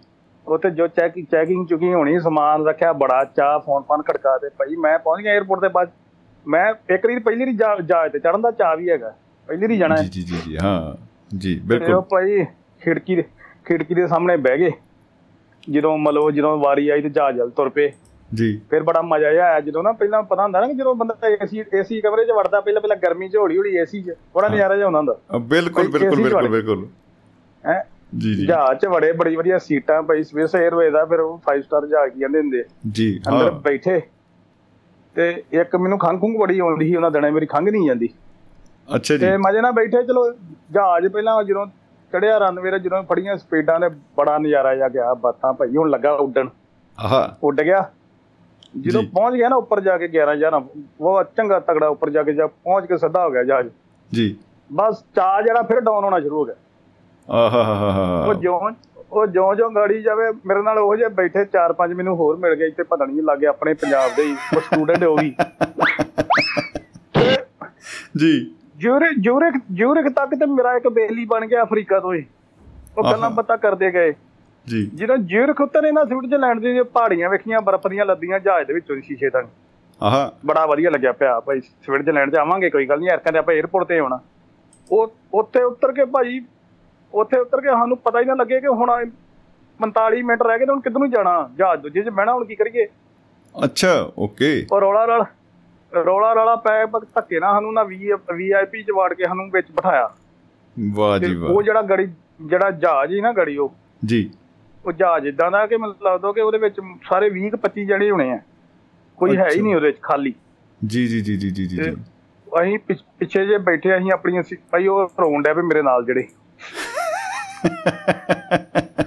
ਜਦੋਂ ਉਹਨਾਂ ਨੇ ਉਹ ਵੀ ਵਾਰੀ ਵਾਰੀ ਗੱਲਾਂ 'ਚ ਪਾਈ ਕਿੱਥੇ ਫਸ ਗਏ ਬੜੇ ਨਜ਼ਾਰੇ ਲੈਂਦੇ ਹੁਣ ਤੇ ਕੰਮ ਵੀ ਕਰਨਾ ਪਿਆ ਕਰਨ ਉਹ ਕਰਨਾ ਪਿਆ ਕਰਨ ਰੋਈ ਜਾਣ। ਜੀ। ਤੇ ਮੈਂ ਤਾਂ ਅੱਗੇ ਅੱਗੇ ਅੱਗੇ ਭਰਿਆ ਮੈਂ ਮੈਂ ਫਿਰ ਰੋਣਾ ਸ਼ੁਰੂ ਕਰ ਓਹ ਹੋ ਹੋ ਤੇ ਹੋ ਉਹ ਲਾ ਲਓ ਕਿ ਮੈਨੂੰ ਲੱਗਦਾ ਕਿ ਉਹ ਤਿੰਨਾਂ ਚੋਂ ਘੰਟੇ ਦਾ ਰਸਤਾ ਹੀ ਰੋਂਦੇ ਹੀ ਗਏ। ਤੇ ਚਲੋ ਉੱਥੇ ਪਹੁੰਚ ਗਏ।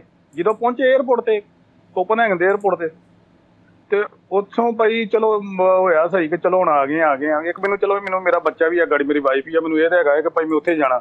ਜੀ ਪਰ ਜੀ, ਇਹ ਕਿ ਜੀ। ਮਾਪਿਆਂ ਦਾ ਜਿਹੜਾ ਉਹ ਵੀ ਹੁੰਦਾ ਭਾਈ ਉਹ ਵੀ ਵੱਖਰਾ ਹੁੰਦਾ। ਹਾਂ ਉਹ ਕਈ ਤਰ੍ਹਾਂ ਦੀ ਜਿਹੜੀ ਉਧੇੜ ਪੁੰਨ ਹੈ ਜਿਹੜੀ ਮਨੋਸਥਿਤੀ ਬੰਦੇ ਦੀ ਨਾ ਉਹ ਫਿਰ ਬਹੁਤ ਸਾਰੇ ਇੱਕ ਕਹ ਲਓ ਚੱਕੀ ਚੋਂ ਪੀ ਕੇ ਨਿਕਲਦਾ ਬੰਦਾ ਨਾ ਪੂਰਾ ਉਹ ਭਾਵਨਾਵਾਂ ਜਿਹੜੀਆਂ ਨੇ।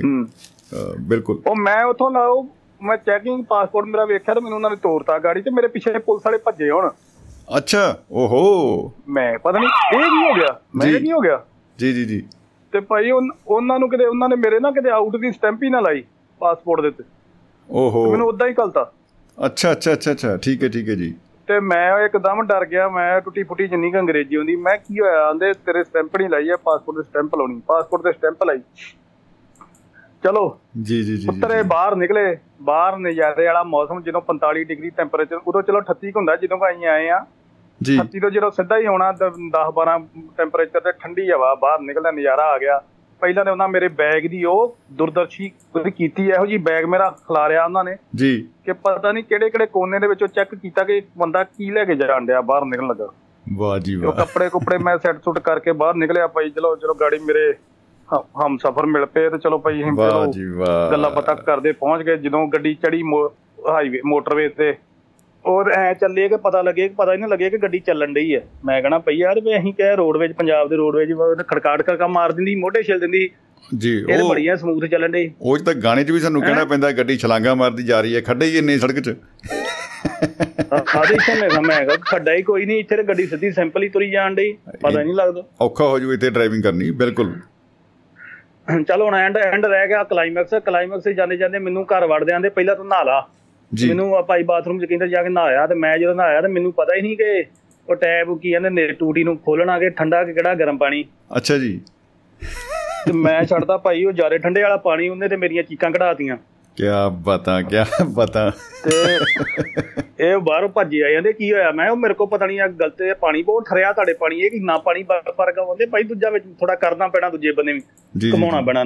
ਆਹਾ ਚਲੋ ਫਿਰ। ਚੱਲ ਸੋ ਚੱਲ ਫਿਰ ਭਾਈ ਕੰਮ ਫਿਰ ਕੰਮ ਦੇ ਕੰਮ ਫਿਰ ਲਾਓ ਭਾਈ ਉਹ ਕੀ ਕਹਿੰਦੇ ਨੇ ਬੋਲ ਦੰਗੂ ਅੱਖਾਂ ਦੇ ਬੰਨ ਕੇ ਚੱਲ ਭਾਈ ਲੱਗਾ ਰਿਹਾ ਭਾਈ ਜਵਾਨਾਂ ਨੂੰ ਜਿਹੜੇ ਕੱਢੀ ਜਾ ਬਿਲਕੁਲ ਬਿਲਕੁਲ ਬਿਲਕੁਲ ਜੀ। ਹੁਣ। ਕੀ ਬਤਾ ਕੀ? ਬਤਾ ਵਾਹ ਜੀ ਵਾਹ। ਇਹ ਤਾਂ ਮੈਂ ਕਹਿੰਦਾ ਜੀ ਕਮਾਲ ਦਾ ਸਫ਼ਰ ਜਿਹੜਾ ਤੁਸੀਂ ਸਾਂਝਾ ਕੀਤਾ ਹੈ। ਵਾਹ ਵਾਹ। ਮੈਂ ਨਾ ਅਜੇ- ਅਜੇ ਬਹੁਤ ਸਬਰ ਕਰਨਾ ਪਰ ਆਪਣੇ ਕੋਲ ਟਾਈਮ ਨਹੀਂ ਹੈਗਾ। ਸਫਰ। ਦੀਆਂ ਬੜੀਆਂ ਕਹਾਣੀਆਂ ਮੇਰੇ ਬਿਲਕੁਲ ਬਿਲਕੁਲ ਜੀ। ਜ਼ਿੰਦਗੀ ਉਹ ਜ਼ਿੰਦਗੀ ਦੇ ਤਜਰਬੇ ਨੇ ਹੁਣ ਹੁਣ ਜਿਹਨੂੰ ਸੋਚੀਦਾ ਨਾ ਬੜਾ ਨਜ਼ਾਰਾ ਜਾਂਦਾ ਯਾਰ ਉਹ ਇਦਾਂ ਆਪਾਂ ਕਰਦੇ ਰਹੇ। ਜੀ ਜੀ ਜੀ। ਹਾਂਜੀ ਬਿਲਕੁਲ ਬਿਲਕੁਲ। ਬਾਕੀ ਚਲੋ ਤੁਹਾਡਾ ਹੋ ਗਿਆ ਟਾਈਮ ਜੀ। ਤੇ ਥੈਂਕ ਯੂ ਸ਼ੁਕਰੀਆ ਜੀ ਵਿਦੇਸ਼ਾ ਸਾਹਿਬ ਬਹੁਤ ਬਹੁਤ ਸ਼ੁਕਰੀਆ। ਓਕੇ ਜੀ ਮੁਹੱਬਤ ਜ਼ਿੰਦਾਬਾਦ ਤੇ ਜ਼ਿੰਦਗੀ ਜ਼ਿੰਦਾਬਾਦ ਜੀ। ਸੋ ਦੋਸਤੋ ਪ੍ਰੋਗਰਾਮ ਦਾ ਸਮਾਂ ਕਾਫੀ ਜਿਹੜਾ ਹੈ ਹੋ ਰਿਹਾ ਹੈ ਕਿ ਸਾਡੇ ਕੋਲ ਜੀ 7 ਮਿੰਟ ਜੀ 6-7 ਮਿੰਟ ਬਚੇ ਨੇ। ਪਰ ਸਾਡੇ ਨਾਲ ਕਿਆ ਬਤਾ ਮਹਿਫਲ ਦੇ ਵਿੱਚ ਰੂਬਰੂ ਨੇ ਸਿਕੰਦਰ ਸਿੰਘ ਔਜਲਾ ਸਾਹਿਬ ਅਮਰੀਕਾ ਤੋਂ ਜਾਂਦੇ ਜਾਂਦੇ ਉਹਨਾਂ ਨਾਲ ਫਤਿਹ ਸਾਂਝੀ ਕਰਦੇ ਜਾਂਦੇ ਆ ਜੀ। ਸਫ਼ਰ ਸੁਹਾਣਾ ਚੱਲ ਰਿਹਾ ਹੈ ਯਾਤਰਾ ਦੇ ਵਿੱਚ ਸਾਡੇ ਸਾਥੀ ਸਾਡੇ ਨਾਲ ਜੁੜ ਚੁੱਕੇ ਨੇ। ਔਜਲਾ ਸਾਹਿਬ ਜੀ ਆਇਆਂ ਨੂੰ ਜੀ ਸਵਾਗਤ ਬਹੁਤ-ਬਹੁਤ ਖੁਸ਼ ਆਮਦੀਦ। ਸਤਿ ਸ਼੍ਰੀ ਅਕਾਲ ਸ਼ੰਮੀ ਭਾਜੀ ਤੇ ਸਰਕਾਰਿਓ ਸਰੋਤਿਆਂ ਨੂੰ। ਵਿਦੇਸ਼ਾ ਭਾਈ ਦਾ ਮੋਰਲ ਤਾਂ ਇਹੀ ਹੈ ਕਿ ਤੁਸੀਂ ਜਾਣ ਲੱਗੇ ਰੋਏ ਅਸੀਂ ਆਉਣ ਲੱਗੇ ਰੋਏ। ਆਹਾ। ਇਹਨਾਂ ਦਾ ਜੀ। ਇਹ ਪਰਦੇਸੀ ਦੀ ਤਰਾਸਦੀ ਹੈ। ਜੀ ਜੀ ਬਿਲਕੁਲ ਪਹਿਲਾਂ। ਜਦੋਂ ਬੰਦਾ ਪਹਿਲੀ ਵਾਰੀ ਤੁਰਦਾ ਹੈ, ਉਦੋਂ ਗਾਜੇ ਬਾਜਿਆਂ ਨਾਲ ਤੁਰਦਾ ਘਰੋਂ ਹੱਸਦੇ ਹੁੰਦੇ ਨੇ ਸਾਰੇ ਹੀ। ਜੀ ਜੀ ਜੀ ਜੀ ਜੀ। ਹੁਣ ਜਦੋਂ। ਤੁਰਦੇ ਆ ਘਰੋਂ ਰੋ ਕੇ ਹੁਣ ਜਦੋਂ ਤੁਰਦੇ ਆ ਘਰੋਂ ਰੋ ਕੇ ਤੁਰਦੇ ਆ ਜੀ। ਰੋ ਕੇ ਸਹੀ ਗੱਲ ਹੈ ਜੀ ਬਿਲਕੁਲ।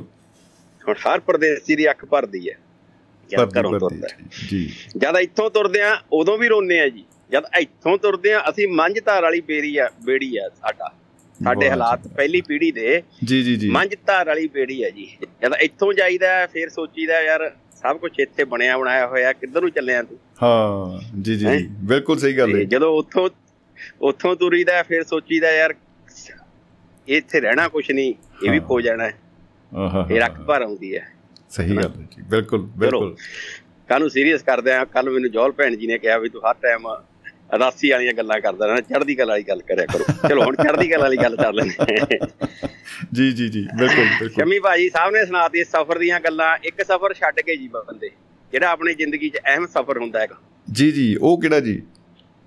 ਜਦੋਂ ਆਪਾਂ ਕਾਲਜ ਪੜ੍ਹਦੇ ਆ ਟਾਕੀ ਦੇ ਪਿੱਛੇ ਲੱਗ ਕੇ ਉਹ ਪਿੰਡ ਨੂੰ ਬੱਸ ਆਪਾਂ ਜਾਣਾ ਵੀ ਨਹੀਂ ਹੁੰਦਾ ਉਹ ਚੜੇ ਆਉਂਦੇ ਨੇ ਗੱਲ ਵੀ ਨਹੀਂ ਹੁੰਦੀ ਕਿਸੇ ਨਾਲ। ਸਹੀ ਗੱਲ ਹੈ ਜੀ ਉਹ ਮਿੰਨੀ ਵਾਲਾ ਸਫ਼ਰ। ਤੇ ਉਹ ਉਹ ਬੱਸ ਦੇ ਜਿਹੜੇ ਉਸ ਪਿੰਡਾਂ ਵਾਲੇ ਮੁੰਡੇ ਹੁੰਦੇ ਨੇ ਉਹ ਸਾਰੇ ਕੁੱਟਣ ਨੂੰ ਫਿਰਦੇ ਹੁੰਦੇ ਨੇ। ਹਾਂਜੀ। ਹਾਂ ਉਹਦਾ ਸਫ਼ਰ ਪੌੜੀ ਨਾਲ। ਲਟਕਦਾ। ਇਹਨੂੰ ਅੱਜ ਮੈਨੂੰ ਘੇਰਨਾ ਅੱਜ। ਉਹ ਵੀ ਯਾਦਗਾਰੀ ਸਫ਼ਰ ਹੈ ਜੀ ਉਹ ਵੀ ਯਾਦਾਂ ਦਾ ਸਫ਼ਰ ਹੈ ਇੱਕ। ਉਹ ਬਾ ਕਮਾਲ ਹੈ ਜੀ ਕੀ ਬਾਤਾਂ। ਹਾਂਜੀ ਜਿਹਦੇ ਵਿੱਚ ਕੱਢਣ ਪਾਉਣ ਨੂੰ ਕੁਛ ਨਹੀਂ ਦਾ ਨਾ ਗੱਲ ਹੁੰਦੀ ਹੈ ਬਸ ਅਗਲਾ ਮਾੜਾ ਮਾੜਾ ਅੱਖਾਂ ਨਾਲ ਹੀ ਦੇਖ ਕੇ 10 ਕਿਲੋਮੀਟਰ ਜਾ ਕੇ ਦੁਬਾਰਾ ਉਧਰ ਵਾਲੀ ਬੱਸ ਫੇਰ ਵਾਪਸ ਆ ਜਾਂਦਾ। ਬੇੜੀ ਦੇ ਵਿੱਚ ਇੱਧਰ ਉੱਧਰ ਸਵਾਰੀ ਹੋ ਹੈ। ਜਾਣੀ ਹੈ। ਜੀ। ਹਰ ਹਰ ਇੱਕ ਨਾਲ ਬੀਤੀ ਆ ਸ਼ੰਮੀ ਭਾਜੀ ਕੋਈ ਦੱਸ ਦਿੰਦਾ ਕੋਈ ਨਹੀਂ ਦੱਸਦਾ। ਹੈ ਸਾਰੀ ਇਹ ਸਫ਼ਰ ਚ ਲੰਘੇ ਹੋਏ ਨੇ। ਜੀ ਜੀ ਜੀ। ਕੀ ਬਾਤਾਂ ਕੀ ਬਾਤਾਂ। ਹਾਂਜੀ। ਬਿਲਕੁਲ। ਤੇ ਮੈਂ ਸੋਚ ਰਿਹਾ ਜੀ ਮੈਂ ਕਿਹਾ ਉਸ ਸਫ਼ਰ ਦੀ ਕੋਈ ਗੱਲੇ ਨਹੀਂ ਕਰ ਰਿਹਾ। ਚਲੋ ਫਿਰ ਐਂਡ ਤੇ ਤੁਹਾਨੂੰ ਸ਼ੇਅਰ ਸੁਣਾ ਦਿੰਦੇ ਆ ਗੱਲ ਨਾਲੇ ਸਮੇਟਿਆ ਜਾਊ ਸਾਰਾ ਕੁਝ ਜੀ ਆਉਣ ਆਉਣ ਦਿਓ ਜੀ ਆਉਣ ਦਿਓ ਇਰਸ਼ਾਦ। ਕਿਉਂਕਿ ਜਦੋਂ ਜਿਹੜੇ ਅੱਜ ਦੇ ਜਵਾਨ ਨੇ ਉਹ ਆਪਾਂ ਨੂੰ ਕਹਿੰਦੇ ਹੋਣਗੇ ਵੀ ਇਹਨਾਂ ਵੇਲੇ ਖਬਰਾਂ ਕੀ ਹੋਣੇ ਨੇ? ਇਹ ਤਾਂ। ਐਵੇਂ ਸੀ। ਆਪਾਂ ਆਪਣੇ ਬਾਪੂ ਜੀ ਉਹਨਾਂ ਵੇਲੇ ਕਹਿੰਦੇ ਹੋਣੇ ਵੀ ਇਹਨਾਂ ਵੇਲੇ ਕਿਹੜੀ ਕਾਲਜ ਲਾਈਫ ਸੀ ਉਹ ਆਪਣੀ ਹੋ ਆ ਜੋ। ਹੈ ਆਪਣੀ ਹਰੇਕ ਬਸ ਨੂੰ ਐਂ ਬਸ ਲੱਗਦੀ ਹੁੰਦੀ ਐਂ ਐਂ ਜੀ ਹਾਂਜੀ ਹਾਂਜੀ ਬਿਲਕੁਲ। ਕੋਈ ਐਂ ਟਿਚਰਾ ਜਿਹਾ ਕਰਦਾ ਹੈ ਤੇ ਫਿਰ ਉਹਨੂੰ ਫਿਰ ਆਪਣੇ ਵਰਗਾ ਸ਼ਾਇਰ ਬੰਦਾ ਰੋਕ ਕੇ ਕਹਿੰਦਾ ਹੈ। ਜੀ। ਕਹਿੰਦਾ ਮੈਂ ਸ਼ਮੀ ਸਾਹਿਬ ਤੁਹਾਡੇ ਨਾਲ ਗੱਲ ਕਰਦਾ ਕਰਦਾ ਭੁੱਲ ਗਿਆ। ਹਾਂ ਕਹਿੰਦਾ ਜਦੋਂ ਕਿਤੇ ਦੋ ਘੁੱਟ ਜਦੋਂ। ਕਿਤੇ ਦੋ ਘੁੱਟ ਵੱਧ ਲਾ ਲਈਏ ਜੀ। ਫਿਰ ਯਾਦਾਂ ਵਾਲੇ ਸਫ਼ਰ ਨੂੰ ਕਲਾਵਾ ਪਾ ਲਈਏ। ਵਾਹ ਕੀ ਬਾਤਾਂ। ਸੋਚਾਂ ਵਿੱਚ ਉਹਦੇ ਪਿੰਡ ਜਾ ਗੇੜਾ ਲਾ ਲਈਏ। ਵਾਹ ਜੀ ਵਾਹ। ਜਿਹੜੇ ਜਿਹੜੇ ਲਿਖਣਾ ਸਿਖਾ ਗਏ ਕਿਵੇਂ ਉਹਨਾਂ ਨੂੰ ਭੁਲਾ ਲਈਏ। ਆਹਾ ਹਾ ਹਾ ਹਾ ਕਰਦਾ ਮਖੌਲ ਹੁਣ ਤੂੰ ਕਰਦਾ ਮਖੌਲ ਆ ਸਾਡੀ ਟੌਰੀ ਪੱਗ ਤੇ। ਜੀ। ਕਰਾ ਕੇ ਪੂਣੀ ਅਸੀਂ ਸੱਜਣ ਖਿੱਚ ਹਿੱਕ ਨਾਲ ਲਾਏ ਹੋਏ ਨੇ। ਵਾਹ। ਵਾਹ। ਮੰਨਿਆ ਕਿ ਉਦੋਂ ਟੈਲੀਫੋਨ ਨਹੀਂ ਸੀ ਹੁੰਦੇ ਜੀ। ਪਰ ਚਿੱਠੀਆਂ ਰਾਹੀਂ ਸੱਜਣ ਟਾਈਮ ਤੇ ਬੁਲਾਏ ਹੋਏ ਨੇ। ਵਾਹ ਜੀ ਵਾਹ। ਕੀ ਬਾਤਾਂ ਕੀ ਬਾਤਾਂ। ਹੱਸਦਾ ਤੂੰ ਕਾਕਾ ਹੁਣ ਸਾਡੇ ਉੱਤੇ ਦਿਨ। ਅਸੀਂ ਵੀ ਜਵਾਨੀ ਦੇ ਹੰਡਾਏ ਹੋਏ। ਹੰਡਾਏ ਹੋਏ ਨੇ। ਖੂਬ ਖੂਬ ਬਹੁਤ ਖੂਬ। ਜੀ ਮੈਂ ਕਿਹਾ ਸਾਰਿਆਂ ਨੇ ਯਾਦਾਂ ਦਾ ਸਫ਼ਰ ਕਰ ਲਿਆ ਇਹ ਵੀ ਇੱਕ ਯਾਦਾਂ ਦਾ ਸਫ਼ਰ ਹੁੰਦਾ ਜੀ। ਨਾਲੇ ਬੰਦਾ ਉਹ ਬੱਸ ਚੜਦਾ ਜੀ ਜਿਹੜੀ ਕੰਡੇ ਵਾਲੀ ਹੁੰਦੀ ਆ ਵੀ ਸਾਰੀ ਬੱਸ ਕੁੱਟਣ ਨੂੰ ਕਰਦੀ ਹੁੰਦੀ ਆ। ਬੰਦਾ ਫੇਰ ਨਹੀਂ ਹਟ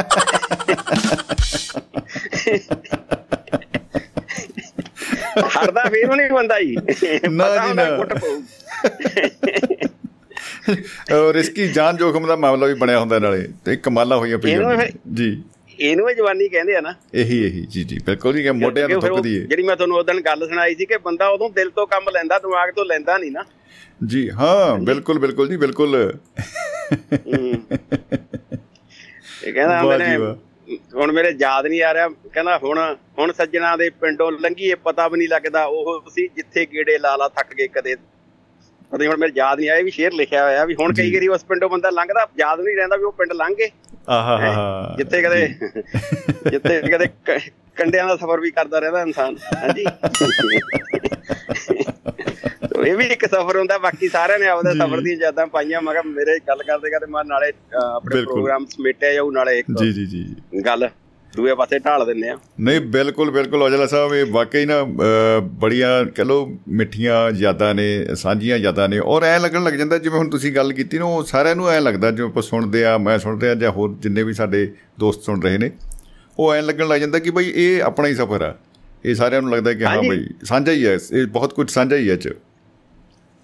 ਮੈਂ ਜਿਵੇਂ ਹੁਣ ਵਿਦੇਸ਼ਾ ਭਾਜੀ ਗੱਲ ਸੁਣਾ ਕੇ ਆਏ ਨੇ। ਮੈਂ ਪਹਿਲੀ ਵਾਰੀ ਬਾਹਰ ਨੂੰ ਆਉਣ ਲੱਗੇ ਦਿੱਲੀ ਆਉਣਾ ਸੀ ਏਜੰਟ ਨੇ ਸੱਦ ਲਿਆ ਜੀ। ਜੀ। ਤੇ ਪੰਜ ਕੁ ਦਿਨ ਰਹਿ ਕੇ ਉਹ ਕਹਿੰਦਾ ਵੀ ਨਹੀਂ ਕਿਉਂ ਕਿਹੜਾ ਪੱਕੇ ਆਉਣਾ ਸੀ ਦੂਏ ਲੋਟੇ ਆਉਣਾ ਸੀ ਉਹ ਕਹਿੰਦਾ ਵੀ ਨਹੀਂ ਗੱਲ ਨਹੀਂ ਬਣੀ ਹੈਗੀ। ਜੀ ਤੇ ਜੀ, ਮੈਨੂੰ ਜੀ। ਚਾੜਨ ਵੀ ਮੇਰੇ ਜਿਵੇਂ ਮੈਂ ਪੱਕਾ ਆਉਣਾ ਹੁੰਦਾ ਨਾ ਵਿਆਹ ਕਰਾ ਕੇ ਮੈਨੂੰ ਚਾੜਨ ਵੀ ਅਸੀਂ ਗੱਡੀ 'ਚ ਕਾਰ 'ਚ ਆਈ ਸਪੈਸ਼ਲ ਮੈਂ ਸਾਡੇ ਦੋਸਤ ਕੋ ਗੱਡੀ ਵੀ ਬੜਾ ਚਾਅ ਉਹਨਾਂ ਨੂੰ ਮੈਂ ਪਹਿਲਾ ਬੰਦਾ ਸੀ ਸਾਡੇ ਗਰੁੱਪ ਜਿਹਨੇ ਬਾਹਰ ਨੂੰ ਆਉਣਾ ਵਾਹ ਜੀ ਵਾਹ। ਮਰੂਤੀ ਕਾਰ 'ਚ ਚਾੜਨ ਆ ਗਏ ਜੀ। ਉਹ ਪੰਜ ਦਿਨ ਅਸੀਂ ਘੁੰਮ ਘਾਮ ਕੇ ਦਿੱਲੀ ਮੁੜ ਗਏ ਕੁਛ ਨਾ ਲੱਭਿਆ। ਜੀ। ਵਾਪਸ ਜਾ ਰਹੇ ਹਾਂ ਸ਼ਾਮ ਹੋਈ। ਹਰਿਆਣੇ ਠੇਕੇ ਤੇ ਨਾ ਬੋਤਲ ਲੈਣ ਲੱਗ ਗਏ। ਉੱਥੇ ਵਿਚਾਰੇ ਬਾਹਰੋਂ ਆਏ ਬਾਹਰੋਂ ਆਏ ਲੋਕ ਜਿਹੜੇ ਬਾਹਰੋਂ ਪਿੰਡ ਨੂੰ ਜਾ ਰਹੇ ਸੀਗੇ ਉਹ ਵੀ ਮਤਲਬ ਖੜੇ ਸੀਗੇ ਜੀ। ਦਰਦੂਰੂ ਪੀਂਦੇ ਸੀ। ਉਹਨਾਂ ਦੇ ਸਿਉਂ ਵਰਗੇ ਮੂੰਹ ਹੁੰਦੇ ਨੇ ਬਾਹਰ ਲਿਆਂਦੇ ਹਨਾ? ਹਾਂ ਕੀ ਬਾਤ। ਹੈ। ਜੀ। ਛੇ ਵਜੇ ਮੈਂ ਆਪਦੇ ਇੱਕ ਦੋਸਤ ਨੂੰ ਕਿਹਾ ਮੈਂ ਕਿਹਾ ਓਏ ਕਹਿੰਦਾ ਹਾਂ। ਮੈਂ ਕਿਹਾ ਸਾਲਾ ਮੈਂ ਵੀ ਆਉਂ ਫਿਰ ਕਦੇ ਮੁੜ ਕੇ। ਕਹਿੰਦਾ ਅੱਛਾ। ਮੈਂ ਫਿਰ ਤੂੰ ਮੈਨੂੰ ਲੈਣ ਆਏਗਾ? ਕਹਿੰਦਾ ਹਾਂ। ਮੈਂ ਕਿਹਾ ਜਿਵੇਂ ਆ ਅੰਗਰੇਜ਼ੀ ਬੋਲਦਾ ਮੈਂ ਵੀ ਬੋਲੂੰ। ਉਹ ਕਹਿੰਦਾ ਤੂੰ ਸਾਲਾ ਵਿਆਹ ਕਰਾ ਕੇ ਚੱਲਿਆ ਤੇਰਾ ਇਹ ਨਹੀਂ ਪਤਾ ਤੂੰ ਪਹੁੰਚੇਗਾ ਕਿ ਨਹੀਂ ਤੂੰ ਚੜਤਾ ਜਾ।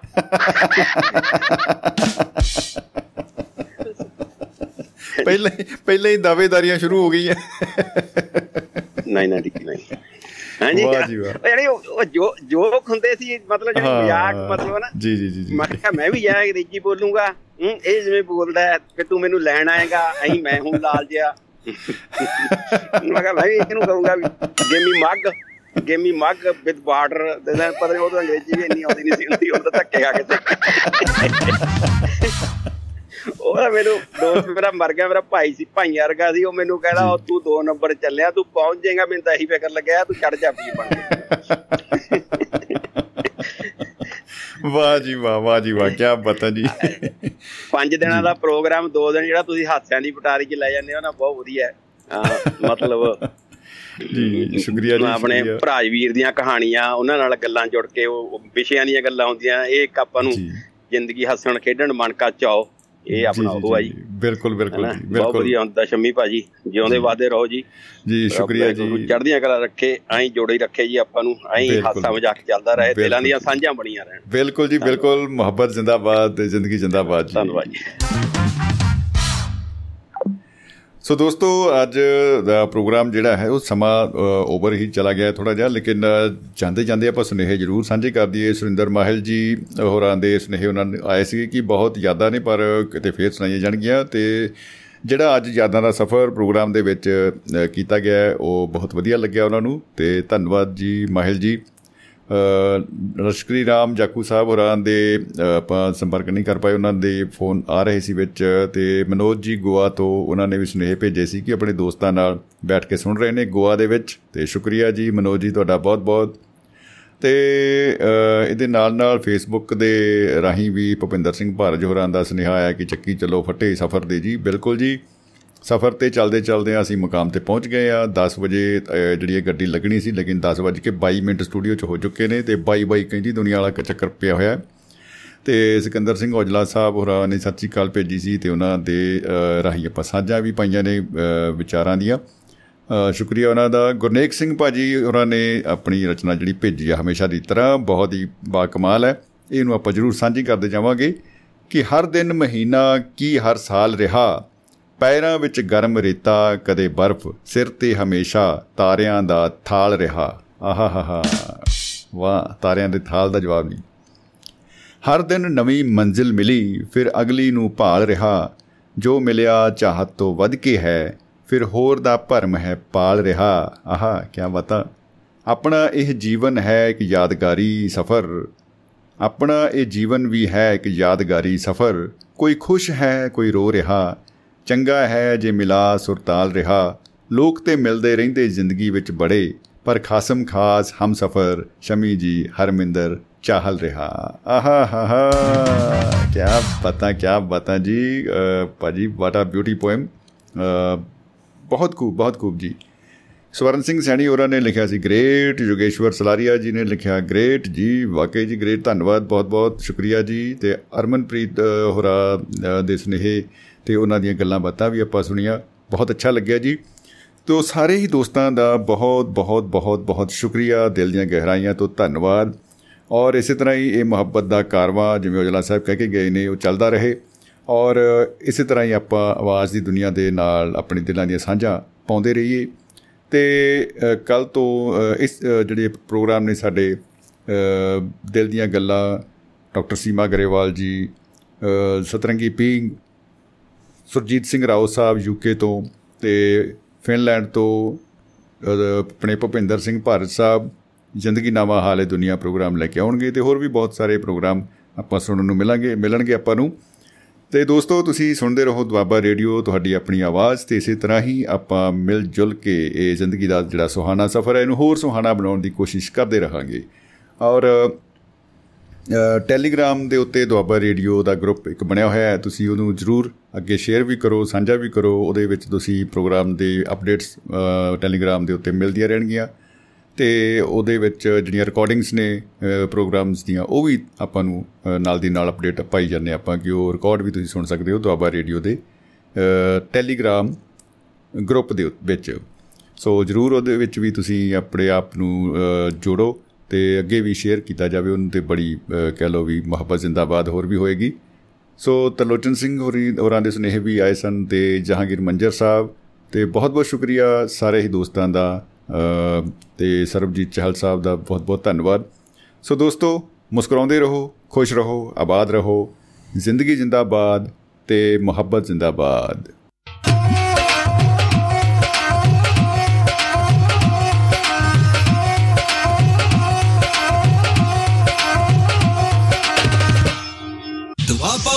ਦੁਆਬਾ ਰੇਡੀਓ।